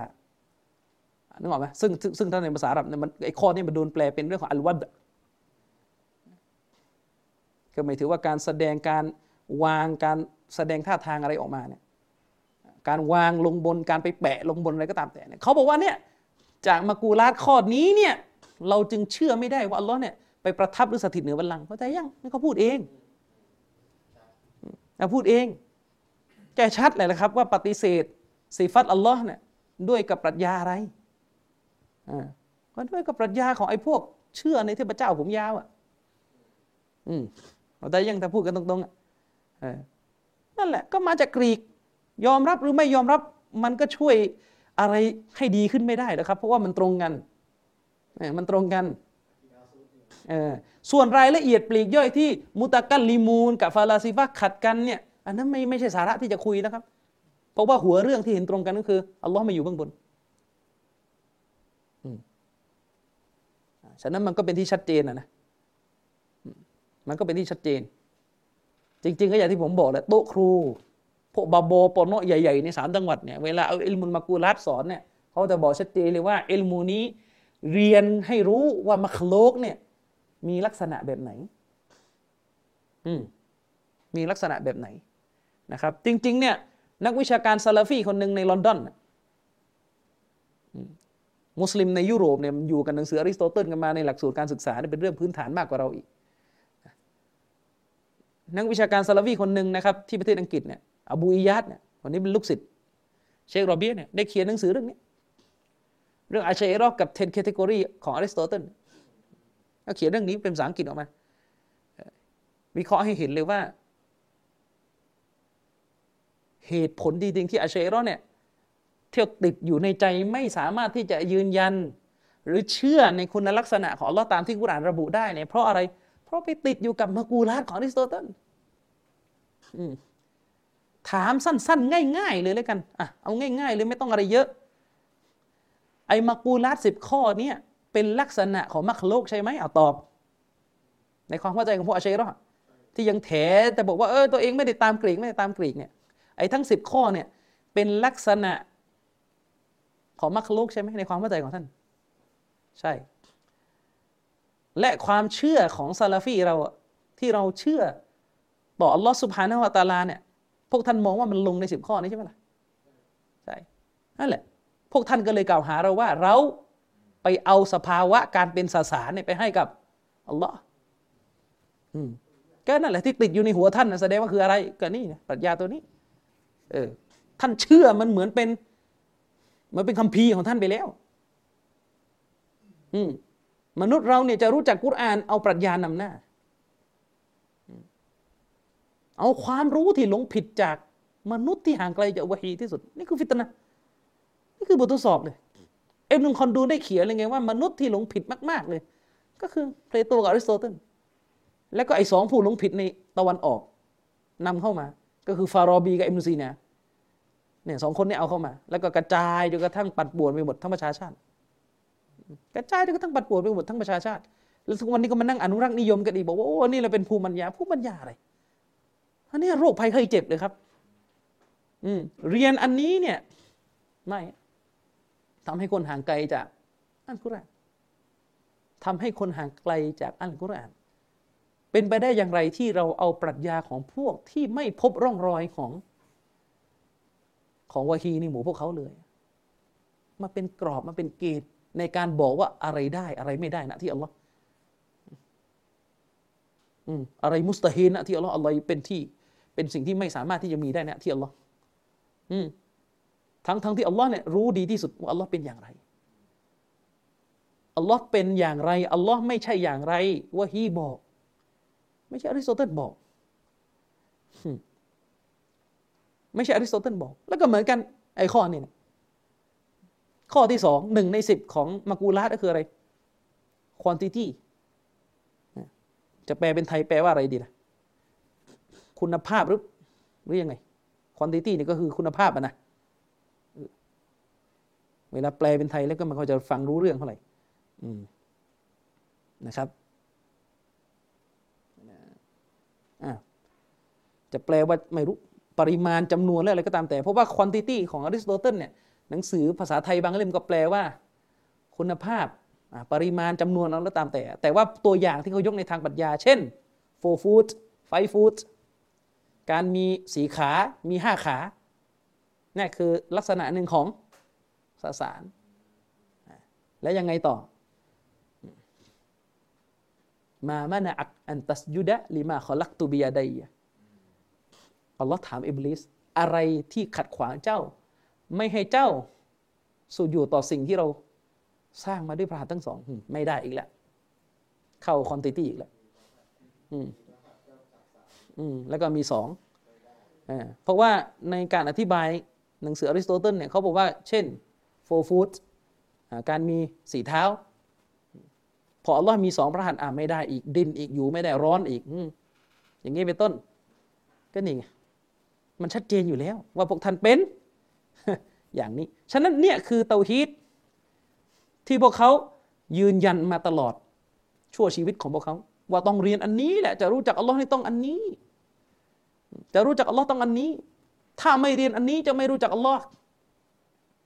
ถ้าเชื่อตามอันกุรอานตรงๆเนี่ยจะไม่รู้จักอัลลอฮ์ถ้าเชื่อตามอัลกุรอานตรงๆกาเฟตอุลามะชัยรอบอกว่า อายะอัลกุรอานที่พูดถึงคุณลักษณะของ Allah หรือฮะดิษนบีที่พูดถึงคุณลักษณะของ Allah การที่ใครไปเชื่อความหมายตรงตัวตามอักษรของมันกูฟรเขาบอกเลยว่า อัสลุนกุฟอัลลอฮ์พูดขนาดนี้รากฐานของกูฟรรากฐานของการปฏิเสธอัลลอฮ์คือการเอาความหมายที่ปรากฏตรงตัวของอัลกุรอานมายึดนะอูซุบิลละฮ์แต่รากฐานของอีมานคือ อริสโตเติลนะอูซุบิลละฮ์ อืมพูดขนาดนี้แล้วยังไม่ดีขึ้นก็ตัวใครตัวมันช่วยกันไม่ได้นะครับ ให้มันเข้าใจนะครับอะชี้แจงตรงนี้ให้เข้าใจนะครับว่าเนี่ยคือรากฐานของความป่วยไข้ ที่คนเหล่านี้มีนะครับ และนี่เป็นเหตุผลที่ว่า พอทำไมไปกินไปบริโภคความรู้แบบนี้เข้ามาเต็มสมองแล้วเนี่ยเพราะอภิปรายเรื่องของเตาฮีตเนี่ยเตาฮีตมันเลยวนเวียนแต่เรื่องซาตอัลลอฮ์ ไม่ได้กลับมาหาเตาฮีตอุลูฮียะเลย เหมือนไม่มีสิ่งนี้อยู่ในหัว ของพวกเขาเลยหรืออย่างไร เวลานิยามเตาฮีตปุ๊บมาวนเวียนกันในเรื่องเกี่ยวกับซาตอัลลอฮ์ชัยคุลอิสลามอิบนุตัยมียะห์รอฮิมะฮุลลอฮ์เนี่ยได้พูดอยู่ประโยคหนึ่งสวยงามมาก ท่านบอกว่าเตาฮีดที่ท่านนบีนำมาสอนจริงๆเนี่ยมันก็คือลาอิลาฮะอิลลัลลอฮ์คือการประกาศไม่เอาชีริกที่มนุษย์เนี่ยเท่าว่ายกันอยู่บนหน้าแผ่นดินนี้ นั่นคือชีริกของท่านนบีมูฮัมมัดนึกออกไหมคือการตรวจสอบอามันของมนุษย์ว่ามนุษย์เนี่ยเคารพกราบไหว้ใครอยู่ แต่ถ้าเตาฮีดที่ท่านนบีมูฮัมมัดนำมาสอนเนี่ยคือการตรวจสอบอิบาดะการกราบไหว้ของมนุษย์ ว่ามนุษย์ได้กราบไหว้ใคร เอาการกราบไหว้ของตัวเองเนี่ยไปมอบให้ใครอื่นหรือไม่ ฉะนั้นเตาฮีดของท่านนบีมูฮัมมัดนั่นคือการปฏิเสธทุกสิ่งที่ถูกอิบาดะอื่น นอกเหนือจากอัลลอฮ์ แต่เตาฮีดของพวกอาลุนกาลามเนี่ยคืออะไรคืออะไร วุ่นอยู่กับอยู่สองสับนะวุ่นอยู่กับสามสี่คำเยาฮัรสสารอารอตไอสภาวะมีจุดเริ่มต้นที่ปรากฏอยู่ในตัวสสารอะไรอีก อัจซาม การเป็นเรือนร่างวนกันอยู่แค่นี้สังเกตดูเตาฮีดพวกเขาเนี่ยวนกันอยู่ กลับมาหาพวกนี้กลับมาหามากูลาตเนี่ยอือ กลับมาหามากูลาตเพื่อจะบอกว่าอัลลอฮ์ไม่ใช่ สิ่งที่อริสโตเติลลิสต์มานะอูซุบิลลาฮิมินซาลิกนะครับอะต่อมาส่วนที่สองชารัสตานีเนี่ยนะครับชารอสตานีเนี่ยระบุต่อนะครับว่าเตาฮีดในส่วนที่สองที่อาชัยรอต้องศรัทธาเนี่ยก็คืออัลลอฮ์สุบฮานะฮุวาตาลาเนี่ยทรงเป็นเอกะ ทรงเป็นหนึ่งเดียว ในมิติแห่งคุณลักษณะของพระองค์ คือในเรื่องคุณลักษณะของอัลลอฮ์เนี่ยอัลลอฮ์ทรงเป็นหนึ่งในเรื่องนี้ทรงเป็นหนึ่งเดียว ไม่มีสิ่งใดไม่มีหุ้นส่วนร่วมกับพระองค์ ในคุณลักษณะของพระองค์ โดยที่พระองค์เนี่ยปราศจากสิ่งที่จะมาคล้ายคลึงกับพระองค์ แน่นอนสำนวนที่พูดเนี่ยมันถูกตัวประโยคมันถูก เราไม่ได้ปฏิเสธเราไม่ได้ปฏิเสธว่าอัลลอฮ์เนี่ยทรงเป็นหนึ่งเดียวในด้านคุณลักษณะ ไม่มีสิ่งใดที่จะมา มีคุณลักษณะคล้ายคลึงหรือร่วมกับพระองค์ไม่มี เราไม่ปฏิเสธ แต่ประเด็นก็คือไอ้คำสั้น ๆ แบบนี้อาชัยเราเข้าใจไปอีกทางหนึ่งเราก็เข้าใจไปอีกทางหนึ่งเราเนี่ยบอกว่าอัลลอฮ์ทรงมีคุณลักษณะตามความหมายของคุณลักษณะที่อัลลอฮ์ทรงพัฒนาในอัลกุรอานหรือในอัสุนนะของท่านนบี ที่นบีพูดอัลลอฮ์ทรงมีพระหัตถ์เราเชื่อตามนั้นอัลลอฮ์ทรงมีพระพักเราเชื่อตามนั้น อัลลอฮ์ทรงมีพระเนตรเราเชื่อตามนั้นอัลลอฮ์ทรงมีพระบาทเราเชื่อตามนั้นนะครับ แต่เราเนี่ยจบด้วยคำว่า ไม่มีสิ่งใดเนี่ยเหมือนกับอัลลอฮ์มัคลกอื่น ๆ สิ่งอื่น ๆ เนี่ยมีพระหัตถ์สิ่งอื่น ๆ เนี่ยมีมือมีตา มีหน้า มีเท้านะครับ มีสิ่งนี้อยู่ก็จริง แต่ไม่เหมือนของอัลลอฮ์คำเหมือนอย่างเดียว คำศัพท์เหมือนกัน อืมแต่ไกฟียะลักษณะที่แท้จริงเนี่ยไม่เหมือนกัน จินตนาการไม่ออกของอัลลอฮ์ในจินตนาการไม่ออก ถ้านึกขึ้นได้ก็ไม่ใช่อัลลอฮ์ถ้านึกภาพในหัวได้นะไม่ใช่อัลลอฮ์นี่กฎสำคัญเลย อันนั้นคือความหมายของเรา แต่ของอาเชโรเนี่ยเวลาบอกว่าอัลลอฮ์ทรงเป็นว่าเหตุทรงเป็นหนึ่งเดียวในด้านคุณลักษณะของพระองค์ ลาชาบีฮะละฮูฟีซิฟาติฮีไม่มีสิ่งใดไปคล้ายคลึงกับอัลลอฮ์ในด้านซิฟัตของพระองค์เนี่ยเวลาเอามาใช้จริง ๆ มันใช้แบบมากูลัดไม่ได้ใช้แบบที่เราเชื่อเมื่อกี้ใช้แบบมากูลัดคืออะไร ใช้ไปใช้มาจบที่ตีความหรือไม่ก็ตวิดเอามากูลัดอธิบายคำว่าไลซะกามิสลิฮิชัยอุดมาได้ยังอัลลอฮ์พูดไปในกุรอานว่าไม่มีสิ่งใดเหมือนอัลลอฮ์ คำตับซีดคืออะไร ไม่ได้ไปดึงอิมรุอับบาสตับซีดหรอกดึงอะไร ดึงอริสโตเติลไป ไม่มีสิ่งใดเหมือนกับอัลลอฮ์หมายถึงอะจับมากูลาดวางปึ้งอัลลอฮ์ไม่มีทิศหนึ่งละเข้าใจยังอัลลอฮ์ไม่มี ไม่มีอะไรที่ชี้ถึงเรือนร่างเอาหนึ่งฉะนั้นเอ้าแล้วที่บอกว่าอัลลอฮ์อยู่เบื้องบนอะเอาคำพอ คือคำมันต้องเอาเพราะมันคือตัวบท ใช่ไหมเอา استواء เนี่ยเอา แต่ว่าเอาแล้ว استواء เนี่ยเข้าใจยังไงตอวีดตอวีดก็คืออะไร ความหมายของมันอยู่ณที่อัลลอฮ์เรามอบเราไม่รู้นี่คือแนวทางที่หนึ่งที่เคยอธิบายไป อีกพวกหนึ่งตีความ تأويل استواء คืออะไร พิชิต พิชิต แล้วก็แปลกมากเลยไอพิชิตนี่ไม่ใช่مقولات มาจับมั้งวะนี่งงอยู่เนี่ยเออนี่งงอยู่เออ ใช่ไหมคืออริสโตเติลมันไม่รู้จักพระเจ้า ฉะนั้นในหัวมันตอนที่มัน list ไอไอไอไอ ten category เนี่ยมันอะไรมันก็กลับเข้ามาหาสิบข้อนี้หมดแหละ เออ เข้าใจยังมันคือนิยามสรรพสิ่งอืมเออเข้าใจยัง ไม่ใช่ว่าไปชะรอของเขาแล้วก็ไปตัดบางข้อออก จะใส่ก็ใส่จะตัดก็ตัด เออ เอาอย่างเอาอย่างเช่นง่ายๆอะถ้าสุดทางแบบ ถ้าสุดทางแบบมุอ์ตะซิละฮ์เลยนะอะหนึ่งใน ten category ของอริสโตเติลคือมี action action เขาจะเรียก action การกระทำอะการกระทำอะเช่นเนี่ยในในในในในตัวอย่าง อันนี้คือในหนังสือปรัชญาเลยนะมันมันพูดออกมาต่างหากเนี่ยมันบอกว่า action เช่น cuttingตัดการที่ไปตัดสิ่งหนึ่งหรือ burning ไปเผาสิ่งหนึ่งเขาเรียก action คุณรู้ไหมล่ะก็ไอไอไอข้อนี้แหละที่มุอ์ตะซิละฮ์บอกว่าอัลลอฮ์ไม่พูด เพราะว่าถ้าพูดปุ๊บمحدث มีสิ่งใหม่ปรากฏขึ้นณที่อัลลอฮ์แต่ยังอไอ้นี่ก็บอกว่าอัลลอฮ์พูด เอาคำว่าพูดเนี่ยเก็บไม่อยู่ แต่สุดท้ายก็คือไม่ได้พูด ยังไงอะไม่ได้พูดในความหมายที่เราเข้าใจกันว่าอัลลอฮ์จะพูดเมื่อพระองค์ประสงค์ไม่นี่พูดคืออะไร พูดแบบกอดีม พูดแบบเดิมมาแล้วอืมนั่นแหละ ก็คือเก็บคำว่าพูดไม่เฉยๆเหมือนอินยาดเคยบอกกับผม นั่งคุยกับอินยาดมันเชยรอนบอกว่า โอเค เราเชื่อ โลกหน้าเราจะได้เห็นอัลลอฮ์ยังไงอะเห็นแบบไม่ได้ใช้ตาเห็นยังไง เห็นแบบอัลลอฮ์ไม่อยู่หน้าไม่อยู่หลัง ไม่อยู่ซ้ายไม่อยู่ขวา อินยาดบอกว่าถ้าบอกว่าไม่เห็นน่าจะเข้าใจกว่านั่นแหละอย่างนั้นอย่างนั้นใช่ไหม action action นี่ مقولات เนี่ย ten category ของอริสโตเติล ญะฮ์มีนี่เอาไปทั้งดุนเลยญะฮ์มีเอาไปทั้งดุนเลยตัดลักษณะจากพระเจ้าออกไปหมดเพราะยามียาไม่เชื่อเลยว่าพระเจ้ามีคุณลักษณะ เพราะว่าเดี๋ยวมันจะตรง ฉะนั้นในหัวของอริสโตเติลเนี่ยไม่ได้มายกเว้นพระเจ้า อืมไม่ได้มายกเว้นข้อนั้นข้อนี้ เออ ใช่ ไม่ได้มายกเว้น ข้อนั้นข้อนี้ อืม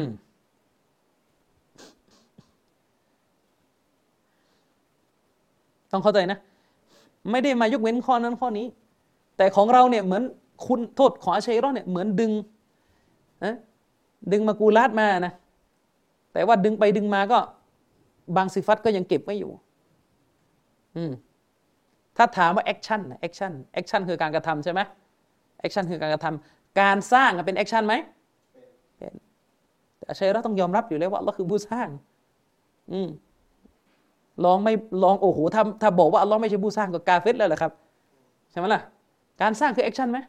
สร้างทีนี้อิบนุตัยมียะอภิปรายผมไม่มีเวลาจะพูดนะอเชรอนนี่คือไปอภิปรายกันยาวเลย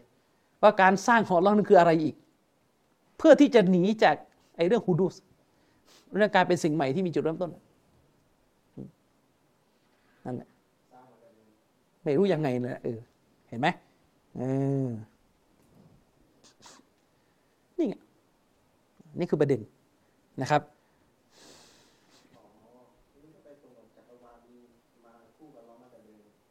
ไม่ใช่ไม่ใช่พวกเขาไม่ได้เชื่ออย่างนั้นพวกเขาไม่ได้เชื่ออย่างนั้น อันนี้อิมนุซีนาเชื่ออิมนุซีนาเชื่ออะไรนะ ไม่รู้เหมือนกันผมยังวิเคราะห์ไม่ออกว่าว่าว่าเหตุผลอะไรทำไมอิมนุซีนาถึงเชื่ออย่างนั้นยังยังเข้าไม่ถึงนะครับฉะนั้นสรุปแล้วเนี่ยเวลาอัลชัยรอเนี่ยพูดด้วยสำนวนลักษณะว่าเออ ไม่มีสิ่งใดเหมือนอัลลอฮ์ไม่มีสิ่งใดเหมือนอัลลอฮ์เนี่ยไอตัวคำพูดเนี่ยถูก ตัวสำนวนเนี่ยถูก แต่เป้าหมายความหมายที่จะใช้เนี่ยเท็จ ความหมายที่จะใช้ในเท็จ ยกอายะกุรอานมาไลสกมิสลิฮิชัยอุนไม่มีสิ่งใดเหมือนกับอัลลอฮ์ไม่มีสิ่งใดเหมือนกับอัลลอฮ์เวลาแปลออกมาก็คืออัลลอฮ์ต้องไม่เหมือนมากูลัดก็แต่ยังอ่าก็ในโต๊ะครูเขาบอกเองโต๊ะครูที่สอนหนังสือ มากูลัดของเชคกับดุลกอเดตบินวางงอเนี่ยบอกชัดเจนเลยว่ามากูลัดเป็นความรู้ว่าด้วยตัวตนของมักโลกฉะนั้นอัลลอฮ์ไม่เหมือนสิ่งนี้อ่าแล้วก็ตบท้ายเลยฉันที่วาฮบีเนี่ยเที่ยวเชื่อว่าอัลลอฮ์อยู่บนเนี่ยเนี่ยเอาอัลลอฮ์เนี่ยไปตรงกับมังกูลัดเพราะวาฮบีไม่ได้มังกูลัดก็ชัด ไม่มีอะไรชัดแล้ว ไม่มีอะไรชัดกว่านี้แล้วเออไม่มีอะไรชัดกว่านี้แล้วนี่ให้มันเข้าใจด้วยนะครับอะ คำนิยามในส่วนที่สามชาฮรอสตานีบอกว่าอัลลอฮ์สุบฮานะวะตาลาทรงเป็นเอกะ ทรงเป็นหนึ่งเดียว ในด้านการกระทำต่าง ๆ ของพระองค์ พระองค์ทรงกระทำสิ่งต่างๆพระองค์ทรงเป็นหนึ่งเดียว ในเรื่องการกระทำของ Allah ในอัฟอานในการกระทำของพระองค์ โดยปราศจากปราศจากสิ่งที่เป็นภาคีร่วมกับพระองค์ ก็คือไม่มีสิ่งใดมาเป็นหุ้นส่วนร่วมกับพระองค์ในด้านการกระทำ เชคอบูบักมุฮัมมัดซักริยา ก็ได้วิจารณ์ว่าแน่นอนอาเชเอรอเนี่ยชารอสตานีนิยามเตาฮีดโดยวักท้ายนี้เนี่ยชารอสตานีใช้สำนวนเหล่านี้เนี่ยเพียงแค่ต้องการจะยืนยันว่าผู้สร้างมรรคโลกทั้งหมด มีเพียงผู้เดียว คืออัลลอฮ์ซึ่งแน่นอนว่าไอ้ตรงนี้ไม่มีใครปฏิเสธอยู่แล้ว ว่ามันคือสัจธรรมอย่างไรก็ตามแต่ การยืนยันที่ชารัสตานีระบุไว้ตรงนี้เนี่ย ไม่ได้ไปมอบความพิเศษอันใดให้แก่ศาสนาอิสลามเลย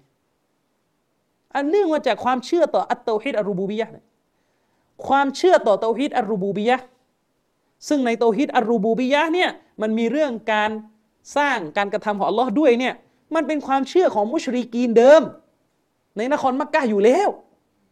และถ้าเตฮีดมันมีแค่นี้แล้วตกลงในประชาชาติของนบีมุฮัมมัดสลลัลลอฮุอะลัยวะสัลลัมเนี่ยต่างจากมุชริกีนตรงไหน โดยเหตุนี้ก็เลยต้องไปแก้กันใหม่หมดอีก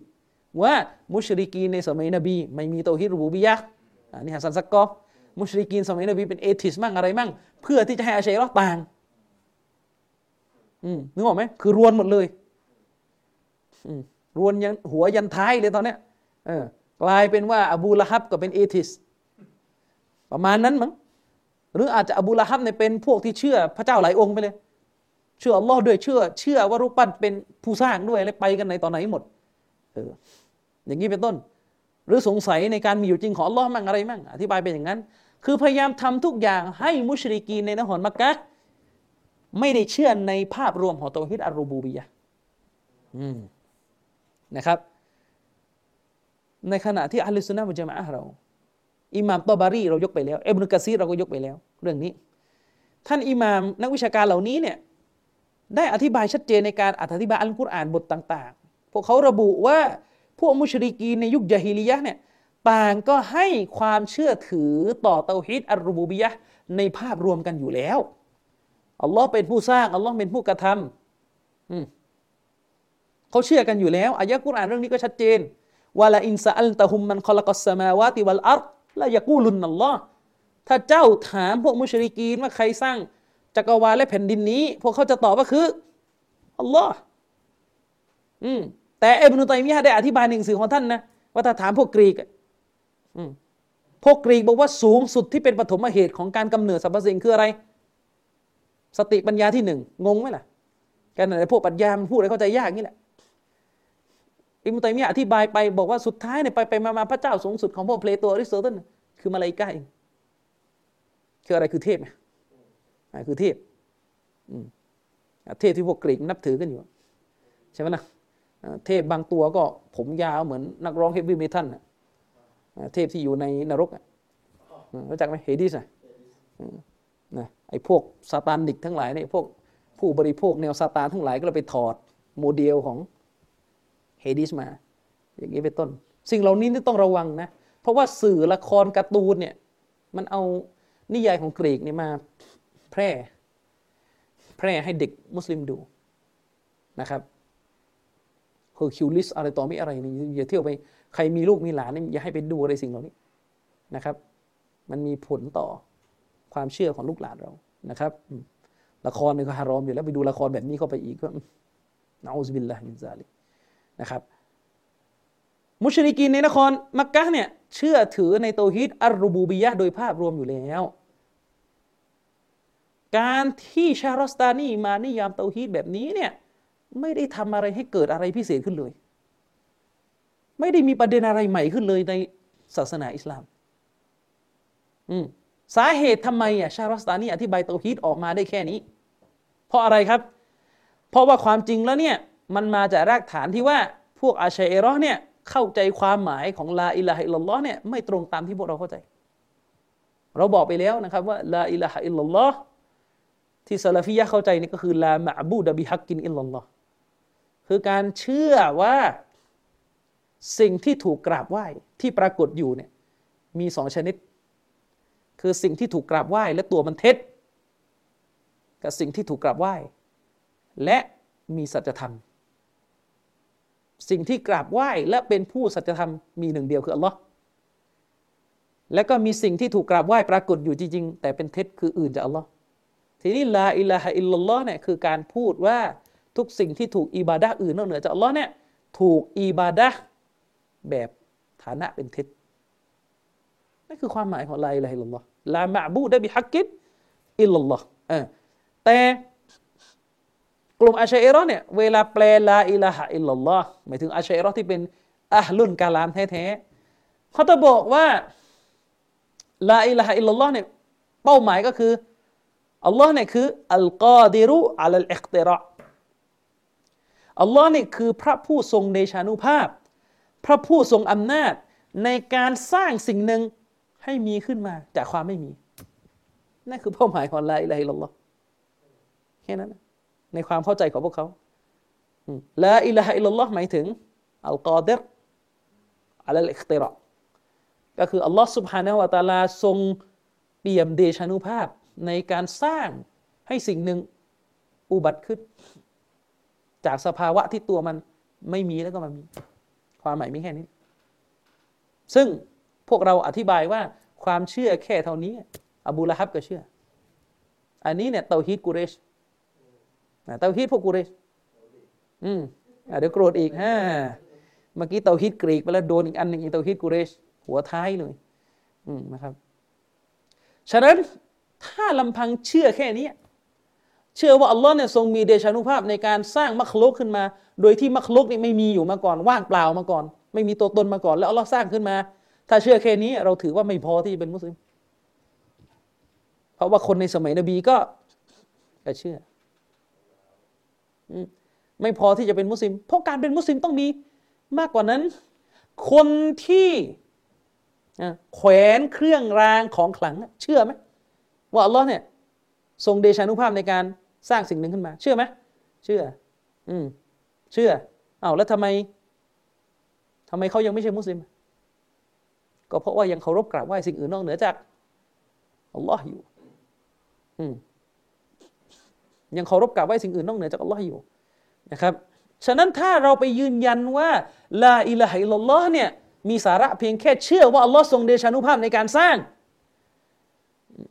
ถ้าอย่างนั้นเนี่ยดะวะของท่านนาบี และบรรดาสาวกของท่านเนี่ยเหมือนไม่ได้ขัดแย้งอะไรกับความเชื่อของมุชริกเลย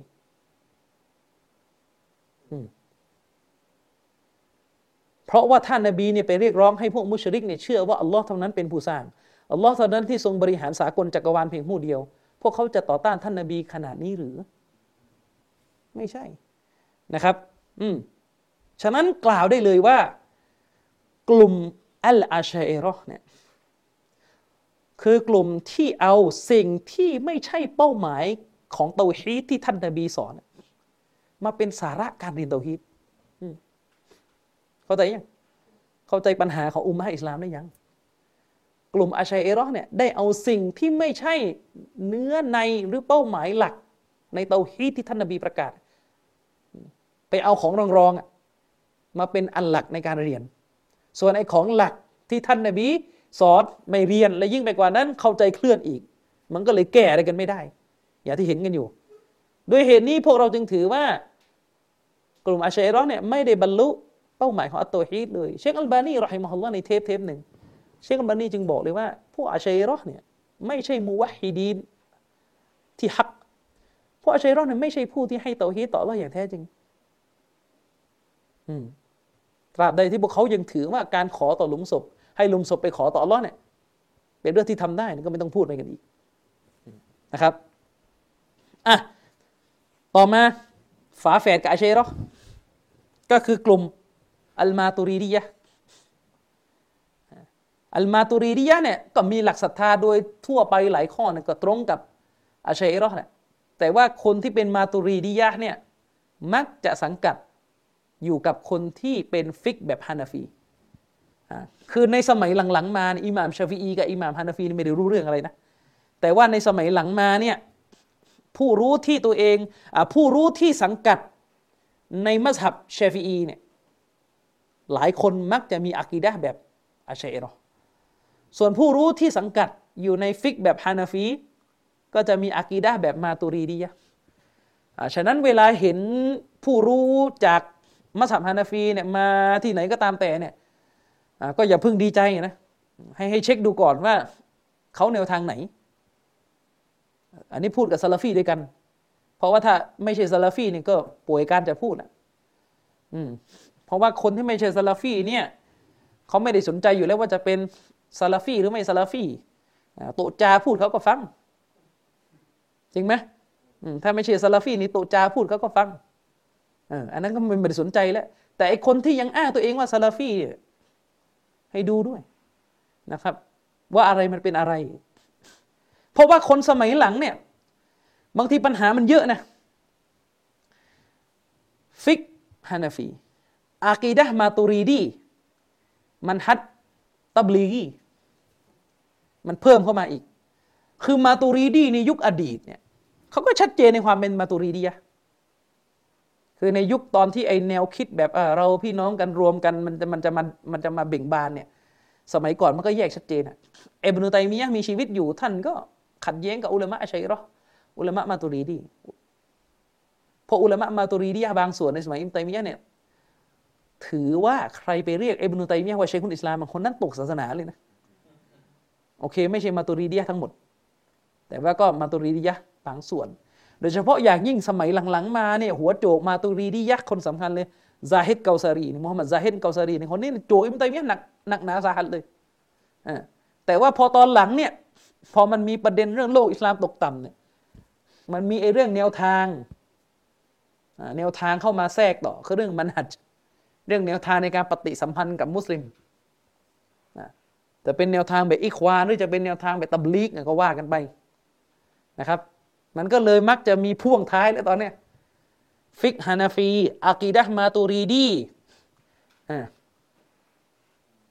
มันฮัดก็เลือกเอาตับลีกีเอควานีซูรูรีกุตบีอะไรก็ว่ากันไปเพราะว่าถ้าไปสังกัด มันฮัดแบบตับลีกีอะมันก็จะออกไปทางแนวแบบมุสลิมเราอย่าทะเลาะกัน อืม ทั้งทั้งที่ต้นเรื่องที่มาเนี่ยไปเอาปัญญากรีกมันจะทะเลาะจนโลกอิสลามแตกกันหมดแล้วแล้วก็มาจบ ตอนตอนท้ายว่าเราอย่าทะเลาะกันเฮ้ยถ้าอยากจะให้ทุกคนเลิกทะเลาะกันเนี่ยเผาหนังสือ หนังสือของพวกกรีกอะทิ้งอย่าให้เหลือซากในโลกอิสลามแต่ก็ทำยากอยู่แหละเผาทิ้งให้หมด ต่อให้ทำลายอิทธิพลปรัชญากรีกหมดแล้วนะ ก็ไม่ใช่ว่าทะเลาะจะจบ เพราะว่าตอนนี้มันลิเบอรัลมาอะไรมันเข้ามาใหม่หมดแล้วเข้าใจยัง ตลกไหมทุกวันนี้มีคนมานั่งเถียงกันว่าเฮ้ยอัสฮัดจะมีวะฮบีไม่วะฮบีโอ้ไม่ต้องคุยเรื่องนั้นนะละจนะนะอุลามะอัสฮัดบางคนหัวเอียงไปลิเบอรัลก็มีอืมปกปิดไม่ได้แล้วมันไปโลกมันโอ้โหมันเปลี่ยนไปแบบ เออเปลี่ยนไปแบบเยอะกว่าที่เราเข้าใจแล้วอะงงไหมนั่นหมายความว่าณวันนี้เนี่ยต่อให้เราล้างบางไอ้ปรัชญากรีกออกไปจากอุมมะอิสลามได้หมดเนี่ย อันใหม่ก็เข้ามาต่ออีก อืมอย่างที่บอกคนในยุคอดีต ใช้ปรัชญาไปเถียงกันเกี่ยวกับเรื่องพระเจ้า แต่คนยุคปัจจุบันใช้ปรัชญาเถียงกันเรื่องเกี่ยวกับตัวตนของมนุษย์สิทธิคืออะไร ร่างกายของฉันเพศของฉันอะไรของมันแบบนี้มันก็อันเดียวกัน علم الكلامสมัยใหม่กาลามพูดไปเรื่อยพูดไปเรื่อยแทนที่ว่าจะหุบปากแล้วก็ตามวะฮีซะไม่พูดพูด พูดต้องถกต้อง discuss ต้องอภิปรายเปิดกว้าง อะไรต่อไม่อะไรเนี่ย อาการแบบนี้ระวังให้ดี ระวังให้ดีนะครับ ฉะนั้นเนี่ย คือไอไอการไอการสามัคคีเนี่ย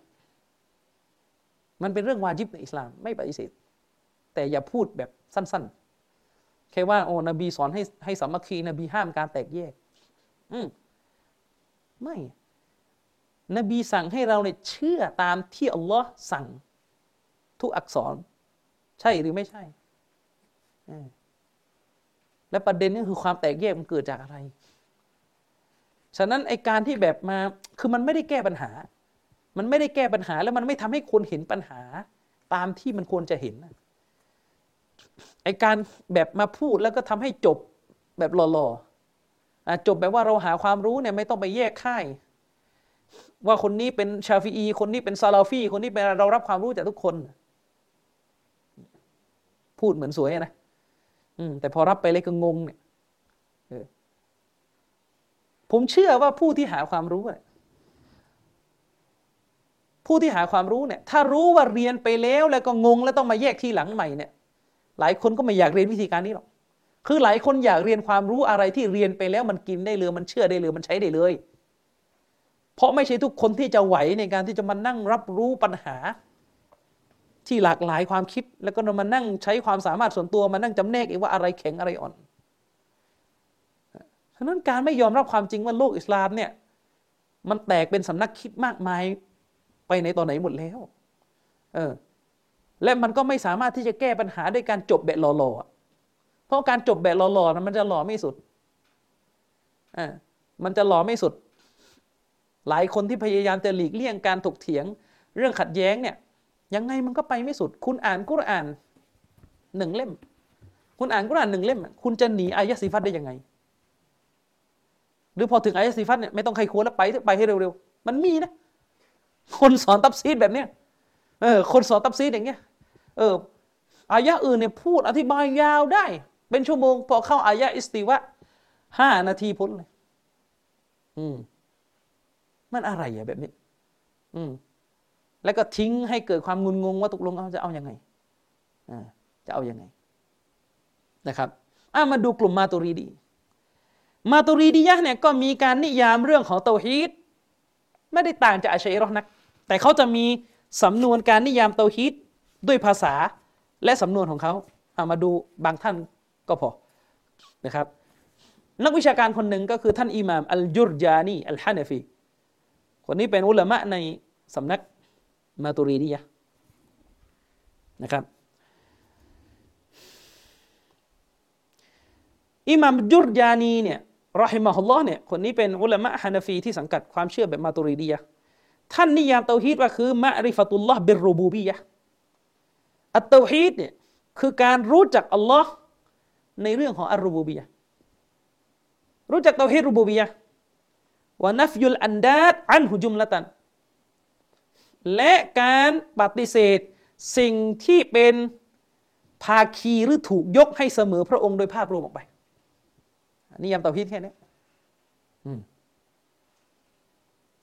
จากนิยามตรงนี้ทำให้เราทราบเลยนะครับว่า นิยามเตาฮีดที่ท่านอิหม่ามยุรยานีซึ่งเป็นปราดมาตูรีดียะให้คำนิยามไว้เนี่ยก็ยังคงวนเวียนอยู่กับتوحيد الربوبيةและالأسماء والصفاتอยู่ดีนะครับ หรืออีกท่านหนึ่งขนาดว่าอิหม่ามบัตรุดดินอัลไอนีแล้ว ท่านนี้เนี่ยشرح ซอฮิบุคอรีแล้วนะ อิหม่ามบัตรุดดินอัลไอนีอัลฮานาฟีเนี่ยท่านได้ให้นิยามของเตาฮีดไว้ในหนังสืออุมดะตุลกอรี ซึ่งเป็นหนังสือที่อธิบายซอฮิบุคอรี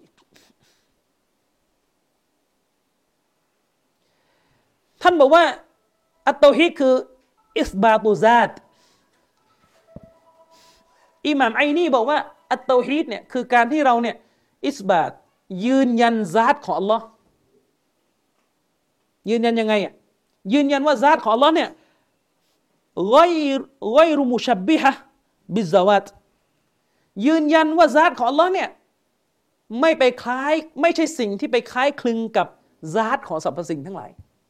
ยืนยันว่าตัวตนของพระผู้เป็นเจ้า เป็นสิ่งที่ไม่เหมือนกับตัวตนของสรรพสิ่งทั้งหลายแล้วก็ แล้วก็ยังไงต่อ วะละมุอัตติละมินัสซิฟัตแล้วก็จะต้องไม่มีการบิดเบือนคุณลักษณะต่าง ๆ ของพระองค์ นี่คืออิหมามไรนี่นิยามเตาฮีดของ Allah คำนิยามของอิหมามบัดรุดดีนอัลไอนีรอฮิมะฮุลลอฮ์ตามที่ท่านได้ให้ไว้ข้างต้นเนี่ยเป็นคำนิยามที่ก็ยังไม่ครอบคลุมถึงเตาฮิดอัลอุลูฮียะส่วนคำนิยามของท่านอิหมาม อับนุลฮุมามนะครับอัลฮานาฟีก็คืออิหมามกามาลอิบนุอับดุลวาฮิดนะครับหรือรู้จักกันในนามว่าอิบนุลฮุมามเนี่ยท่านบอกว่า อัตโตฮีดเนี่ยคืออะไรอิอติกอดุลวะดานียะฟิซัตการเชื่อว่าอัลลอฮ์เนี่ยทรงเป็นเอกะทรงเป็นหนึ่งเดียว ในด้านซัตของพระองค์ ในด้านตัวตนของพระองค์ วัสซิฟาตและก็เชื่อในความเป็นหนึ่งเดียวของพระองค์ในด้านคุณลักษณะวัลอัฟอานและก็ในด้านการกระทำของพระองค์ ยังไม่เข้าการกระทำของมนุษย์เลยอันนี้คือคำนิยามของอิหม่ามอิบนุลฮุมาม คือท่านที่เรายกชื่อไปเนี่ยทั้งบัตรุดดินอัลฮานาฟี หรือแม้กระทั่งอิหม่ามอิบนุฮุมามเนี่ยโอเคเราไม่ปฏิเสธคุณความดีของท่าน ความรู้ของท่านในวิชาฟิกในวิชาฮะดีษนะแต่กำลังจะบอกว่าด้วยกับอิทธิพลแบบมาตุรีดียะเนี่ยเลยทำให้ท่าน ก็ยังไม่ทิ้งการนิยามเตาฮีดที่ไม่ ไม่ครอบคลุม อืมมุลลาอาลีอัลกอรีก็เหมือนกัน เวลานิยามเตาฮีดคืออะไรواحد في ذاته وواحد في صفاتهอัลลอฮ์ทรงเป็นหนึ่งในด้านซาตของพระองค์ ในด้านสิฟัตของพระองค์วะข้อเลกุลิมวะข้อเลกุลิมัสนูอาตและอัลลอฮ์เนี่ยเป็นผู้สร้างสิ่งต่าง ๆ ที่พระองค์สร้างขึ้นก็ยังวนอยู่กับเตาฮิดรูบูบียะกับเตาฮิด อัลอัสมาวัสซิฟาตนี่คือปัญหาเลยปัญหาเลย ผลกระทบจากเอลมุนกาลามหรือจากอะไรก็ตามแต่ว่าลออาลัมเนี่ยทำให้อิมมะเหล่านี้นะครับ ไม่สามารถนิยามเตาฮีดที่มันครอบคลุมเนี่ยคุณจะเห็นนะ คุณจะเห็นถึงคุณุปการของเดาวลาซาอุดี คุณลองคิดดู โอ้โห มันกี่ปีอะ ที่อยู่กับการนิยามเตาฮีดที่ไม่สมบูรณ์แบบนี้ในหนังสือ วิชาการนี่ระดับระดับมุลลาอาลีกอรีชารอห์มิชกะมาซอเบียเนี่ยอธิบายฮะดิษฮะดิษมิชกะมาซอเบียเนี่ยหมดทั้งเล่มแล้วเนี่ยท่านก็ยังยังเป็นอย่างนี้ คือเราพูดตามเนื้อผ้าที่มันเกิดขึ้นจริง เพราะอุลามะวิจารณ์ไม่ได้จะไปอวดเก่งอะไรเอ้ยมันคิดว่าตัวเองดีไม่ใช่คนละประเด็น เออนึกออกไหมคือถ้าไม่พูดความจริงมันก็จะหาความจริงไม่เจอ มันไม่ใช่เรื่องอวดรู้ ไม่ใช่เรื่องอวดไม่รู้ เรื่องไม่ถูกก็คือไม่ถูกเพราะอาชัยรอดนี่ตัวดีเนี่ยเวลาอุลามะตัวเองโดนวิจารณ์ว่าไม่ถูกต้อง โอ้ยเรานะมันแค่ไหนเราความรู้น้อยอะไรเงี้ยผมเห็นวันก่อนนะนะบางคนเนี่ยจบมาดีนะ แต่ว่าเชื้ออาชัยรอดที่ไม่หมดไปโพสต์หน้าเฟซบุ๊กว่าบางคนเนี่ยเก่งมาจากไหน วิจารณ์ว่าอิหมัมนาววีเนี่ยอธิบาย ฮัดดิสซฮีมุสลิมไม่ถูกในเรื่องสิฟัตเพราะอิหมัมนาววียึดแนวทางการตีความแบบอาชัยรอเขาบอกโอ้อิหมัมนาววีระดับนั้นคิดดูเนี่ยลองไปเอาประวัติว่าอิหมัมนาววีนี่อ่านหนังสือของอิหม่ามกอซาลีนี่ห้าร้อยเที่ยวอะไรต่อมีอะไรแล้วพวกนี้เป็นใครมาวิจารณ์เวลาเวลาสวมบทพระเอกจะด่าว่าบิวเราพูดน้อยอย่าไปว่าปราดใช่ไหมแต่ในขณะเดียวกันอิหม่ามที่ใหญ่กว่าอิหม่ามอันนาววีอยู่ในยุคสลับแต่พวกเองไม่ชอบเองก็สาดโคลนไม่เหลือ อิมนุฮุไซมะเจ้าของหนังสือซอฮีอิมนุฮุไซมะลูกศิษย์อิหม่ามบุคอรี ไม่ต้องพูดว่าระดับไหน ระดับที่อาลุนฮัดีสเรียกว่าเป็นมุจัดดิดในรุ่นที่สามพวกท่านว่าไงโอ้มุจัซิมาฮันนี่แหละอากีดะพระเจ้าเป็นรูปร่างต้นตอมาจากคนนี้เห็นไหมเห็นไหมนั่นระดับลูกศิษย์บุคอรีอิหม่ามดาริมี ลูกศิษย์อิหม่ามอัลมัดในด้านฮะดีษ ในด้านฮะดีษเขียนหนังสือตอบโต้บิชมิรีซีพวกท่านไม่เห็นด้วยไอ้เกาซารีไม่เห็นด้วยเกาซารีจวกเลยเป็นมุยัสซีมาเห็นไหมหายหมดเลยไอ้สิฟัตคุณลักษณะถ่อมตนคุณลักษณะว่าโอ้เราซูฟีเราต้องผู้น้อยถ่อมตนหายหมด ฉะนั้นผมย้ำเตือนทุกคนเลยนะ เมื่อใดที่เกิดข้อขัดแย้งที่จะต้องหาความจริงอะเลิกสูตรกากแบบนี้เขาต้องใช้คำนี้นะเลิกสูตรกากแบบนี้แล้ว ไอการถ่อมตนเนี่ยไอการถ่อมตนเนี่ยไม่ต้องมาโชว์ เป็นเรื่องที่แสดงออกมาคนก็รู้นะแต่ในสถานการณ์ที่หาความจริงประเด็นที่ต้องต้องต้องให้ตรงเที่ยงตรงเลยก็คืออามานะทางวิชาการ ความซื่อสัตย์ในวิชาการ ถ้าเกิดข้อขัดแย้งขึ้น ความซื่อสัตย์ทางวิชาการในสำคัญ ถ้าคุณตะกับโบดคุณโอ้อวด ในระหว่างหาความจริงเนี่ยคุณรับผิดชอบอัลลอฮ์ ถ้าคุณเสนอข้อมูลเที่ยงตรง แต่คุณโอ้อวดนะเรื่องของมึงแต่พูดตรงๆอะแต่เนื้อหาที่มึงเสนอมาอะเนื้อหาตรงไปตรงมา มึงอาจจะหนังสือตรงไปตรงมาอะกูก็ตรวจสอบได้นึกออกไหมแต่ถ้าอ๋อแสดงการถ่อมตน แต่เนื้อหาเบี้ยวเนี่ยนี่ไม่ใช่ละนี่ไม่ใช่ ให้มันเป็นด้วยเวลาเวลาเกิดข้อพิพาทหรือข้อขัดแย้งอะไรเนี่ย เนื้อหาเนี่ยก่อนอื่นเลยเนื้อหาส่วนเรื่องถ่อมตนอะไรอันนี้ไม่ไม่ว่ากัน เพราะว่าระหว่างการโต้เถียงถ้ามันมีลักษณะการใช้กริยา วางกล้ามวางท่าเนี่ยมันก็ลำบากมันทำให้ผู้คุยเนี่ยคุยยากนะครับ แต่ท้ายที่สุดจำไว้ว่า สถานการณ์ที่ต้องชี้แจงว่าอะไรเป็นอะไรเนี่ยมันก็ต้องชี้แจงจำได้ดูคลิปคลิปหนึ่งนอกประเด็นนิดหนึ่งเด็กคนหนึ่งไปหาเชคอัลบานีบอกเชคอัลบานีครับเชคครับ เชคมีความเห็นอย่างไร กับการที่ซอลฟีโดยทั่วไปแรง ก้าวร้าวไม่ไม่นอบน้อม เชคอัลบานีก็ถามว่า เจ้ากำลังจะบอกว่าเจ้าเนี่ยนอบน้อมใช่ไหมเชคอัลบานีถามว่าที่เจ้าพูดที่เจ้าถามมาเนี่ยคือเจ้ากำลังจะบอกว่าตัวเจ้าเนี่ยไม่ใช่เป็นส่วนหนึ่งจากผู้แรงใช่ไหมเด็กคนนี้ก็บอกอ๋อผมไม่อยากรับรองตัวเอง เชคมันนี้ก็เลยติกลับเลยบอกว่า ไม่ใช่ นี่ไม่ใช่สถานการณ์ของการรับรองไม่รับรองตัวเอง มันเป็นสถานการณ์ของการชี้แจง เจ้าคิดว่าตัวของเจ้าเนี่ยไม่ใช่ส่วนหนึ่งจากผู้ที่แข็งกร้าวใช่ไหมตอบมา เชคมันนีบอกว่าถ้าเจ้าถามฉันฉันจะตอบโดยไม่อายหรือว่า ฉันคือส่วนหนึ่งจากผู้ที่ไม่รุนแรงเชคมันนีนะเห็นไหมเขาเรียกว่ามากอมคือสถานการณ์ของการแจกแจงความจริง มันก็ต้องบอกว่าแจกแจงความจริงเป็นอย่างไรนึกออกไหมสถานการณ์อื่นก็อีกอันหนึ่ง ไม่ใช่ว่าเอามาปนสับสนโอลมานไปหมดทีนี้ก็หาความจริงอะไรกันไม่ได้ สถานการณ์ของการต้องชี้ว่าอะไรคือทางถูก อะไรคือทางหลงก็ต้องชี้ ไม่ใช่ว่าเอาสถานการณ์นี้ไปเอาหมวดอื่นมาอ๋อพวกนี้กำลังคิดว่ามันถูกอยู่คนเดียว ไม่เผื่อเลยว่าศีลธรรมจะอยู่กับคนอื่น อวดรู้อะไรโอ้ยไปเอาเรื่องอื่นเข้ามาปวดหัวหมดสุดท้ายไม่ได้คุยหาความจริงกันสักทีนี่คือประเด็นนะครับ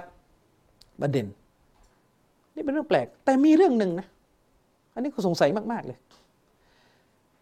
สังคมเราอะเวลาเราติว่าคนหนึ่งผิดคนหนึ่งถูกเนี่ยจะต้องมีการเอาวัฒกรรมเรื่องเรื่องอะมึงมึงมึงคิดว่ามึงเก่ง มึงคิดว่ามึงแน่อะไรเงี้ยมา แต่เวลาเราติคนอื่นว่ามารยาทไม่ดีอะทำไมเราไม่คิดบ้างว่าอ๋อคุณกำลังจะบอกว่าตัวคุณในมารยาทดีคนอื่นเลวใช่ไหมเออไม่เห็นมีการเล่นเล่นเล่นแบบนี้เลย เวลาเราติคนอื่นว่ามารยาทไม่ดี คนนี้มารยาทไม่ดี พวกนี้มารยาทไม่ดีเนี่ย คือเรากำลังคิดว่าตัวเราเนี่ยดีกว่าคนอื่นใช่ไหมไม่อะคนที่มีความรู้วิชาการจริงก็จะรู้ว่ามันไม่เกี่ยว ถ้าคนมันมารยาทไม่ดีก็คือมารยาทไม่ดี อย่าเอาอะไรแบบนี้มาทำให้เกิดการสับสนอลหม่านไปหมด ใช่ไหมครูคนหนึ่งติลูกศิษย์ตัวเองว่าเออ คุณไปแก้ มารยาทของคุณข้อนี้ข้อนี้นะคุณต้องแก้นะอะลูกศิษย์สวนกับครูนี่ชอบคิดว่าตัวเอง ดีกว่าคนอื่น ครูนี่มีสิฟัตอิบลิสอะไร อิบลิสคิดว่าตัวเองดีกว่าอดัมไปไหนตอนไหนหมดเนี่ยที่ผมพูดเพราะว่าไปเจอโต๊ะครูคนหนึ่งซับซ้อนอลมานไปหมด เราอย่าคิดว่าเราเนี่ยถูกดีกว่าคนอื่นนี่มันเป็นนิสัยอิบลิสอิสลามไม่ได้สอนให้เราคิดว่าเราถูกกว่าคนอื่น ดีกว่าคนอื่น ฟังแล้วมันก็งงตรงที่ว่าแล้วอิสลามเนี่ยเรานับถืออิสลามอิสลามสอนเราใช่ไหมว่าเราเท่านั้นที่เข้าสวรรค์อย่าพูดนะซอรอไม่ได้เข้าสวรรค์ ก็อันนี้ไงอิสลามบอกเราว่าเราดีกว่ายาฮูดแล้วต่อมาอีกأهل السنةก็สอนเราว่า ผู้ที่ตามแนวทางนบี ดีกว่าคน ไม่ได้ตามแนวทางนบีเออใช่ไหมأهل السنةสอนเราอย่างนี้ คนที่ยอมรับในตำแหน่งคอลิฟะของสี่คอลิฟะเนี่ยต่อให้ทำซีนาหรือกินเหล้า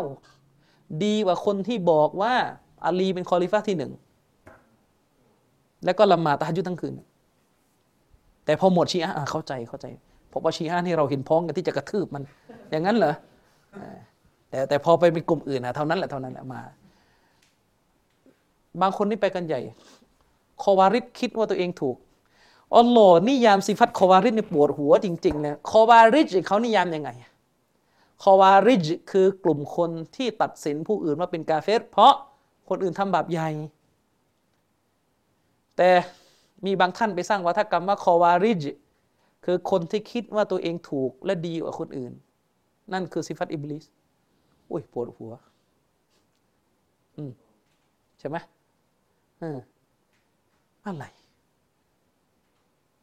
คอวาริดคิดว่าตัวเองถูกกับคนอื่นแล้วอาลิซุนนะเนี่ยไปคิดว่าตัวเองเนี่ยด้อย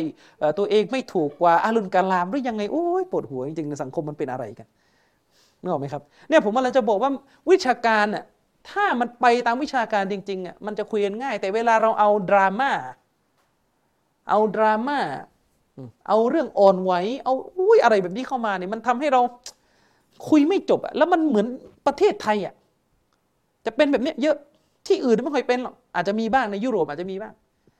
แต่ว่าหลักๆในอาการแบบนี้เป็นที่ไทยเยอะ เป็นที่ไทยเยอะอาชัยรอดนี่ก็จะอีกมากหนึ่งเวลาใครไปติเขาก็จะแสดงความถ่อมตัวมัน เรานี่ไม่ใช่ระดับเราจะไปว่าอิหมามนาววีว่าไม่ถูก เออ แต่ว่าคนอื่นนี่ว่าได้นะซาฮบีไม่ถูกอิมนุกายิบไม่ถูกอิมนุตัยมียะไม่ถูกบารบาฮารีไม่ถูกอิมนุฮุไซมะไม่ถูก อัดดาริมีไม่ถูก เป็นพวงเลยอุลามะที่คุณไม่เอา เออ ได้ บางคนนี่เก่าแก่กว่า อันนววีอีกแบบนี้ไม่เป็นไรนี่คือปัญหา นะครับอะสรุปแล้วเนี่ยพอเราพิจารณาถึงการนิยามเตาฮีดในภาพรวมทั้งจากชัยรอและมาตูรีดียะจะเห็นได้ว่าสองกลุ่มนี้มีความเข้าใจในเรื่องเตาฮีดเนี่ยคล้ายกัน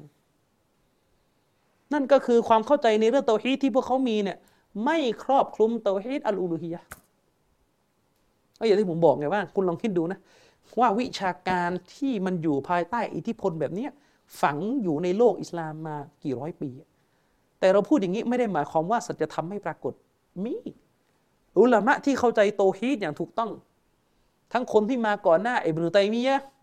และมาหลังจากอิบนุตัยมียะนี่มี แต่เรากำลังจะบอกว่าคนกลุ่มนี้ก็เยอะ ที่เป็นเหมือนคู่ขนานจากความเข้าใจในเรื่องเตาฮีดของซาลาฟีมาตลอดนะครับ แล้วคนเหล่านี้เนี่ยอยู่ในยอดของสาขาความรู้ในอิสลาม บัตรุดดินอัลไอนี่นี่อยู่ยอดบนสุดของศาสตร์ว่าด้วยการอธิบายโซฮีบุคอรีแล้วอะใช่ไหมหนังสือของท่านเนี่ยอธิบายโซฮีบุคอรี พูดว่าน่าจะดังรองๆจากอิบนุฮะจัรแล้วฟัตุลบารีอิบนุฮุมามอันนี้ก็เป็นมุฮักกิก เป็นอุลามะในมัสฮับฮานาฟีที่แตกฉานในมัสฮับฮานาฟีอย่างมาก คนจะรู้จักมัสฮับฮานาฟีก็ต้องรู้จักอิบนุฮุมามมุลลาอาลีอัลกอรี อธิบายฮะดิษ ที่มีชื่อว่ามิชกาตมาซอเบียะเนี่ยอธิบายออกมา หมดเลย ฉะนั้นอิทธิพลของท่านเหล่านี้ยังไงเราก็หนีไม่ได้ คือเราต้องอิงความรู้ของท่านเหล่านี้มันหนียากหนีไม่ได้หรอก แต่เราก็ต้องรู้ว่าท่านเหล่านี้เนี่ยมีอะไรที่เราจะต้องกรองไว้บ้าง หนึ่งในนั้นก็คืออากีดะในเรื่องเตาฮีดของพวกเขา ทั้งในเรื่องสีฟัตที่พวกเขาจะตีความ หรือไม่ก็ตอวิด และก็ในเรื่องของการนิยามเรื่องเตาฮีดเนี่ยจะไม่ครอบคลุมถึงเตาฮีดอัลลูฮียะด้วยเหตุนี้เองถ้าเราจะไปคาดหวังให้อิหม่ามเหล่านี้เนี่ยพูดตรงไปตรงมา ในการตักฟีดคนที่ไปขอหลุมศพเนี่ยมันจะลำบากนิดหนึ่งนึกออกไหมครับ เพราะว่าการนิยามเตาฮีดของพวกเขาเนี่ยมันไม่ครอบคลุมไปถึงประเด็นเรื่องเตาฮีดอัลอูลูฮียะ ทีนี้ลองจินตนาการดู ว่าโลกอิสลามเนี่ยอยู่ภายใต้อิทธิพลของสำนักอัชัยรอและสำนักมาตูรีดียะเนี่ยกี่ร้อยกี่ปี ไม่ต้องไปดูที่ไหนไกลก่อน ดูประเทศไทยก่อน ดูประเทศไทยก่อน เป็นที่รู้กันดี ว่าประชากรมุสลิมในแดนสยามเนี่ยรับศาสนาอิสลามมาเนี่ยร่วมร่วมแล้วก่อนยุครัตนโกสินทร์มา สองร้อยปีอัพสองร้อยปีอัพแต่ถ้าเราพูดประวัติศาสตร์ตามเนื้อผ้าที่มันเป็นจริงนะนักประวัติศาสตร์เนี่ยได้ศึกษาก็ต่างก็ยอมรับและรู้กัน ว่าลักษณะของมุสลิมที่อยู่ในดินแดนสยามเนี่ยก่อนการเข้ามาของแนวทางซาลาฟีนะยุคตั้งไข่นะลักษณะของมุสลิมที่อยู่ในดินแดนสยามเนี่ยเขาว่าดินแดนสยามนี่รวมปัตตานีด้วยนะก็คืออยู่ในดินแดนเนี้ย เป็นมุสลิมที่ผสมผสานระหว่างวัฒนธรรมกึ่งฮินดูกึ่งผี กึ่งพราหมณ์จริงเปล่าเอกสารทางประวัติศาสตร์มันยืนยันอย่างนั้นอืมเอกสารทางประวัติศาสตร์มันยืนยันอย่างนั้น ว่ามุสลิมในอดีตนี่อยู่กันยังไงทั้งทั้งที่เรามีข้อสังเกตนะทั้งทั้งที่เรามีหนังสือ กิตาบมาลายูที่ใช้เรียนกันทั่วแดนดงนะแต่ลองไปดูนะครับ ลองเอากิตาบมาลายูเหล่านั้นมากางดูและดูนิยามเตาฮีดก็จะวนตามที่บอก ผมสำรวจมาหลายหลายเล่มนะ แต่ไม่ได้บอกสำรวจทั้งหมด แต่สำรวจเล่มดัง ๆ เวลานิยามเตาฮีดหรือนิยามชิริก ก็จะวนเวียนกับเรื่องเตาฮีดอัลรูบูบียะและเตาฮีดอัลอัสบะวสิฟัตแค่นั้น หนังสือกิตาบมาลายูบางเล่ม บอกว่าชิริก คือเชื่อว่าอัลลอฮ์มีสององค์ ตัวอย่างก็จะมีแค่ประมาณนี้ ชิริกคือเชื่อว่าอัลลอฮ์มีสองสององค์ ชิริกคือเชื่อว่าอัลลอฮ์ไม่มีเลยอะไรอย่างเงี้ยชิริกคือเชื่อว่ามีสิ่งอื่นนอกเหนือจากอัลลอฮ์เนี่ยให้ฟ้าให้ฝน ก็จะวนเวียนอยู่กับชิริก ในเรื่องอารูบูบียะแห่งเดียว นี่เป็นเหตุผลนะอันนี้ในดุลพินิจการวิเคราะห์ของผมนะอาจจะผิดก็ได้ เพราะมันเป็นเรื่องการวิเคราะห์ประวัติศาสตร์นี่อาจจะเป็นเหตุผลที่ว่าทำไม แม้เราจะมีความรู้ศาสนาอยู่ในดินแดนนี้มาหลายร้อยปี มีกีตาบศาสนาเกิดขึ้นมากมาย แต่ทำไมวัฒนธรรมชีริกที่วนเวียนอยู่กับอะไรแบบนี้มันไม่จบไปจากผู้คน ในยุคก่อนการเข้ามาของครูอัลมัดอับดุลวาฮับรอฮิมะฮุลลอฮ์เพราะอะไรครับคำตอบก็คือ เพราะเตาฮีดในแบบที่อาชัยรอเรียนเนี่ยมันไม่โฟกัส มันไม่เน้น ไม่สนใจชิริกในด้านอูลูฮิยะเลย ถ้าจะให้เห็นภาพเนี่ยต้องกางหนังสือกิตาบุตเตาฮีดที่อิมามมุฮัมมัดเบียดิลวาฮามเขียน กับหนังสือเตาฮีดอย่างเช่นเจาวฮารตุตเตาฮีดของอิบราฮิมบาจูรีเนี่ยกางดูแล้วคุณจะเห็นเลยว่ามันไปคนละทางเลย หนังสือกิตาบุตเตาฮีดของอิมามมุฮัมมัดเบียดิลวาฮามรอฮิมะฮุลลอฮ์เนี่ยเนื้อหาภายในคือเรื่องอะไร ขึ้นมาพูดถึงเรื่องสิทธิของอัลลอฮ์ที่จะต้องได้รับจากบ่าวในการกราบไหว้องค์เดียว ผู้ที่มีเตาหินจะอยู่ในสวรรค์ตลอดการ ผู้ที่มีชิริกจะอยู่ในนรกตลอดการ หลังจากนั้นจะแจกแจงชิริกทีละข้อ สาบานอื่นจากอัลลอฮ์ใส่ตะกุดอย่างเงี้ยเชื่อหมอดูเชื่อโหราศาสตร์นึกออกไหมมันจะเรียนเตาหินในความหมายของการล้างบางชิริกอุลุฮิยะชิริกที่ก่อขึ้นในเรื่องอุลูฮีย แต่พอไปดูหนังสือเตาฮิดของอัลลุนกะลามเนี่ยวนอยู่กับมากูลาดบ้างนะวนอยู่กับอัลลอฮ์ไม่เหมือนมักลุกอ่าอย่างเงี้ยพูดไปพูดมา อืม ตะกรุดปราบใหญ่อย่างนี้อีก อืมชีริกหลุมศพอ่าบาปใหญ่อีกอย่างเงี้ย ก็จะมีแค่นั้นอะเออ ก็จะมีแค่นั้น นี่เป็นเหตุผลที่ว่าทำไมชีริกมันเลยไม่หมด เป็นเหตุผลที่ว่าทำไมชีริกมันถึงไม่หมดนะครับเออและเช่นเดียวกันถ้าเราดูโลกอิสลามภาพรวม ถ้าคุณมองประวัติศาสตร์ในโลกอิสลาม โดยใช้อากีดะเป็นเว้นตาในการมอง คุณจะเห็นว่ามันเกิดอะไรขึ้นในโลกอิสลาม นับตั้งแต่ยุคที่เราสิ้นสุดสมัยสลับในสมัยซาลฟเนี่ย คอลิฟะผู้นำเนี่ยอาจจะมีอธรรมบ้าง ไม่บ้างอะเยอะอยู่แหละอาจจะมีโซลิมจะมีทรราชมีการปราบปรามประชาชน แต่ไม่ปรากฏว่าพวกเขาจะทำชีริก หรือจะสนับสนุนสิ่งที่เป็นสื่อไปสู่ชีริกเคยเห็นไหมล่ะบันีอุมัยยะในเที่ยวมาปลูกสร้างหลุมศพมากอมบนกูโบของเชื้อพระวงศ์อะไม่มี มากสุดที่จะมีก็คือนั่นแหละอาจจะเป็นรูปปั้นสิงโตสวยงามอยู่หน้า พระราชวังอัลฮัมราที่สเปนอาจจะมีอยู่นิดเดียวนั่นหลุดเข้ามา อืมชีริกเนี่ยเป็นสิ่งที่ไม่ได้ผุดไม่ได้เกิดหรอกในสมัยสลับโดนปราบปรามจนเกลี้ยงแต่ว่าความอธรรม อันนี้เป็นเรื่องของปกติของการเมือง การปกครองที่ไม่ยุติธรรมกดขี่ข่มเหงประชาชน เป็นเรื่องที่มี มาตลอดหลังสิ้นสุดยุคคอลิฟะที่ทรงทำแต่ว่าชิริกไม่เกิด แต่หลังสิ้นสุดสมัยซาลาฟุซอลเลยเราก็จะเห็นว่าการปกครองโดยจักรวรรดิโดยอำนาจต่างๆ โดยราชวงศ์ต่างๆเนี่ยก็จะมีเรื่องซูฟี มีเรื่องกูโบ มีเรื่องสิ่งที่จะเป็นสื่อไปสู่ชิริกเนี่ยปรากฏอยู่ตลอด เรื่องหนึ่งที่เห็นได้ชัดที่สุดก็คือ ผู้ปกครองรัฐในดินแดนมุสลิมแคว้นต่างๆเนี่ย อยู่กับกูโบ อยู่กับกูโบ อยู่กับการประดับประดากูโบ มันเป็นธรรมเนียมไงสุลต่านหลายๆท่านเนี่ยในโลกอิสลามในอดีต เขาจะนับถือครูของตัวเองที่เป็นเชคซูฟี แม้ว่าจะเป็นสุลต่านที่เลวที่สุดอย่างทามือลีนรู้จักทามือลีนไหมเคยได้ยินชื่อไหมเตรมุตลีนคนนี้เป็นกษัตริย์มุสลิมที่สถาปนาอาณาจักรอุซเบกิสถาน เขาเคลมตัวเองเป็นเชื้อสาย ของเจงกิสคาน คนนี้เป็นคนสร้างจักรวรรดิอุซเบกิสถานขึ้น เป็นผู้นำที่ทรราชมาก เข็นฆ่าล้างผลาญคนที่ต่อต้านตัวเองแม้จะเป็นมุสลิมมันล้มตาย หัวกะโหลกกองแผ่นดินก็ทำแต่ว่าเขาก็ให้เกียรติครูเขาที่เป็นซูฟีด้วยเหตุนี้กูโบของเขาเนี่ยเขาจะเอากูโบของครูตัวเองอยู่ด้านบนเขาอีกทีแต่ว่ากูโบเขาเนี่ยก็ประดับประดาเป็นวิหารเลยเหมือนทัชมาฮานเห็นไหม ทัชมาฮานของอินเดีย สิ่งเหล่านี้เนี่ยเรารู้กันในฮะดิษนบี นบีไม่ทำนบีวาซียัตไว้ก่อนนบีเสียชีวิตไม่กี่วัน ว่าไม่ให้ทำสิ่งแบบนี้ในประชาชาติของฉันก็คือการปลูกสร้างกูโบ เพราะว่าการปลูกสร้างประดับประดากูโบ อย่างสวยงามอลังการเนี่ยมันจะเป็นประตูไปสู่การกูลูคือเลยเถิดในเรื่องหลุมศพแล้วสุดท้ายผลลัพธ์มันก็ออกมาอย่างนั้น เคยเห็นไหมกูโบที่คุณชีริกแบบมีแต่ดินเปล่าอะ เคยเห็นไหมยังไม่เคยเห็นนะอาจจะมีก็ได้แต่ไม่ค่อยได้เห็น เคยเห็นไหมล่ะ กูโบที่คนไปทำชีริกไปโอ้โหบ้าคลั่งอะไรกันเนี่ยมีแต่ดินเปล่าๆไม่มีไม่มีอย่างอื่นเคยเห็นไหมไม่มีทุกที่ที่จะมีการทำชีริกกับกูโบกูโบนั่นจะต้องอลังการงานสร้าง อย่างน้อยก็ต้องเอาดอกกุหลาบไปพรม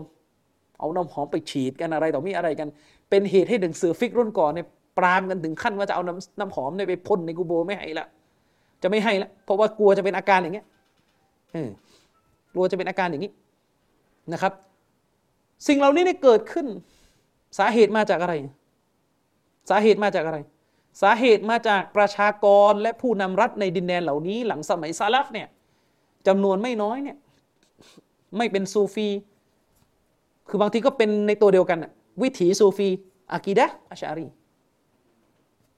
วิถีซูฟีอากีดะอัชารี ก็จะเป็นอย่างนี้ และพอวิถีซูฟีกับอากีดะอัชารีมันอยู่ในประชากรในโลกมุสลิมมันก็จะไม่มีผลเท่าไหร่ ในการสถาปนาเตาฮีดอย่างเต็มระบบขึ้นมามันก็จะเป็นอย่างเงี้ยไปตุรกี ผมไปมีโอกาสนะครับ เดินทางไปประเทศตุรกี แม้ว่าเราจะเห็นสถาปัตยสถาปัตยกรรมที่ยิ่งใหญ่แค่ไหนก็ตามแต่ของอดีตอาณาจักรออตโตมัน แต่สิ่งหนึ่งที่อยู่คู่กันและเป็นความเศร้าก็คือการประดับประดากูโบ เป็นอนุสรสถานของการทรยศต่อคำสั่งของท่านนบี มันเศร้าไง เราไปมัสยิดที่เขาถือว่าเป็นมัสยิดสวยที่สุดแห่งหนึ่งของตุรกี แต่ก็เอากูโบไปอยู่ทิศกิบละ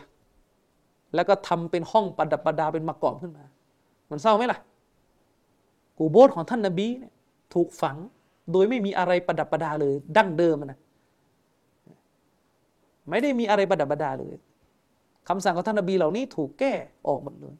นี่ยังไม่นับกับเรื่องตะบัรุก เรื่องแสวงหาสิริมงคลเรื่อง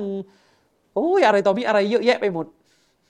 จริง ๆ ในหนังสือวาสาเนี่ยกล่าวด้วยซ้ำไปว่า ราชวงศ์อุสมานียะในออตโตมันเนี่ยเขาจะมีโหนประจำสงครามด้วยมีหนังสือวาสาบันทึกเลย ว่าเวลาคอลิฟะอุสมานียะเนี่ยเขาจะตีหรือเปิดศึกที่ไหนเนี่ยเขาจะมีโหนประจำตัวของเขาเพื่อ ถามดูก่อนว่าวันนี้ควรจะเปิดศึกไหมต่างอะไรกับคนอื่นนะก็จะมีผลชีริกเหล่านี้เนี่ยแพร่กระจายอยู่ในโลกอิสลามแม้จะมีอุลามะเกิดขึ้นอย่างมากมาย แต่แรงในการต่อต้านชีริกอะยังไม่เต็มที่ เพราะว่าในบรรดาอุลามะที่มีอยู่เนี่ยในจำนวนหนึ่งก็เป็นอุลามะกาลามอยู่แล้ว ซึ่งไปโฟกัสเรื่อง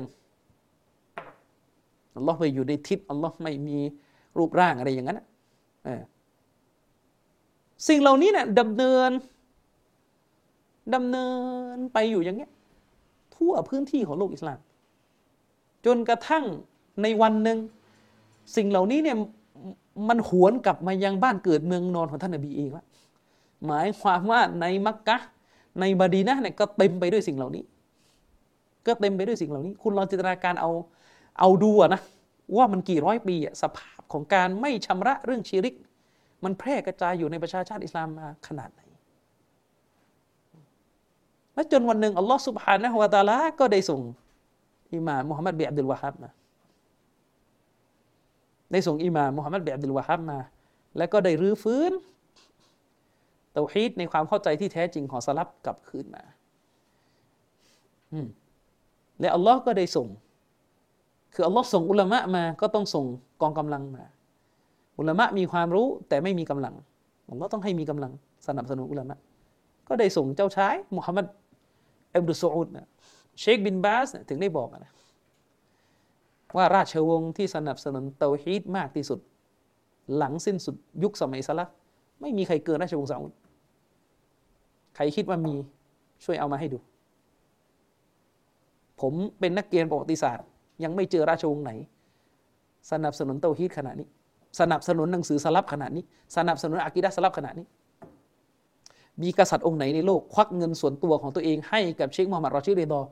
เอาหนังสือของอุลามะสลับที่เขียนลายมือจัดพิมพ์มาหน่อย มีไหมนอกจากกษัตริย์อับดุลอาซิสเชคมูฮัมหมัดรอชีดริดอเนี่ยพิมพ์หนังสืออยู่ที่อียิปต์สมัยสู้รบกับพวกอังกฤษ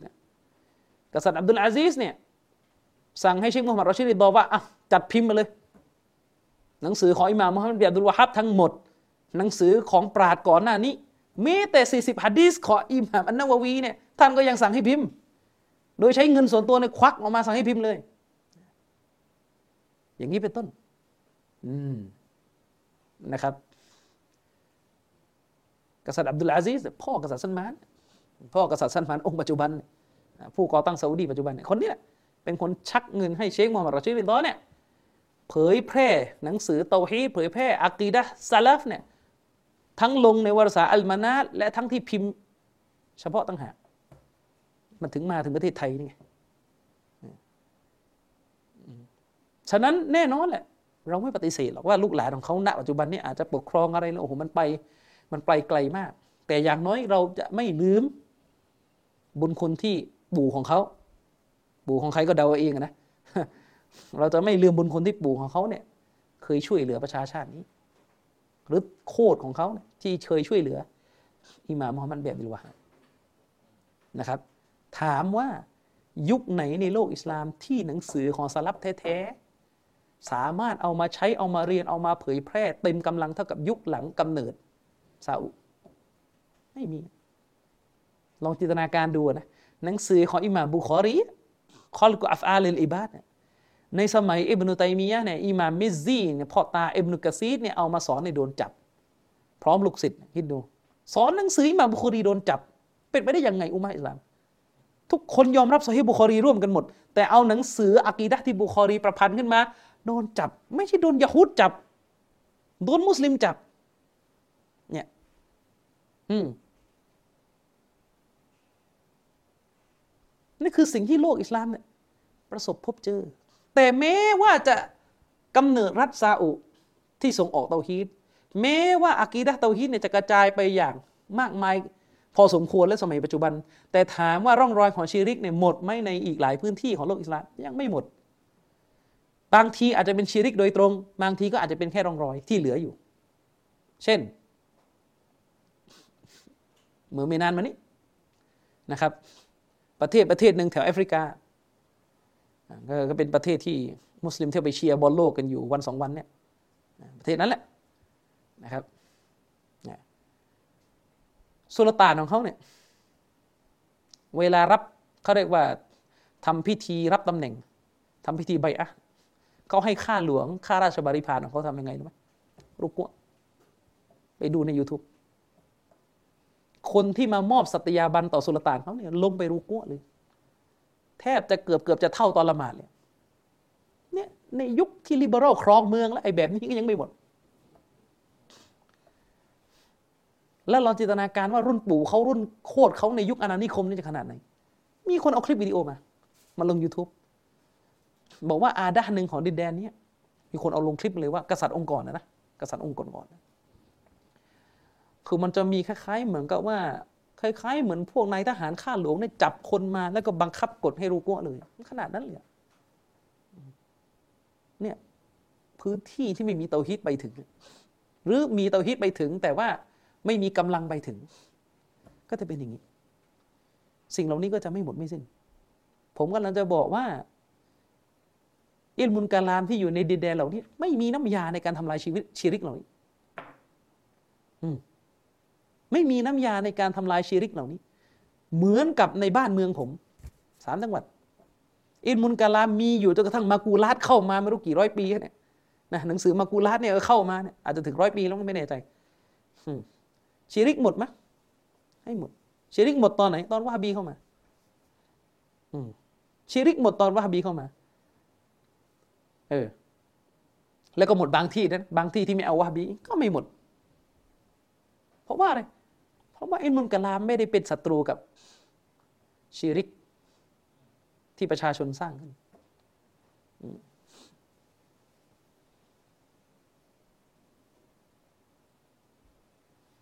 นี่คือปัญหา แปลกไหมผู้นำในโลกอิสลามพอไอ้ของที่เป็นกฎเกณฑ์อิสลามพยายามจะรื้อออก และเอาความเป็นตะวันตกเข้ามา แก้ทุกอย่างที่เป็นของอิสลามทิ้ง แล้วก็เอาความเป็นสมัยใหม่เข้ามา แต่อย่างเดียวที่ไม่แก้ทำเนียมโง่เง่าที่อยู่กับตระกูลของตัวเอง อยู่กับครอบครัวของตัวเองทำเนียมที่เป็นชีริกไม่แก้เก็บไว้ไอ้ที่แก้คืออะไร เอาอิสลามออก และเอาตะวันตกเข้ามานี่ดูคุณถอดสารชริยะออกจากประเทศ คุณถอดกฎหมายอิสลามออกจากประเทศ แต่คุณไม่ถอดประเพณีรูกัวให้แก่ผู้นำของคุณออก ตลกไหมคุณถอดชริยะออกด้วยเหตุผลว่า ไปไม่ได้กับความเจริญนะมุสบิลละ และการรูกัวมนุษย์เนี่ยมันไปได้ตรงไหนความเจริญ คุณไม่ไขหน้าโลกตะวันตกเลยครับพอทีแบบนี้มันไม่อายนะพูดถึงบอกไงว่า เชคอุซัยมีเลยบอกนะว่าฉันเนี่ยไม่ได้สนับสนุนการคนล้มผู้นำแต่ผู้นำสมัยนี้เราปฏิเสธไม่ได้เลย ว่าความเลวร้ายหรือความผิดของพวกเขาเนี่ยในหลาย ๆ ประเทศนะนะมันมีช่องที่ทำให้คน คิดว่าสมควรแก่การล้มเขาเรียกว่ามันเกิดช่องตะวีนคือช่องที่อาจจะทำให้เกิดการ วินิจฉัยผิดว่าล้มได้แล้ว ก็เพราะแบบนี้ เพราะแบบนี้นึกออกไหมผู้นำประเทศมุสลิมหลายหลายประเทศเนี่ยอ้างตลอดว่าที่ต้องเอาอิสลามออกเพราะว่ากลัว กลัวตะวันตกว่ากลัวตะวันตกดูถูกกลัวอย่างนั้นอย่างนี้ แต่เวลาตัวเองเป็นผด็จการขับไล่ทำลายฝ่ายเห็นต่าง ไม่เคยกลัวเลยว่าตะวันตกจะว่า ตะวันตกว่ากูก็ไม่สน ตกลงที่เอาอิสลามออกนะเพราะกลัวตะวันตก หรือกลัวกฎหมายอิสลาม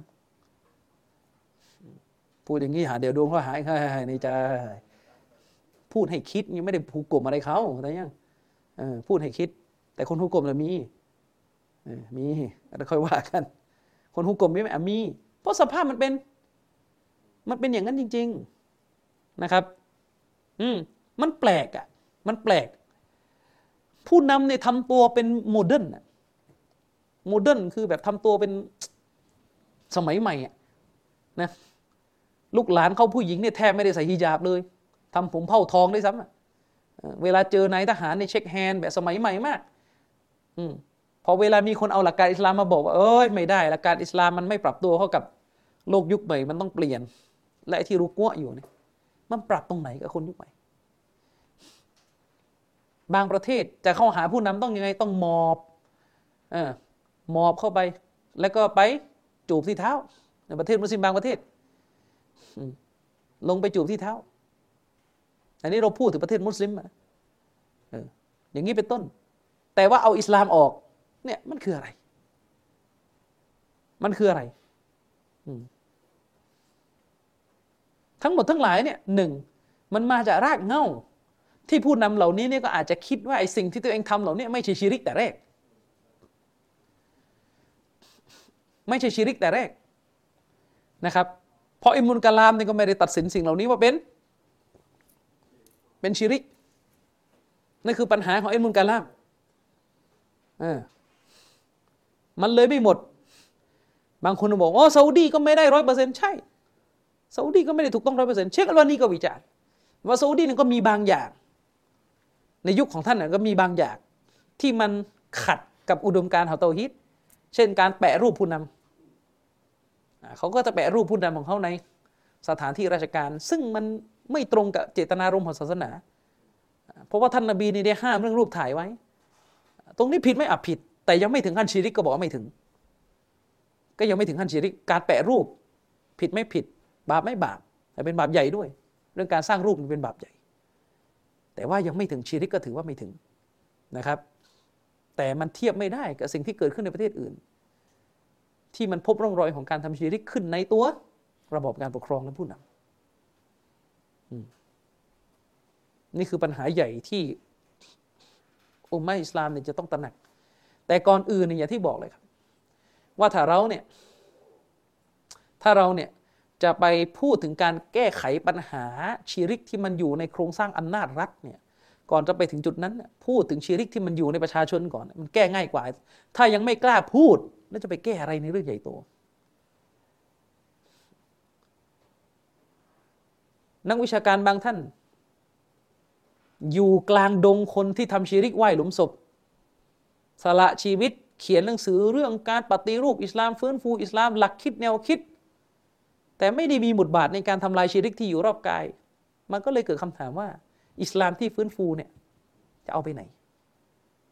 เราจะฟื้นฟูอิสลามในสภาพที่ไม่เยเสกับชีริก มันไปกันได้หรือ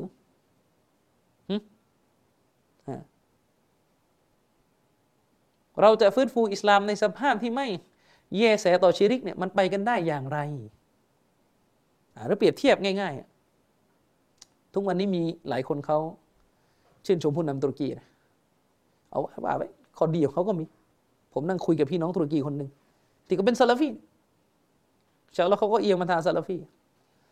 ข้อดีเขาก็มีไม่ปฏิเสธแต่ในขณะเดียวกันที่เราเห็นหลายคนชื่นชมว่าเขาเป็นผู้กอบกู้อิสลามขึ้นมาคำว่ากอบกู้อิสลามคืออะไร ที่บอกว่ากอบกู้อิสลามคืออะไร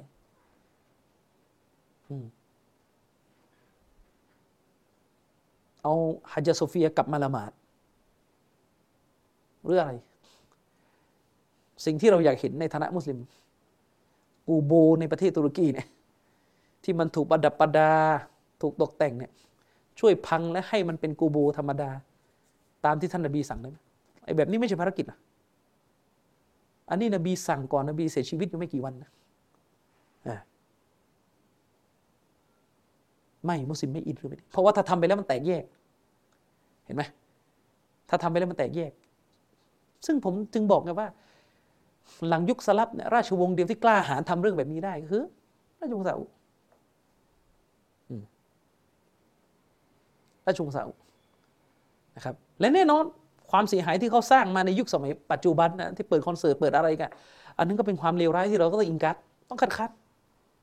อะไรที่ผิดแล้วก็ต้องตอบว่าผิด แต่เรากำลังจะบอกว่าความผิดที่เรากำลังด่าเขาเนี่ย มันเป็นความผิดที่มีกับโลกมุสลิมทั้งหมดมาแล้ว และเราก็เลือกที่จะนิ่งเงียบ กับโลกมุสลิมส่วนอื่นคำถามมีอยู่ว่า การจัดคอนเสิร์ตในริยาดเนี่ยมันบาปยิ่งกว่าจัดคอนเสิร์ตในดูฮาตรงไหน ดูฮาคือเมืองหลวงกาตาร์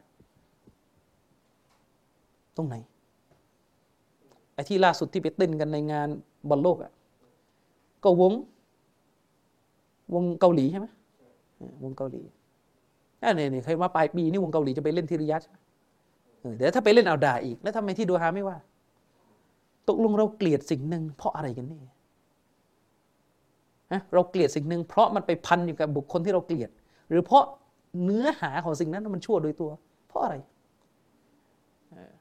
แน่นอนถ้าเป็นอุลามะซาลาฟีเนี่ยเขาจะมาตรฐานเดียวจริง ๆ เชคเฟาซานวิจารณ์หมดเลยครับ แต่คอนเสิร์ตที่ไหนเชคก็วิจารณ์หมดแต่ถ้าอุลามะที่มีฮิซบีอยู่ในตัว หรือบุคคลที่มีการเล่นพรรคเล่นพวกอยู่ในตัว ก็จะเป็นยังไง ด่าที่หนึ่งแล้วก็เว้นที่หนึ่งทีวีบางช่องโอ้เวลาซาอุจัด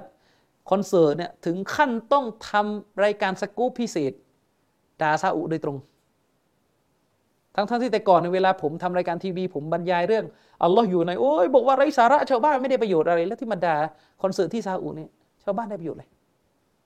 ชาวบ้านได้ประโยชน์อะไรกับการที่ฟังท่านด่าคอนเสิร์ตที่ซาอุเป็นชั่วโมง ชาวบ้านได้ประโยชน์อะไรกับการฟังท่านวิเคราะห์ว่าทรัมป์ทรัมป์จะหมดจากอำนาจแล้วก็ไบเดนขึ้นมาแทนได้อะไรชาวบ้านจะเอาไปแก้อะไรที่ร้านน้ำชาได้ หรือไปตัดยางเนี่ยความรู้ว่าด้วยเรื่องไบเดนและทรัมป์เนี่ยมันขายยางได้ดีขึ้นเอพอไอ้แบบนี้เนี่ยมองไม่เห็นตาถั่วกันตาบอดกัน เออ แล้วก็เช่นเดียวกัน ผมเนี่ยชอบนะ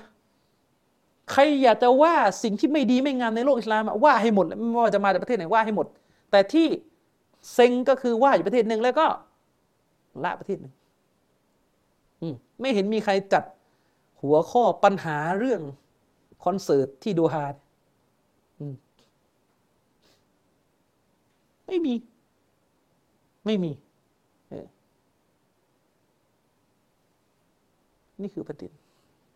ประเด็นที่เกิดขึ้นอะวันนี้ก็ขอฝากเนื้อหาในการบรรยายครั้งนี้ไว้เพียงเท่านี้นะครับบิลลาฮิตตฟิก والهداية. السلام عليكم ورحمة الله وبركاته.